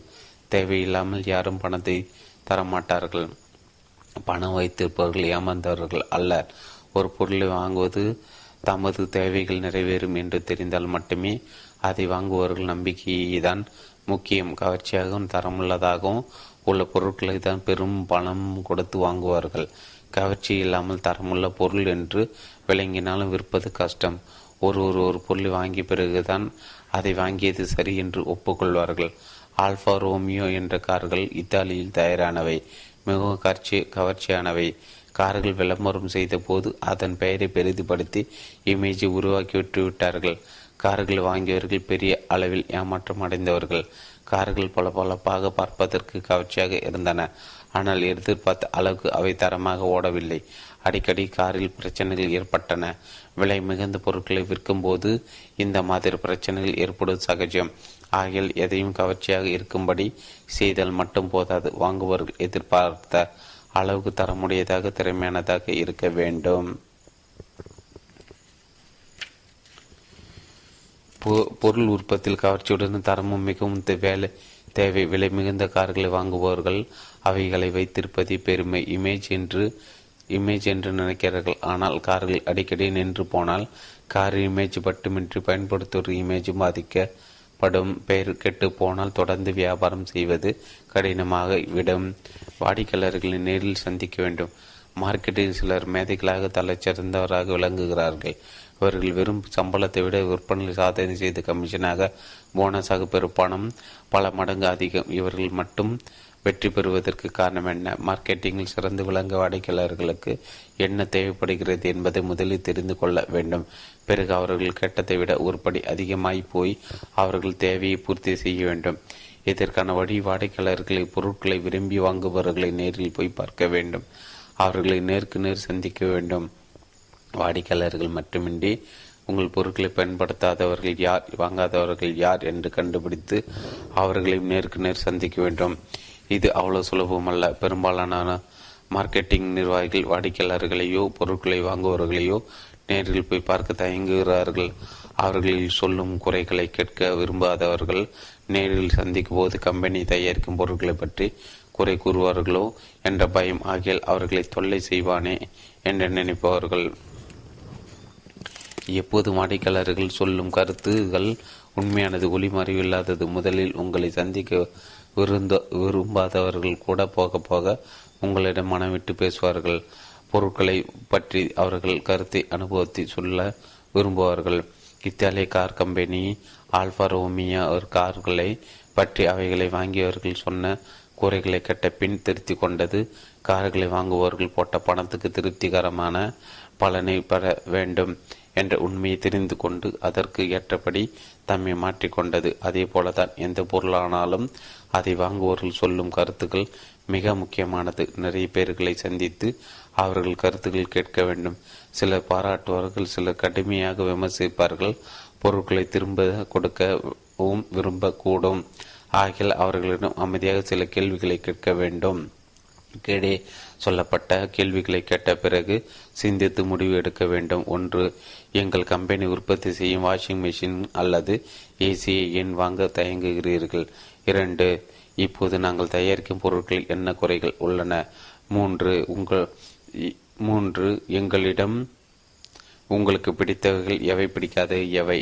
நான்கு, நாங்கள் போட்டியிடுவதை பற்றி நீங்கள் என்ன நினைக்கிறீர்கள்? மற்ற கம்பெனிகள் விட எங்கள் கம்பெனியின் பொருட்கள் தரமானவையா, குறையானவையா? பொதுவாக ஒரு கம்பெனியின் பொருட்கள் விற்பது குறையும் போது வாடிக்கையாளர்கள் கண்டிப்பாக சந்திக்க வேண்டும். நேருக்கு நேர் அவர்களை பார்த்து இங்கு 4 கேள்விகளை கேட்டு அவர்களை கருத்துக்களை தெரிந்து கொள்ள வேண்டும். பிறகு அவர்கள் சொல்லும் பதிலுக்கு தீர்வு காண வேண்டும். பொருட்கள் விநியோகஸ்தர்களுக்கும் சில்லறை வியாபாரிகளுக்கும் அனுப்பிவிட்டால் மட்டும் போதாது. அவர்கள் யார் யார் வாங்குகிறார்கள், யார் யார் வாங்கவில்லை, அவர்கள் என்ன நினைக்கிறார்கள் என்பது முக்கியம். இந்த மாதிரி வாடிக்கையாளர்களை சந்தித்து கருத்துக்களை கேட்கும் வேலையே கூட ஏஜென்சிகளிடம் ஒப்படைக்கக்கூடாது. அவர்களுக்கும் சேகரிக்கும் கருத்துக்கள் 100% உண்மையாக இருக்கும் என்று நம்ப முடியாது. கம்பெனியில் பணிபுரியும் ஊழியர்களை இந்த வேலையும்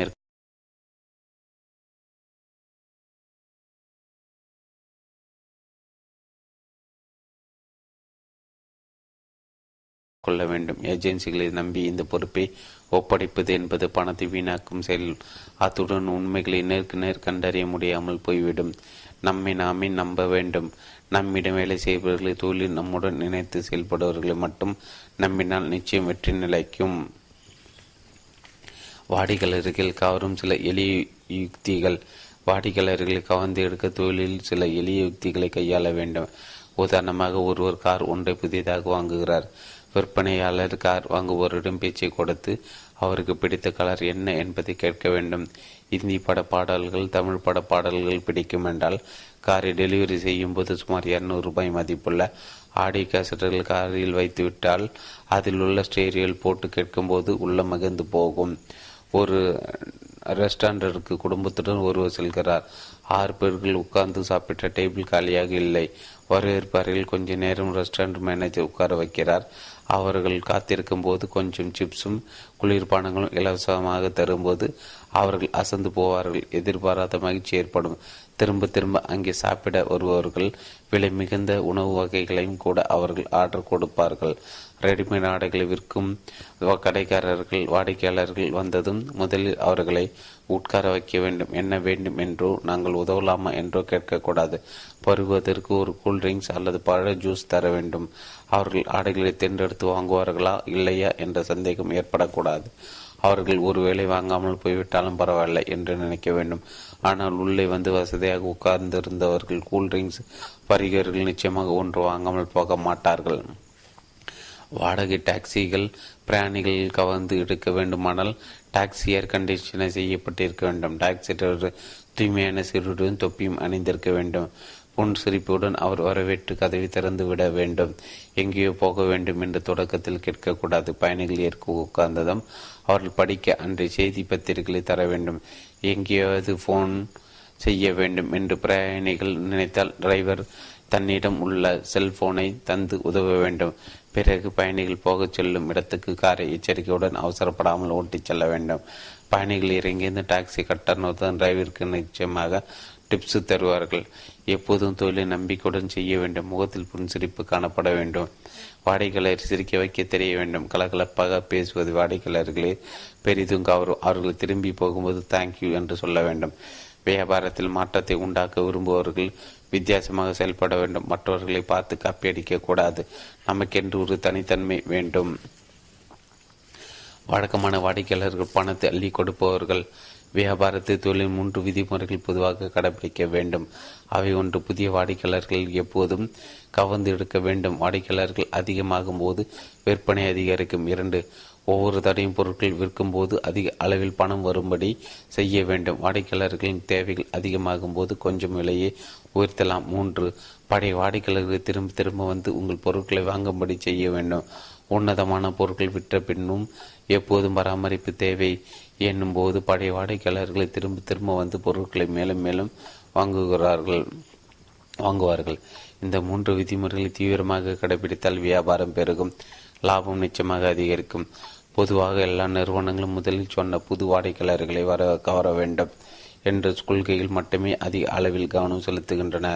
இதற்காக அதிக அளவில் விளம்பரங்கள் செய்ய வேண்டும், அதிக செலவுகளை செய்தாக வேண்டும். மற்ற 2 வழிகளையும் கடைபிடிக்கும் போது அதிக அளவில் செலவு செய்ய தேவையில்லை. அதே நேரத்தில் அதிக அளவு பணமும் கிடைக்கும், லாபம் அதிகமாக இருக்கும். ஆனாலும் எந்த தொழிலிலும் இந்த 3 விதிமுறைகளையும் கடைபிடிக்காமல் பெரிய அளவு வியாபாரம் செய்ய முடியாது. ஒரே நேரத்தில் 3 வழிகளையும் கடைபிடிக்க வேண்டும். ஒவ்வொரு வழிமுறையிலும் 10% வியாபாரம் அதிகரிக்கிறது என்றால் அது மொத்தத்தில் 10% இருக்க முடியாது. உண்மையில் அதன் வளர்ச்சி 30% இருக்கும். இதை நினைவில் கொள்ளாமல் புதிய வாடிக்கையாளர்களை நம்பி அதிக அளவில் விளம்பரங்களை செய்யும் போது செலவு அதிகரிக்கும். வளர்ச்சி என்பது விற்பனையில் வெறும் 10% மட்டுமே இருக்கும். ஒவ்வொரு வழிமுறையிலும் 25% வளர்ச்சி பெற முடியுமானால் மொத்தத்தில் மார்க்கெட் வளர்ச்சி 75% அமையும் என்னும் உண்மையை புரிந்து கொள்ள வேண்டும்.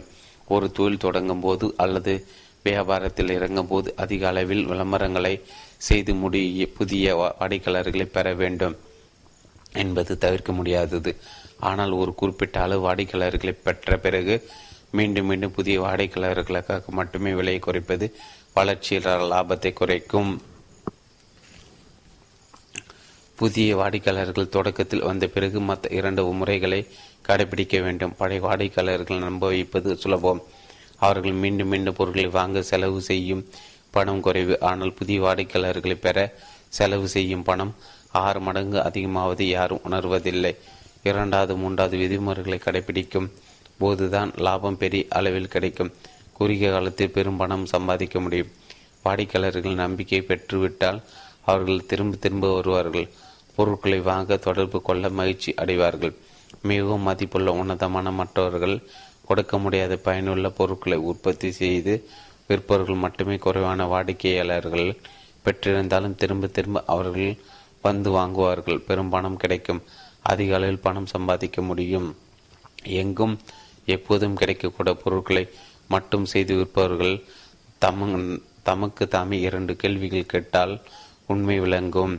மற்றவர்கள் விற்கும் பொருட்களை விட நாம் தரமானவைகளை விற்கிறோமா? மற்ற கம்பெனிகளை விட பொருட்களை விற்ற பின் நாம் தரமான சேவை அளிக்கிறோமா? இந்த 2 கேள்விகளுக்கு விட எப்படி இருந்தாலும் போட்டியாளர்களும் இந்த கேள்விகளை கேட்கக்கூடும். ஆகையால் போட்டியின் காரணமாக விலையை குறைத்து தர வேண்டியிருக்கும். விலையை குறைத்தால் லாபம் நிச்சயமாக குறையும். பெரும் பணக்காரர்களாகும் ஆசை காணல் நீராக மட்டுமே காணப்படும். வாடிக்கையாளர்கள் எதையும் சுலபமாக வாங்க வேண்டும். பொருட்களை உற்பத்தி செய்வது என்பது பெரிய விஷயம், அவைகளை விற்பது என்பது அதைவிட பெரிய விஷயம். பொருட்களை உற்பத்தி செய்து அடுக்கி வைத்து இருந்தால் மட்டும் போதாது, வேகமாக அவை மார்க்கெட்டுக்கு போய் பெரிய அளவில் விற்பனையாக வேண்டும். பொருட்களை வாடிக்கையாளர்கள் வாங்க செய்வது எப்படி என்று முதலில் தெரிந்து கொள்ள வேண்டும். அவர்களை நட்புடன் வரவேற்க வேண்டும், பொருட்களை பற்றி விளக்க வேண்டும். விற்ற பின் பொருட்களை வாங்கியவர்கள் குறை கூறினால் உடனே அதை கவனிக்க வேண்டும், பராமரிக்க உதவி செய்ய வேண்டும். அவர்களை உதாசீனப்படுத்தின வாடிக்கையாளர்கள் இழக்க நேரிடும். வாஷிங் மிஷினையோ ஒரு மிக்சியையோ ஒரு வாங்கி சென்றால் அத்துடன் விற்பனை வேலை முடிந்து விடுவதில்லை. அதை எப்படி இயக்க வேண்டும், பராமரிக்க வேண்டும், பழுதான திரும்பி கொண்டு வர வேண்டும் என்பதெல்லாம் விளக்க வேண்டும். அழகாக அச்சடித்து அவர்களிடம் தர வேண்டும். ஒரு பொருளை விற்றவுடன் அது சரியாக வேலை செய்கிறதா இல்லையா என்று கவலைப்படாத கம்பெனிகள் பெரிய அளவில் வளர முடியாது, லாபம் சம்பாதிக்க முடியாது, பெயர் கெட்டு விடும். ஆகையால் வாடிக்கையாளர்களின் தொடர்பு எப்போதும் இருக்கும்படி பார்த்து கொள்ள வேண்டும். விற்பவர்களை சில சமயங்களில் வாடிக்கையாளர்களாக மாற வேண்டும். அவர்கள் வாடிக்கையாளர்களைப் போல் கடைகளில் போய் அவர்கள் உற்பத்தி செய்த பொருட்களை பார்க்க வேண்டும், விலையை பற்றி விசாரிக்க வேண்டும். உத்தரவாதம் உள்ளதா, பழுது ஏற்பட்டால் இலவசமாக ரிப்பேர் செய்து தருவார்களா என்பது போன்ற கேள்விகளை கேட்க வேண்டும். கடைக்காரர்கள் அல்லது கம்பெனி சேர்ந்தவர்கள் எப்படி பதில் சொல்கிறார்கள், எப்படி நடந்து கொள்கிறார்கள் என்பது தெரியும். அவர்கள் சரியாக பதில் சொல்லவில்லை, உத்தரவாதம் இல்லை என்றோ படுதனால் பொறுப்பு அவர்களுக்கு இல்லை என்று சொன்னால் நிச்சயமாக வாடிக்கையாளர்கள் வாங்க வைக்க முடியாது என்பது தெரிந்துவிடும். ஆகையால் தொழில் நடத்துபவர்கள், வியாபாரம் செய்பவர்கள் துணிந்து சில முடிவுகளை எடுக்க வேண்டும். துணிச்சலான முடிவுகள் வியாபாரத்தை 3 மடங்காக உயர்த்திவிடும். ஒரு பொருளை வாங்கி பயன்படுத்திய பிறகு திருப்தி ஏற்படவில்லை என்றால் 2 வாரத்துக்குள் திரும்பி கொடுத்து விடலாம், முழு பணமும் வாபஸ் தரப்படும் என்று உத்தரவாதம் கொடுத்தால் வாடிக்கையாளர்கள் நம்பிக்கையுடன் அதை வாங்கி செல்வார்கள். பணத்தை திருப்பி தருவதாக கொடுத்த துணிச்சல் வியாபாரத்தை பெரிய அளவில் விருத்தி செய்துவிடும். ஆனால் உண்மையில் அதை வாங்கி சென்றவர்கள் ஏதாவது குறை என்றாலும் பணத்தை திருப்பி கேட்க மாட்டார்கள், வேறு மாற்றி தரும்படி கேட்பார்கள். சிறிய குறைகள் என்றால் அதை பழுது பார்த்து தரும்படி சொல்வார்கள், யாரும் பணத்தை திருப்பி கேட்க மாட்டார்கள். முன்பெல்லாம் வாடிக்கையாளர்கள் பொருட்களை வாங்குபவர்கள் ஏமாளியாக இருந்தார்கள். எந்த பொருளை வாங்கினாலும் அது பழுது ஆனாலும் சரியாக இயங்கவில்லை என்றாலும் விற்றவர் பொறுப்பல்ல என்று நினைத்து வந்தார். ஆனால் இப்போது காலம் மிகவும் மாறிவிட்டது. பொருட்களை விற்பவர்கள் எச்சரிக்கையுடன் செயல்பட வேண்டியிருக்கிறது. காரணம், இன்றைய வாடிக்கையாளர்கள் படித்தவர்கள், நிறைய விஷயம் தெரிந்தவர்கள், சுலபமாக ஏமாறக்கூடியவர்கள் அல்ல.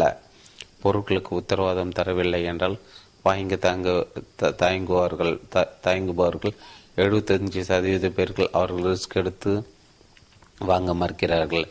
மாறாக விற்பவர்கள் ரிஸ்க் எடுத்து ஒரு கார், ஒரு ஃப்ரிட்ஜ், ஒரு மோட்டார், ஒரு மிக்சி என்று எதுவானாலும் 2 வருட உத்தரவாதம் என்றால் தயங்காமல் வாங்குவார்கள். எப்படி உத்தரவாதம் தற்போது விற்பனை 75% அதிகமாகும். வியாபாரம் செய்பவர்கள் கடைபிடிக்க வேண்டிய சில முக்கிய விதிகள் என்ன என்பதை பார்ப்போம். 1. Washing powder, instant coffee powder, புதிய வகை சோப்புகள், டூத்பேஸ்ட் போன்றவைகளை அறிமுகப்படுத்தும் போது இலவசமாக சாம்பிள்கள் கொடுக்க வேண்டும். 2. டெலிவிஷன், வாஷிங் மிஷின், ஏசி போன்ற விலை மிகுந்த பொருட்களை பயன்படுத்தி பார்த்த பின் வாங்கலாம் என்று 1 வாரம் வரையில் அவகாசம் கொடுக்கலாம். பணத்தை டெபாசிட் செய்துவிட்டு அவர்கள் கொண்டு போகலாம், பிறகு வேண்டுமென்றால் திருப்பி கொடுத்து விடலாம். பெரும்பாலானவர்கள் பயன்படுத்தி பார்த்த பிறகு அதை திருப்பி தர மாட்டார்கள். 3. எந்த பொருளை வாங்கினாலும் திருப்தி இல்லை என்றால் முழு பணத்தை திரும்பி தர உத்தரவாதம் தர வேண்டும். 4.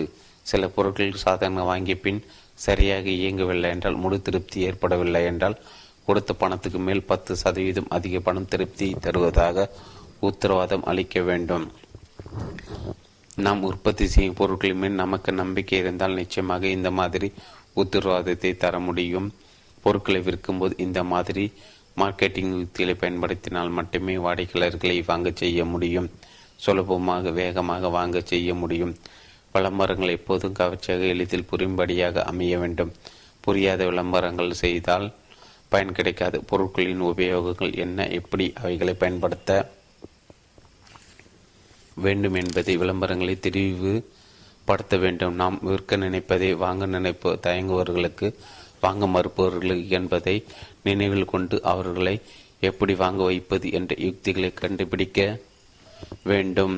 அப்போதுதான் எதையும் சுலபமாக வாங்கும்படி செய்ய முடியும். நாம் தேடுவது நம் கண்ணில் படாது.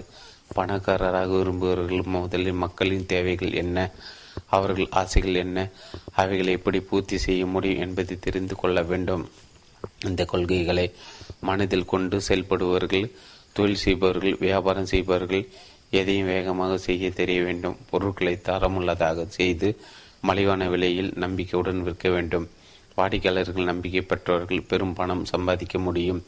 இவர்கள் தொழில் மட்டும் கவனம் செலுத்த வேண்டும், பணம் தன்னால் வரும். மாறாக பணத்தை தேடி வியாபாரம் அல்லது தொழில் செய்பவர்களுக்கு அது அவர்கள் கண்ணில் படாது. நாம் தேடிக்கொண்டிருப்பது நமது கண்ணில் படாது என்று ஒரு பொருளாதார நிபுணர் கூறியிருக்கிறார். பணம் சம்பாதிக்க வேண்டும், நிறைய பணத்தை மட்டுமே சேர்க்க வேண்டும் என்று நினைப்பவர்கள் உண்மையில் பணத்தை சம்பாதிக்க முடியாது. பணத்துக்காக எவ்வளவு விழிப்புடன் செயல்பட்டாலும் அதை கண்டுபிடிக்க முடியாது. அதை நாம் காண முயலும் போதுதான் நாம் கண்ணில் படாமல் தப்பி போய்விடுவோம். பணத்தை பற்றி கொஞ்சமும் நினைக்காமல் மக்கள் தேவைகளுக்கு ஏற்ற பொருட்களை உற்பத்தி செய்து விற்க தொடங்கினால் பணம் தன்னால் வரும். மதிப்புள்ள பொருட்கள் விற்ற பின் அவைகளை பராமரிக்க வேண்டிய செய்யும் கம்பெனிகளை வாடிக்கையாளர்கள் மிகவும் விரும்புவார்கள். பொருட்களை வாங்குபவர்களுக்கு முழு அளவில் திருப்தி கிடைக்கும். ஒரு ஏசி அல்லது வாஷிங் மிஷின் பழுதாகிவிட்டால் அதை உடனுக்குடன் பழுது பார்த்து கொடுக்கும் போது நம்பிக்கை அதிகரிக்கும். அவர்கள் வாங்கிய எலக்ட்ரானிக் பொருளை தமது நண்பர்களுக்கும் உறவினர்களுக்கு சிபாரிசு செய்வார்கள். டெலிவிஷன் வாங்குவார்கள். அவை தாரமாக வேலை செய்கின்றனவா? கம்பெனி உத்தரவாதம் கொடுத்திருக்கும் போது பழுதாகிவிட்டால் உடனுக்குடன் சர்வீஸ் செய்து தருகிறார்கள் என்பது முக்கியமாகிறது. ஓராண்டுக்கு பதில் 2 ஆண்டுகள் வரையில் இப்போது பல கம்பெனிகள் உத்தரவாதம் அளிக்கின்றன.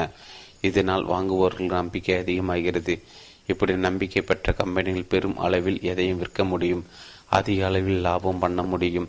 லாபம் அதிகமானால் பணம் கொடிக்கும். எந்த ஒரு பொருளின் தரத்தையும் பொறுத்து லாபம் அதிகமாகும். தரமான பொருள் மிகவும் உபயோகமானது. நியாயமான விலை கேட்டவுடன் கடைகளில் விற்பனைக்கு கிடைக்கும் என்றால் அதிக அளவில் வியாபாரம் நடக்கும். பொருள் உற்பத்தியும் விற்பனையும் அதிகரிப்பதில் மட்டுமே கவனம் செலுத்த வேண்டும். பணத்தை தேடிக்கொண்டிருக்க வேண்டாம்.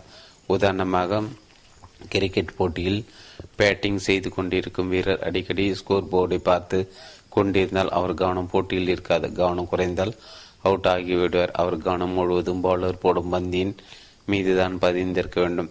அவுட் ஆகாமல் கவனமாக விளையாடினாலே ரன்கள் தன்னால் வரும். தொழிலில் பணமும் இப்படித்தான் தன்னால் வரக்கூடியது. தொழிலில் மட்டும்தான் முழு கவனத்தை செலுத்த வேண்டும். மக்களுக்கு தேவையான பொருட்களை கொடுப்பது ஒரு வகை சேவையாக கருதப்படுகிறது. இந்த சேவையில் கிடைக்கும் ஒரு பலன்தான் பணம் என்பது நிதி நிபுணர்கள் கூறும் கருத்து. வெறும் பணத்தை மட்டுமே சம்பாதிக்க வேண்டும் என்று நினைப்பவர்கள் பண நோட்டுகளை அச்சடித்தால் மட்டுமே அது முடியும். ஆனால் பணத்தை அச்சடிப்பவர்கள் சிறைக்குள் தள்ளப்படுவது நிச்சயம். மக்கள் மத்தியில் அவர்களை யாரும் மதிக்க மாட்டார்கள். வீக்க வைக்கும் உணர்வை உண்டாக்கும். வாடிக்கையாளர்கள் நேரில் சந்தித்து அவர்கள் விரும்பியது போல் நீங்கள் எதையாவது செய்துவிட்டால் அவர்கள் மனதில் மகிழ்ச்சி அலைப்பாயும். அவர்கள் எதிர்பார்த்ததை விட நீங்கள் செய்துவிட்டீர்கள் என்ற எண்ணம் ஏற்படும். அவர்கள் கொடுத்த பணத்துக்கு மேல் மதிப்புள்ள பொருளை வாங்கியது போல் நினைத்து விட்டால் உங்கள் வியாபாரம் மேஜிக் போல் வளரும். உங்களுக்கும் வாடிக்கையாளர்களுக்கும் உள்ள உறவு எப்போதும் நினைவிருக்கும்படி வளரும். திரும்ப திரும்ப அவர்கள் உங்களிடம் எதையாவது வாங்க முயற்சிப்பார்கள். அவர்கள் நண்பர்களிடம் உங்கள் கம்பெனியை பற்றி பெருமையாக சொல்வார்கள். இதனால் வியாபாரம் பெரிய அளவில் விரிவடையும். வாடிக்கையாளர்கள் பொருட்களில் வாங்குவதை ஒரு மகிழ்ச்சியான செயலாக மாற்ற முடியும். ஒரு பெரிய பொருளை வாங்கும் போது சின்ன பொருட்கள் பரிசாக வழங்கலாம் அல்லது விலையில் கொஞ்சம் தள்ளுபடி செய்யலாம். புதிய பொருளை வாங்கும்போது அறிமுக விலை என்று சொல்லி கொஞ்சம் குறைந்த விலையில் தருவது பெரிய அளவில் பயன் அளிக்கும். ஒவ்வொரு நாளும் ஆயிரம் ஆயிரம் வியாபாரங்கள் நடக்கின்றன. தினசரி பத்திரிகை, பஸ் டிக்கெட்டு, எரிவாயு, காருக்கு அல்லது 2 சக்கர வாகனத்துக்கு பெட்ரோல், ஷூக்கள், மதிய உணவு, விமான டிக்கெட், காஃபி, ஹோட்டலில் சாப்பிடுவது போன்றவைகளுக்காக செலவு செய்கிறோம். ஆனால் இவைகளை மட்டும் நினைவில் வைத்துக் கொள்வதில்லை. பொதுவாக இவை அன்றாட நடக்கும் வியாபாரங்கள். நாம் எப்போது நினைவில் வைத்துக் கொள்வது? நம்மை பெரிதும் பாதித்த வியாபாரங்கள். ஒரு ஹோட்டலில் சாப்பிட குடும்பத்துடன் போகிறோம்.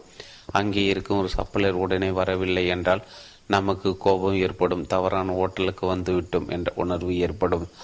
ஒரு டெலிவிஷன் வாங்குகிறோம். அதை வீட்டில் கொண்டு வந்து போட்டதும் வேலை செய்யவில்லை. கடைக்காரர் அதை சரி செய்ய உடனே யாரையும் அனுப்பவில்லை. வீட்டை மாட்டும் போது டெலிஃபோன் மாற்றி தரும்படி கேட்கிறோம். டெலிஃபோன் கம்பெனி உடனே அதை செய்து தரவில்லை. டெலிஃபோன் ஊழியர்கள் ஒத்துழைப்பதாக இல்லை. அவர்கள் டிப்ஸ் எதிர்பார்க்கிறார்கள். இப்படி எந்த ஒரு வியாபாரத்திலும் தொழிலிலும் ஏமாற்றம் ஏற்படும் போது புறக்கணிக்கப்பட்டது போன்ற ஒரு உணர்வு ஏற்படும் என்கிறார் ஒரு பிரபல தொழில் மேதை. மக்கள் பெரிதும் விரும்பும் ஹோட்டல்கள் சாப்பிட வரும் வாடிக்கையாளர்கள் சேவை அறிந்து சர்வர்கள் நடந்து கொள்வதை பொறுத்திருக்கிறது. முதலாளி நல்லவராக இருந்தாலும் அங்கு பணிபுரியும் சப்ளையர்கள் வாடிக்கையாளர்களின் தேவையை உணர்ந்து சுறுசுறுப்போடு பணியாற்றவில்லை என்றால் ஹோட்டலின் தரம் குறைந்துவிடும். இப்படி பணியாற்ற சர்வர்கள் உடனே பணி நீக்கம் செய்துவிட வேண்டும்.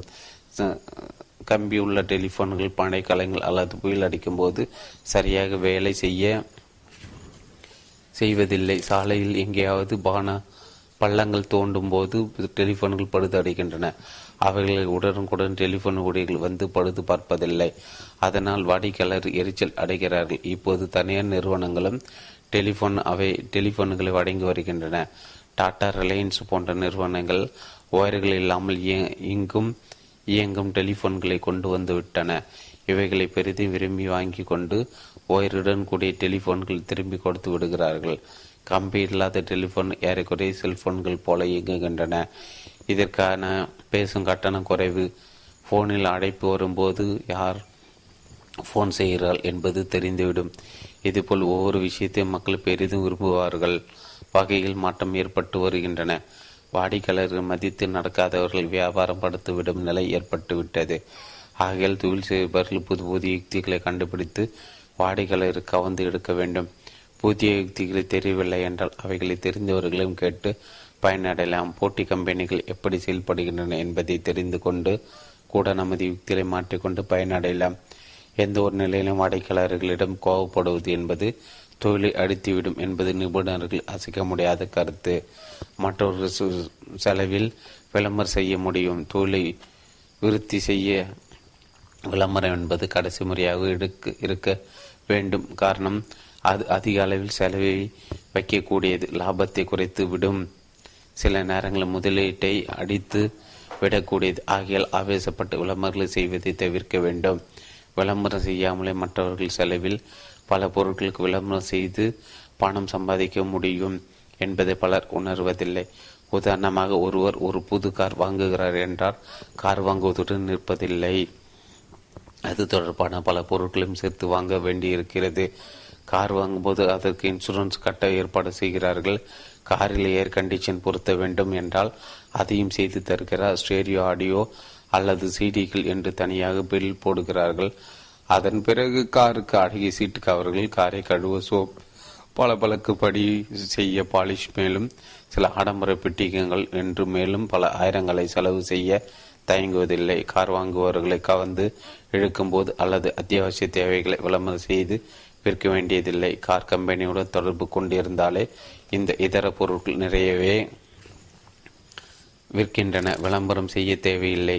கார் விற்கும் கம்பெனியின் செலவிலே இலவச விளம்பரம் கிடைக்கிறது. கார் என்பது விலை மிகுந்த ஒன்று, அதை விற்பவர்கள் காருடன் என்னென்ன இலவசமாக கிடைக்கும் என்பதை சேர்த்தே விளம்பரம் செய்து வருகிறார்கள்.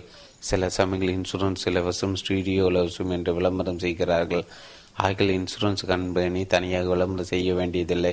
ஸ்டூடியோ தயாரிப்பாளர்கள், ஆடியோ கேசட்கள், சீடிகளை விற்பவர்கள் தனியாக விளம்பரம் செய்ய தேவையில்லை. இப்படி ஒரு பொருளை விற்கும் போது மேலும் சில பொருட்களையும் கூடவே சேர்த்து வாங்க வேண்டி இருக்கிறது.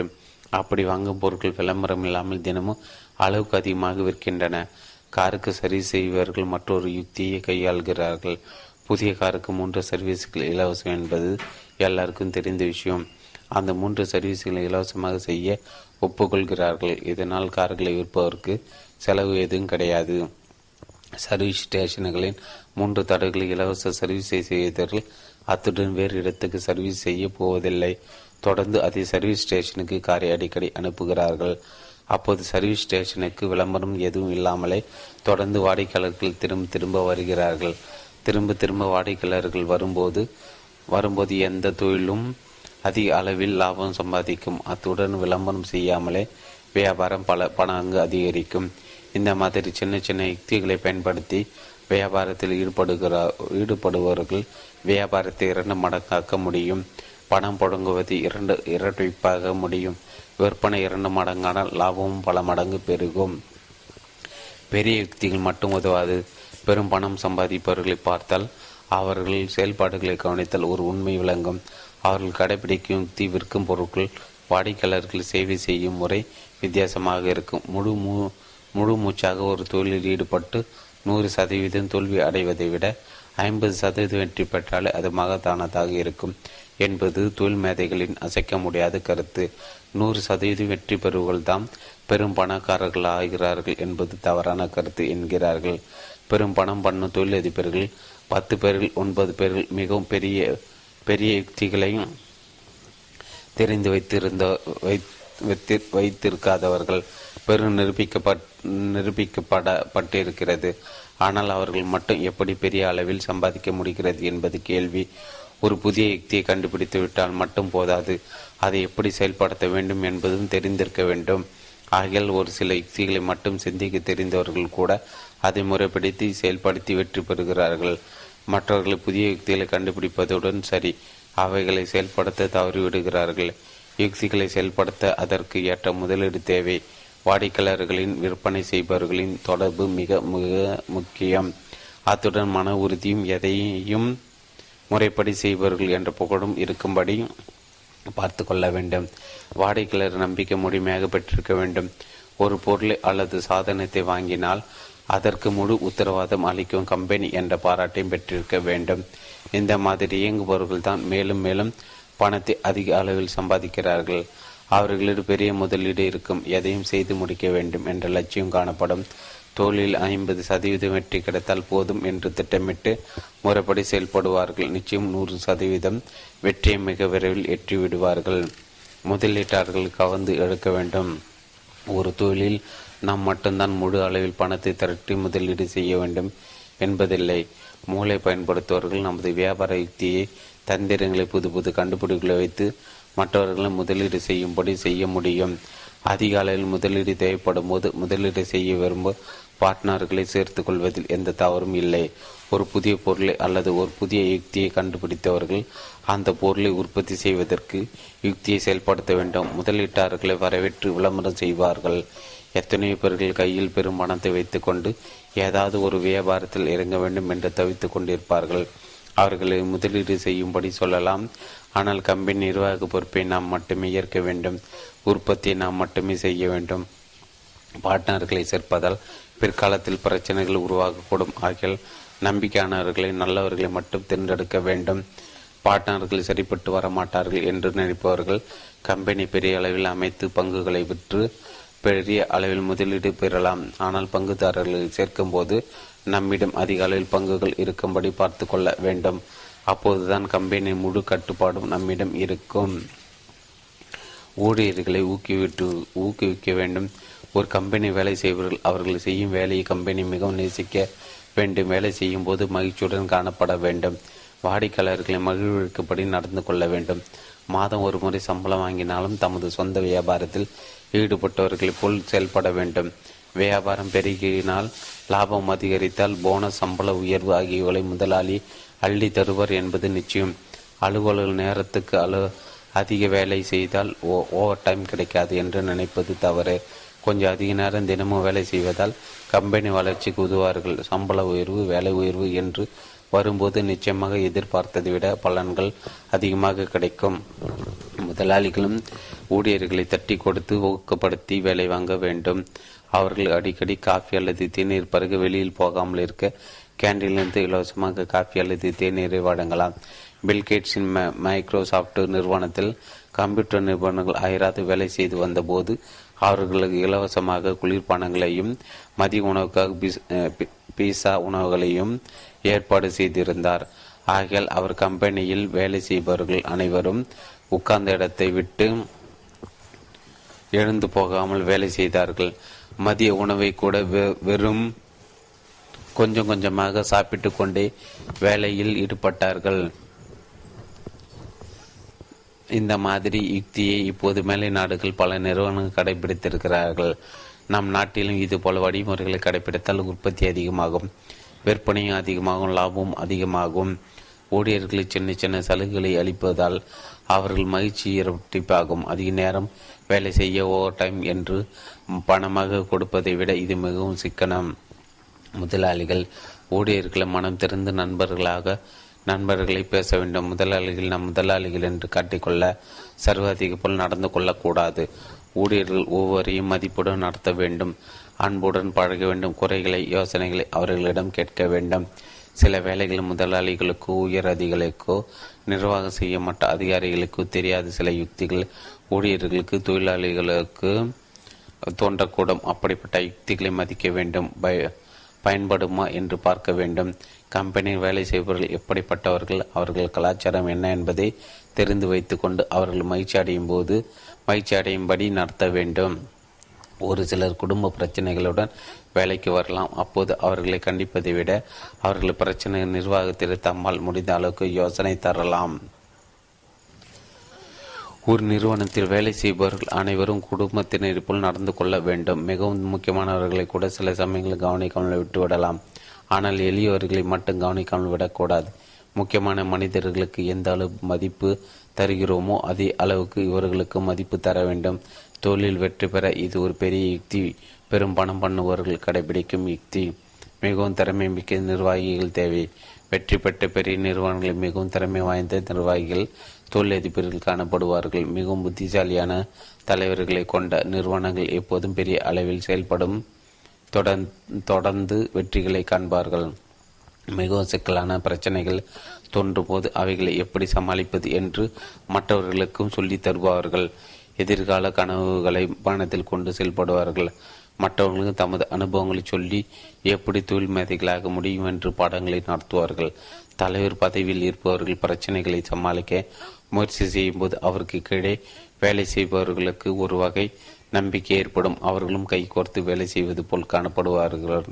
பிரச்சனையை எதிர்கொள்ள தலைவர்கள் தமது அதிகாரத்தை, ஆற்றலை, சக்தியை மற்றவர்களும் பகிர்ந்து கொள்வார்கள். எப்படிப்பட்ட துன்பங்கள் ஏற்பட்டாலும் நகைச்சுவுடன் பேசி சிரிக்க வைப்பார்கள். அப்படி சிரிக்கும் போது துன்பம் மறந்துவிடும். எதிர்காலம் வளமாக தெரியும். பிரச்சனைகள் என்றால் அவைகளை தலைவர்கள் மட்டும்தான் சமாளிக்க வேண்டும் என்பதில்லை. நிறுவனத்தில் உள்ள அனைவரும் பங்கு கொண்டு சமாளிக்க வேண்டும். இதற்கு வழிகாட்ட இருப்பவர்கள் நிர்வாக தலைவர்கள், கைத்தேர்ந்த நிர்வாகிகள். உயர் பதவியில் உள்ளவர்கள் தமது திட்டங்கள் மனதில் பூட்டி வைத்துக் கொள்ளக்கூடாது. நிறுவனத்தில் உள்ளவர்கள் தெரிந்து கொள்ளும் வகையில் அடிக்கடி நமது திட்டங்களை விவரிக்க வேண்டும், எப்படி செயல்பட வேண்டும் என்று சொல்ல வேண்டும். தொழில் அதிபர்கள், நிர்வாக தலைவர்கள் நிர்வாகம் செய்வது ஊழியர்களின் வேலை வாங்குவது என்று மட்டும் இருக்காமல் அவர்களின் கம்பெனி முதலீட்டாளர்களாக மாற்ற வேண்டும். கம்பெனி பங்குகள் அவர்களும் வாங்க வாய்ப்பு அளிக்க வேண்டும். அவர்களுக்கு கிடைக்கும் போனஸ், அதிக சம்பளம் ஆகியவற்றை கொண்டு கம்பெனியின் பங்குகளில் முதலீடு செய்யப்படி சொல்ல வேண்டும். ஒவ்வொரு ஆண்டும் கொஞ்சம் பங்குகளை வாங்க செய்ய வேண்டும். அமெரிக்காவின் உலக புகழ்பெற்ற GE என்னும் ஜெனரல் எலக்ட்ரிக் ஊழியர்களும் பங்குகளை வாங்க அனுமதித்தது. ஆகிய அங்கு வேலை செய்தவர்கள் மிகுந்த உற்சாகத்துடன் வேலை செய்தார்கள். கம்பெனியின் அபார வளர்ச்சிக்கு ஏற்ப பங்குகளின் விலை ஏறியபோது அவர்கள் பெரிய அளவில் பயனடைந்தார்கள். கம்பெனி எப்படி இயங்கி வருகிறது, அதன் கலாச்சாரம் என்ன, எதிர்காலம் என்ன என்பதை ஒவ்வொருவரும் புரிந்து கொள்ளும்படி நிர்வாகிகள் செயல்பட வேண்டும், பாடங்களை நடத்த வேண்டும். கம்பெனி வளர்ச்சிக்காக எப்படி ஊழியர்கள் உதவ முடியும் என்று சொல்லித்தர வேண்டும். வெற்றி வரும்போது ஒவ்வொருக்கும் அதில் பங்கு உண்டு, மகிழ்ச்சி அனைவரும் கொண்டாட முடியும் என்பதையும் தெளிவாக சொல்ல வேண்டும். ஒவ்வொருவரும் தம் வேலை என்ன இலக்குடன் வேலை செய்ய வேண்டும் என்பதை வரையறுத்து கொள்ள வேண்டும். அவர்கள் செய்யும் வேலைக்கு அவர்கள் மட்டுமே பொறுப்பு ஏற்ற என்ற எண்ணத்தை உண்டாக்க வேண்டும். ஒரு வேலை வெற்றிகரமாக செய்து முடித்ததும் அனைவரும் ஒன்று கூடி பெரிய அளவில் இல்லாவிட்டாலும் சிறிய அளவில் தமது மகிழ்ச்சியை பகிர்ந்து கொள்ள வேண்டும். அனைவரையும் மதிக்க வேண்டும், பாராட்ட வேண்டும். தலைமை நிர்வாகிகள் ஊழியர்களிடையே எப்படி செயல்படுவது விரும்பத்தக்காத வெற்றிகளை தேடித்தரும். தலைமை நிர்வாகிகள், மேனேஜர்கள் போன்றவர்களால் செய்ய முடியாததை மற்றவர்கள் செய்ய வேண்டும் என்று நினைப்பது தவறு. அவர்களால் செய்ய முடியும் என்று கருதுபவைகளை மட்டும் மற்றவர்களையும் செய்ய சொல்ல வேண்டும். ஒரே மாதிரியாக நினைப்பவர்கள் தேவையில்லை. 2 பேர்கள் ஒரே மாதிரியாக ஒரே விஷயத்தை பற்றி நினைத்தால் அவர்களில் ஒருவர் தேவையில்லை என்று பிரபல தொழில் அதிபர் ஒருவரின் கருத்து. ஒரே மாதிரியாக நினைத்து ஒரே மாதிரியாக செயல்படும் இவர்களுக்கு சம்பளம் கொடுப்பது வீணாகிவிடும். ஒருவர் மட்டும் போதும் என்னும் போது மற்றொரு எதற்கு என்று சிந்திக்க வேண்டும். வேலையில் அமர்த்தும் போது அவரை பிடித்து விட்டது என்பதற்காக சேர்க்கக்கூடாது. அவர் சிரிக்க சிரிக்க பேசலாம், நிர்வாகி நினைப்பதெல்லாம் சொல்லலாம். ஆனால் அவர் வித்தியாசமான கருத்துக்களை கூற முடியாது. புதிய யுக்திகளை கையாள தெரிந்தவராக இருப்பார். தொழில்நுட்பம் தெரிந்த ஒருவரை வேலையில் சேர்ப்பது தவறு எதுவும் ஏற்படாது. அவருடைய அனுபவம், அறிவு, ஆற்றல், மற்றவர்கள் சொல்வதை அப்படியே ஏற்றுக்கொள்ளாத தன்மை ஆகியவை கம்பெனியின் வளர்ச்சிக்கு மிகவும் உதவும். நிர்வாகத்தில் சிக்கலான பிரச்சனையை தீர்த்து வைப்பதில் ஒரே மாதிரியை சிந்திப்போர் பயன்பட மாட்டார். கருத்து வேறுபாடுகள் இருந்தால் வரவேற்க வேண்டும். அப்போது மட்டுமே புதிய சிந்தனைகள், முடிவுகள் காணப்படும். அமெரிக்க தொழிலதிபர் வெளியூர்களுக்கு போகும்போது அல்லது பார்ட்டியில் கலந்து கொள்ளும் போது புதியவர்கள் பழக நேரும்போது மிகவும் புத்திசாலிகள் யாராவது அவர்கள் கண்களில் விடமாட்டார்கள். அவர்கள் கம்பெனி வேலை எதுவும் காலி இல்லை என்றாலும் அவர்களும் பேசி வேலைக்கு எடுத்துக்கொள்வார்கள். திறமைசாலிகளை கண்டுபிடித்து வேலையில் சேர்ப்பது என்பது ஒரு பெரிய கலை. நாம் புதிதாக சந்திக்கும் ஒவ்வொரு மனிதரையும் எங்கே சந்திக்க நேர்ந்தாலும் வேலைக்கு பேட்டி அளிப்பதாக நினைத்து கொள்ள வேண்டும் என்ற தத்துவத்தை General Electric chairman Jack Welch என்ற சொல்லியிருக்கிறார். எப்போதும் அதிரடியாக செயல்பட்ட கம்பெனி மிகப்பெரிய அளவில் வளர்த்தவர். ஏற்கனவே வேலையில் இருப்பவர்கள் மிகவும் சிறப்பாக செயல்படுவர்களாக தேர்ந்தெடுத்து அவர்களை பாராட்டியில் மட்டும் போதாது, அவர்களுக்கு பரிசாக போனஸ், சம்பள உயர்வு, உத்தியோக உயர்வு என்று அளிக்க தெரிய வேண்டும். நிர்வாக தலைவர் மிகவும் பிஸியாக இருக்கும்போது அவர்கள் கவனத்தை கவரும் வகையில் சில செயல்படுவதை பார்க்க முடியும். இப்படிப்பட்டவர்களை எந்த காரணம் கொண்டும் இறக்கக்கூடாது. போட்டியாளர்கள் இவர்களுக்கு அதிக அளவில் சம்பளம் தருவதாக சொல்லி அழைக்கக்கூடும், அல்லது ஏதாவது ஒரு சிறிய பிரச்சனை அடிப்படையில் வேலை விட்டுவிட தோன்றும். அவர்கள் பிரச்சனைகள் எது என்றாலும் அதை தீர்த்து வைக்க வேண்டும். குடும்ப பிரச்சனை என்றாலும் யோசனைகளை சொல்லி மன அமைதி பெறும்படி செய்யலாம். பிரச்சனைகள் என்பது எல்லோருக்கும் எப்போதும் உண்டு. அவர்கள் கம்பெனியில் நுழையும் போது வாயிலில் விட்டு விட்டு வருவதில்லை. அது இல்லாத ஒன்று பிரச்சனை மன உறுத்தும். ஆகியால் மனம் விட்டு பேச வேண்டும். திறமை மிக்கவர்களாக தேர்ந்தெடுத்து கவலையில் வேலையில் சேர்த்தால் மட்டும் போதாது. திறமை மிக்கவர்கள் நம்மை விட்டு போகாமல் பார்த்து கொள்ள வேண்டும். பெரிய அளவில் பணம் சம்பாதித்தவர்கள் கடைபிடிக்கும் மிகப்பெரிய ரகசியங்கள் இதுவும் ஒன்று என்று மிகவும் முக்கியமானது. இயங்கும் தன்மை மிக முக்கியம். ஒரு நிறுவனம் எப்படி இயங்குகிறது என்பது மிக முக்கியமானது. செயலில் அது கடைபிடிக்கும் வழிமுறைகள், விதிமுறைகள் நேர்மையாகவே பெரிய அளவில் உயர்த்தி விடும். அனுபவங்கள் கொண்டும் தவறுகளை செய்து திருத்தி கொள்வதாலும் எந்த ஒரு நிர்வாகத்திலும் ஒரு நல்ல வழியை கண்டுபிடிக்க முடியும். தொழிலில் ஒவ்வொரு பிரிவிலும் செயல்படும் முறைகள் தெளிவுபடுத்தப்பட வேண்டும்.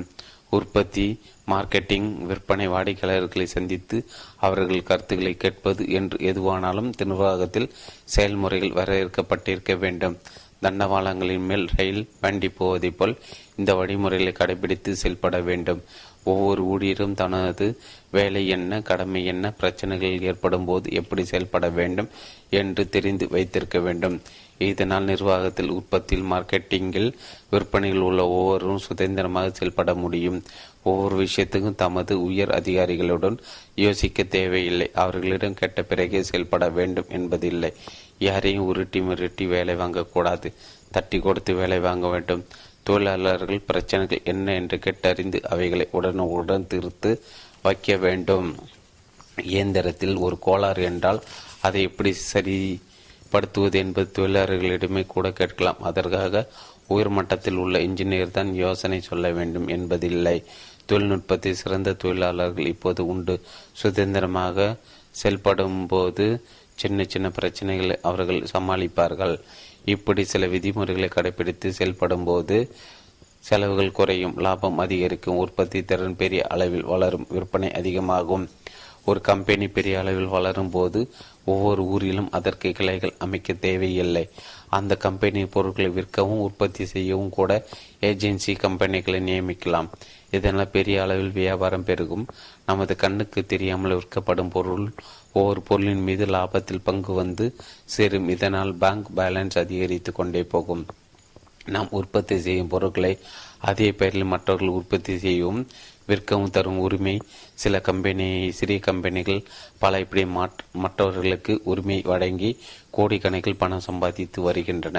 நமது பொருட்கள் மற்றவர்களுக்கு உரிமை வழங்கி பெரிய அளவில் பல இடங்களில் விற்கும் போது வியர்வை சிந்தாமல் தான் நாம் பணம் பண்ணியும் ஈடு கொடுத்து வேலை செய்வார்கள். கம்பெனி வளர்ச்சிக்காக நாம் கடைபிடிக்கும் வழிமுறைகள், வாடிக்கையாளரை திருப்திப்படுத்த செயல்படும் முறை, திறமை மிக்க ஊழியர்களுக்கு புதிய யுக்திகள் ஆகியவைகள் மட்டும் நம்மை லட்சாதிபதிகளாக, கோடீஸ்வரர்களாக மாற்ற முடியும். சிலர் கடன் வாங்கிய பணத்தை பங்கு சந்தையில் முதலீடு செய்கிறார்கள். அப்படி முதலீடு செய்து கிடைக்கும் லாபம் அவர்கள் கடனுடன் வாங்கியதற்கு தரும் வட்டி மிஞ்சக்கூடியதாக இருந்தால் நிச்சயம் பணம் பண்ண முடியும். கடன் வாங்கி தொழில் முதலீடு செய்யலாம், அல்லது ரியல் எஸ்டேட்டில் முதலீடு செய்து பணத்தை பல மடங்கு பெருக்க முடியும். பணத்தை பெருக்க ஈடுகொடுத்து செயல்படும் வழிகள். நாம் செய்யும் தொழிலில் ஈடுகொடுத்து மற்றவர்களின் வேலை வாங்கி பணம் சம்பாதிப்பது என்பது ஒருவரின் புதிய யுக்தி. நம் அனைவரும் தினமும் 24 மணி நேரம் மட்டுமே இந்த நேரத்துக்குள் எத்தனை வேலைகளை செய்ய முடியும் என்று அழைத்துக் கொள்வதில் பயனில்லை. ஒரே நேரத்தில் நாம் பல வேலைகளை செய்ய வேண்டுமானால் அதற்காக நமக்கு உதவி செய்ய பலர் வேண்டும். வேலைகளை பகிர்ந்து கொடுத்து நேரத்தை மிச்சப்படுத்தி பெரிய அளவில் பணம் சம்பாதிக்க முடியும். இப்படி நேரத்தை மற்றவர்களிடம் பகிர்ந்து கொடுத்தால் நமது முதலீடு, பணம், மார்க்கெட்டிங், விற்பனை ஆகியவை நமக்காக பெரிய அளவில் இயங்கும். லாபமும் பெரிய அளவில் கிடைக்கும். நேரத்தை எப்படி பகிர்ந்து கொள்வது? நேரத்தை மற்றவர்களிடம் எப்படி பகிர்ந்து கொடுப்பது என்பதை பார்க்கலாம். நாம் தினமும் 12 மணி நேரம் வேலை செய்தால் 1 மணி நேரத்துக்கு 25 ரூபாய் வீதம் சம்பாதிக்க முடியும் என்று கற்பனை செய்து கொள்வோம். 12 மணி நேரத்தில் நாம் சம்பாதிக்கும் பணம் 100 ரூபாய் ஆகும். அனுபவம் இல்லாத சிலரை வேலைக்கு அமர்த்தி ஒரு வேலை செய்ய வேண்டும் என்று சொல்லி கொடுத்தால் அவர்கள் 1 மணி நேரத்துக்கு 15 ரூபாய் வீதம் சம்பளம் பெற ஒப்புக்கொள்வார்கள். ஆகையால் அவர்கள் 12 மணி நேரம் வேலை செய்த பிறகு அதற்காக பெறும் பணம் 180 ரூபாய் மட்டுமே. நாமே செய்ய வேண்டிய வேலையை மற்றவர்களுக்கு பகிர்ந்து கொடுக்கும் போது ஒரு நாளைக்கு 120 ரூபாய் வரையில் சேமிப்பு ஆகிறது. 4 பேர்கள் மணிக்கு 15 ரூபாய் வீதம் வேலை செய்தால் மொத்தமாக ஒரு நாளுக்கு கிடைக்கும் லாபம் 120 × 4 = 480 ரூபாய். மற்றவர்கள் நமது வேலையில் ஈடு கொடுத்து வேலை செய்யும் போது கணிசமான லாபம் தினமும் கிடைக்கும். பெரும் பணம் பண்ண நினைக்கிறவர்கள் கூட கடைபிடிக்க வேண்டிய அடிப்படை தத்துவம் விலை மிகுந்த பொருட்களை குறைந்த விலைக்கு விற்பது. தரமான மிகவும் உபயோகமான பொருட்களை தயாரித்து விற்க வேண்டிய போட்டியாளர்களை மிஞ்சும் வகையில் தரமான பொருட்களை உற்பத்தி செய்தால் மட்டுமே போதாது, அதை விலை குறைவாகவும் விற்க வேண்டும். விலை குறைவாக விற்கும்போது லாபம் குறைவாக இருக்கலாம், ஆனால் நிறைய பேர்கள் வாங்கும்போது விற்பனை அதிகமாகும், லாபமும் அதிகமாகும். நியாயமான விலைக்கு பொருட்களை விற்கும்போது வாடிக்கையாளர் எங்கே இருந்தாலும் தேடி வருவார்கள். வேறு இடங்களில் உற்பத்தியாக பொருட்களையும் மலிவான விலையில் வாங்கி வந்து குறைந்த லாபத்துடன் விற்பது ஒரு புதுவிதமான அணுகுமுறை. உற்பத்தியில் கவனம் செலுத்தாமல் மற்றவர்கள் உற்பத்தியில் செய்த பொருட்களை வாங்கி விற்பது பெரிய அளவில் பணம் பண்ணும் பிஸ்னஸ். நமது காலடியில் புதைந்து கிடக்கும் வைரங்கள். தொழிலதிபர்கள் பலர் தொடர்ந்து ஒரே மாதிரியான தவறுகளை பல ஆண்டுகளை செய்து வருகிறார்கள். அவர்கள் இருக்கும் இடத்தை விட மற்றவர்கள் வீட்டின் பின்புறம் வைரங்கள் புதைந்து கிடப்பதாக நினைக்கிறார்கள். அதாவது தூரத்து பச்சையை பார்த்து ஏமாறுவது போன்ற கதை. அவர்கள் இருக்கும் இடங்களை விட மற்றவர்கள் இருக்கும் இடங்கள் மேலானவை, அங்கு தொழில் செய்தால் பெரிய அளவில் சம்பாதிக்கலாம் என்று நினைக்கிறார்கள். இது மிகவும் தவறான எண்ணம். ஒவ்வொருவரும் தனது சொந்த பூமியிலே தொழில் தொடங்கலாம். தொழில் தொடங்கி வளர்ச்சி அடைந்ததும் அந்த பூமியில் வைரங்கள் புதைந்து கிடந்ததை போன்ற அனுபவம் ஏற்படும். கோடிக்கணக்கில் பணம் வந்ததும் ராசியான இடம், பொன் விளையும் பூமி என்றெல்லாம் முடிவு செய்யக்கூடும். இப்போது இருக்கும் இடத்தை விட வேறு ஒரு ஊருக்கு போய் தொழில் தொடங்கலாம் என்று நினைப்பதும் தவறு. எந்த ஒரு தொழிலையும் அவர்கள் இருக்கும் இடத்திலே தொடங்க வேண்டும். அதுவே பெரிய அளவில் வெற்றி பெறும். வெளியூர்கள் அல்லது வெளிநாடுகள் தொழில் தொடங்கினால் மட்டும் வெற்றி அடைய முடியும் என்று நினைக்கக்கூடாது. முதலில் சொந்த ஊரில் கால் ஊன்றி சொந்த இடத்தில் முயற்சி செய்து பெரிய அளவில் விரிவடைந்த பிறகே வெளியூர்களில் அல்லது வெளிநாடுகளில் தொழில் தொடங்க நினைக்க வேண்டும்.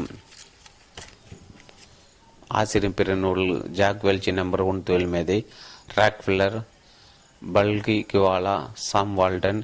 எதையும் சாதிக்க 7 புதிய அணுகுமுறைகள். இளைஞர்களுக்காக தொழில் மேதைகளாக புதிய வழிகள். மாறுபட்ட உத்திகள், லேட்டரல் திங்கிங். பெரும் பணக்காரர்களின் வெற்றியின் ரகசியம். கோடிக்கணக்கில் பணம் சம்பாதிக்க நமக்கு நாமே அதிர்ஷ்டத்தை பெற முடியும். வெற்றி தந்த அணுகுமுறைகள். தோல்விகளை வெற்றிகரமாக மாற்றும் வழிகள். வெற்றி பெற 100 வழிகள்.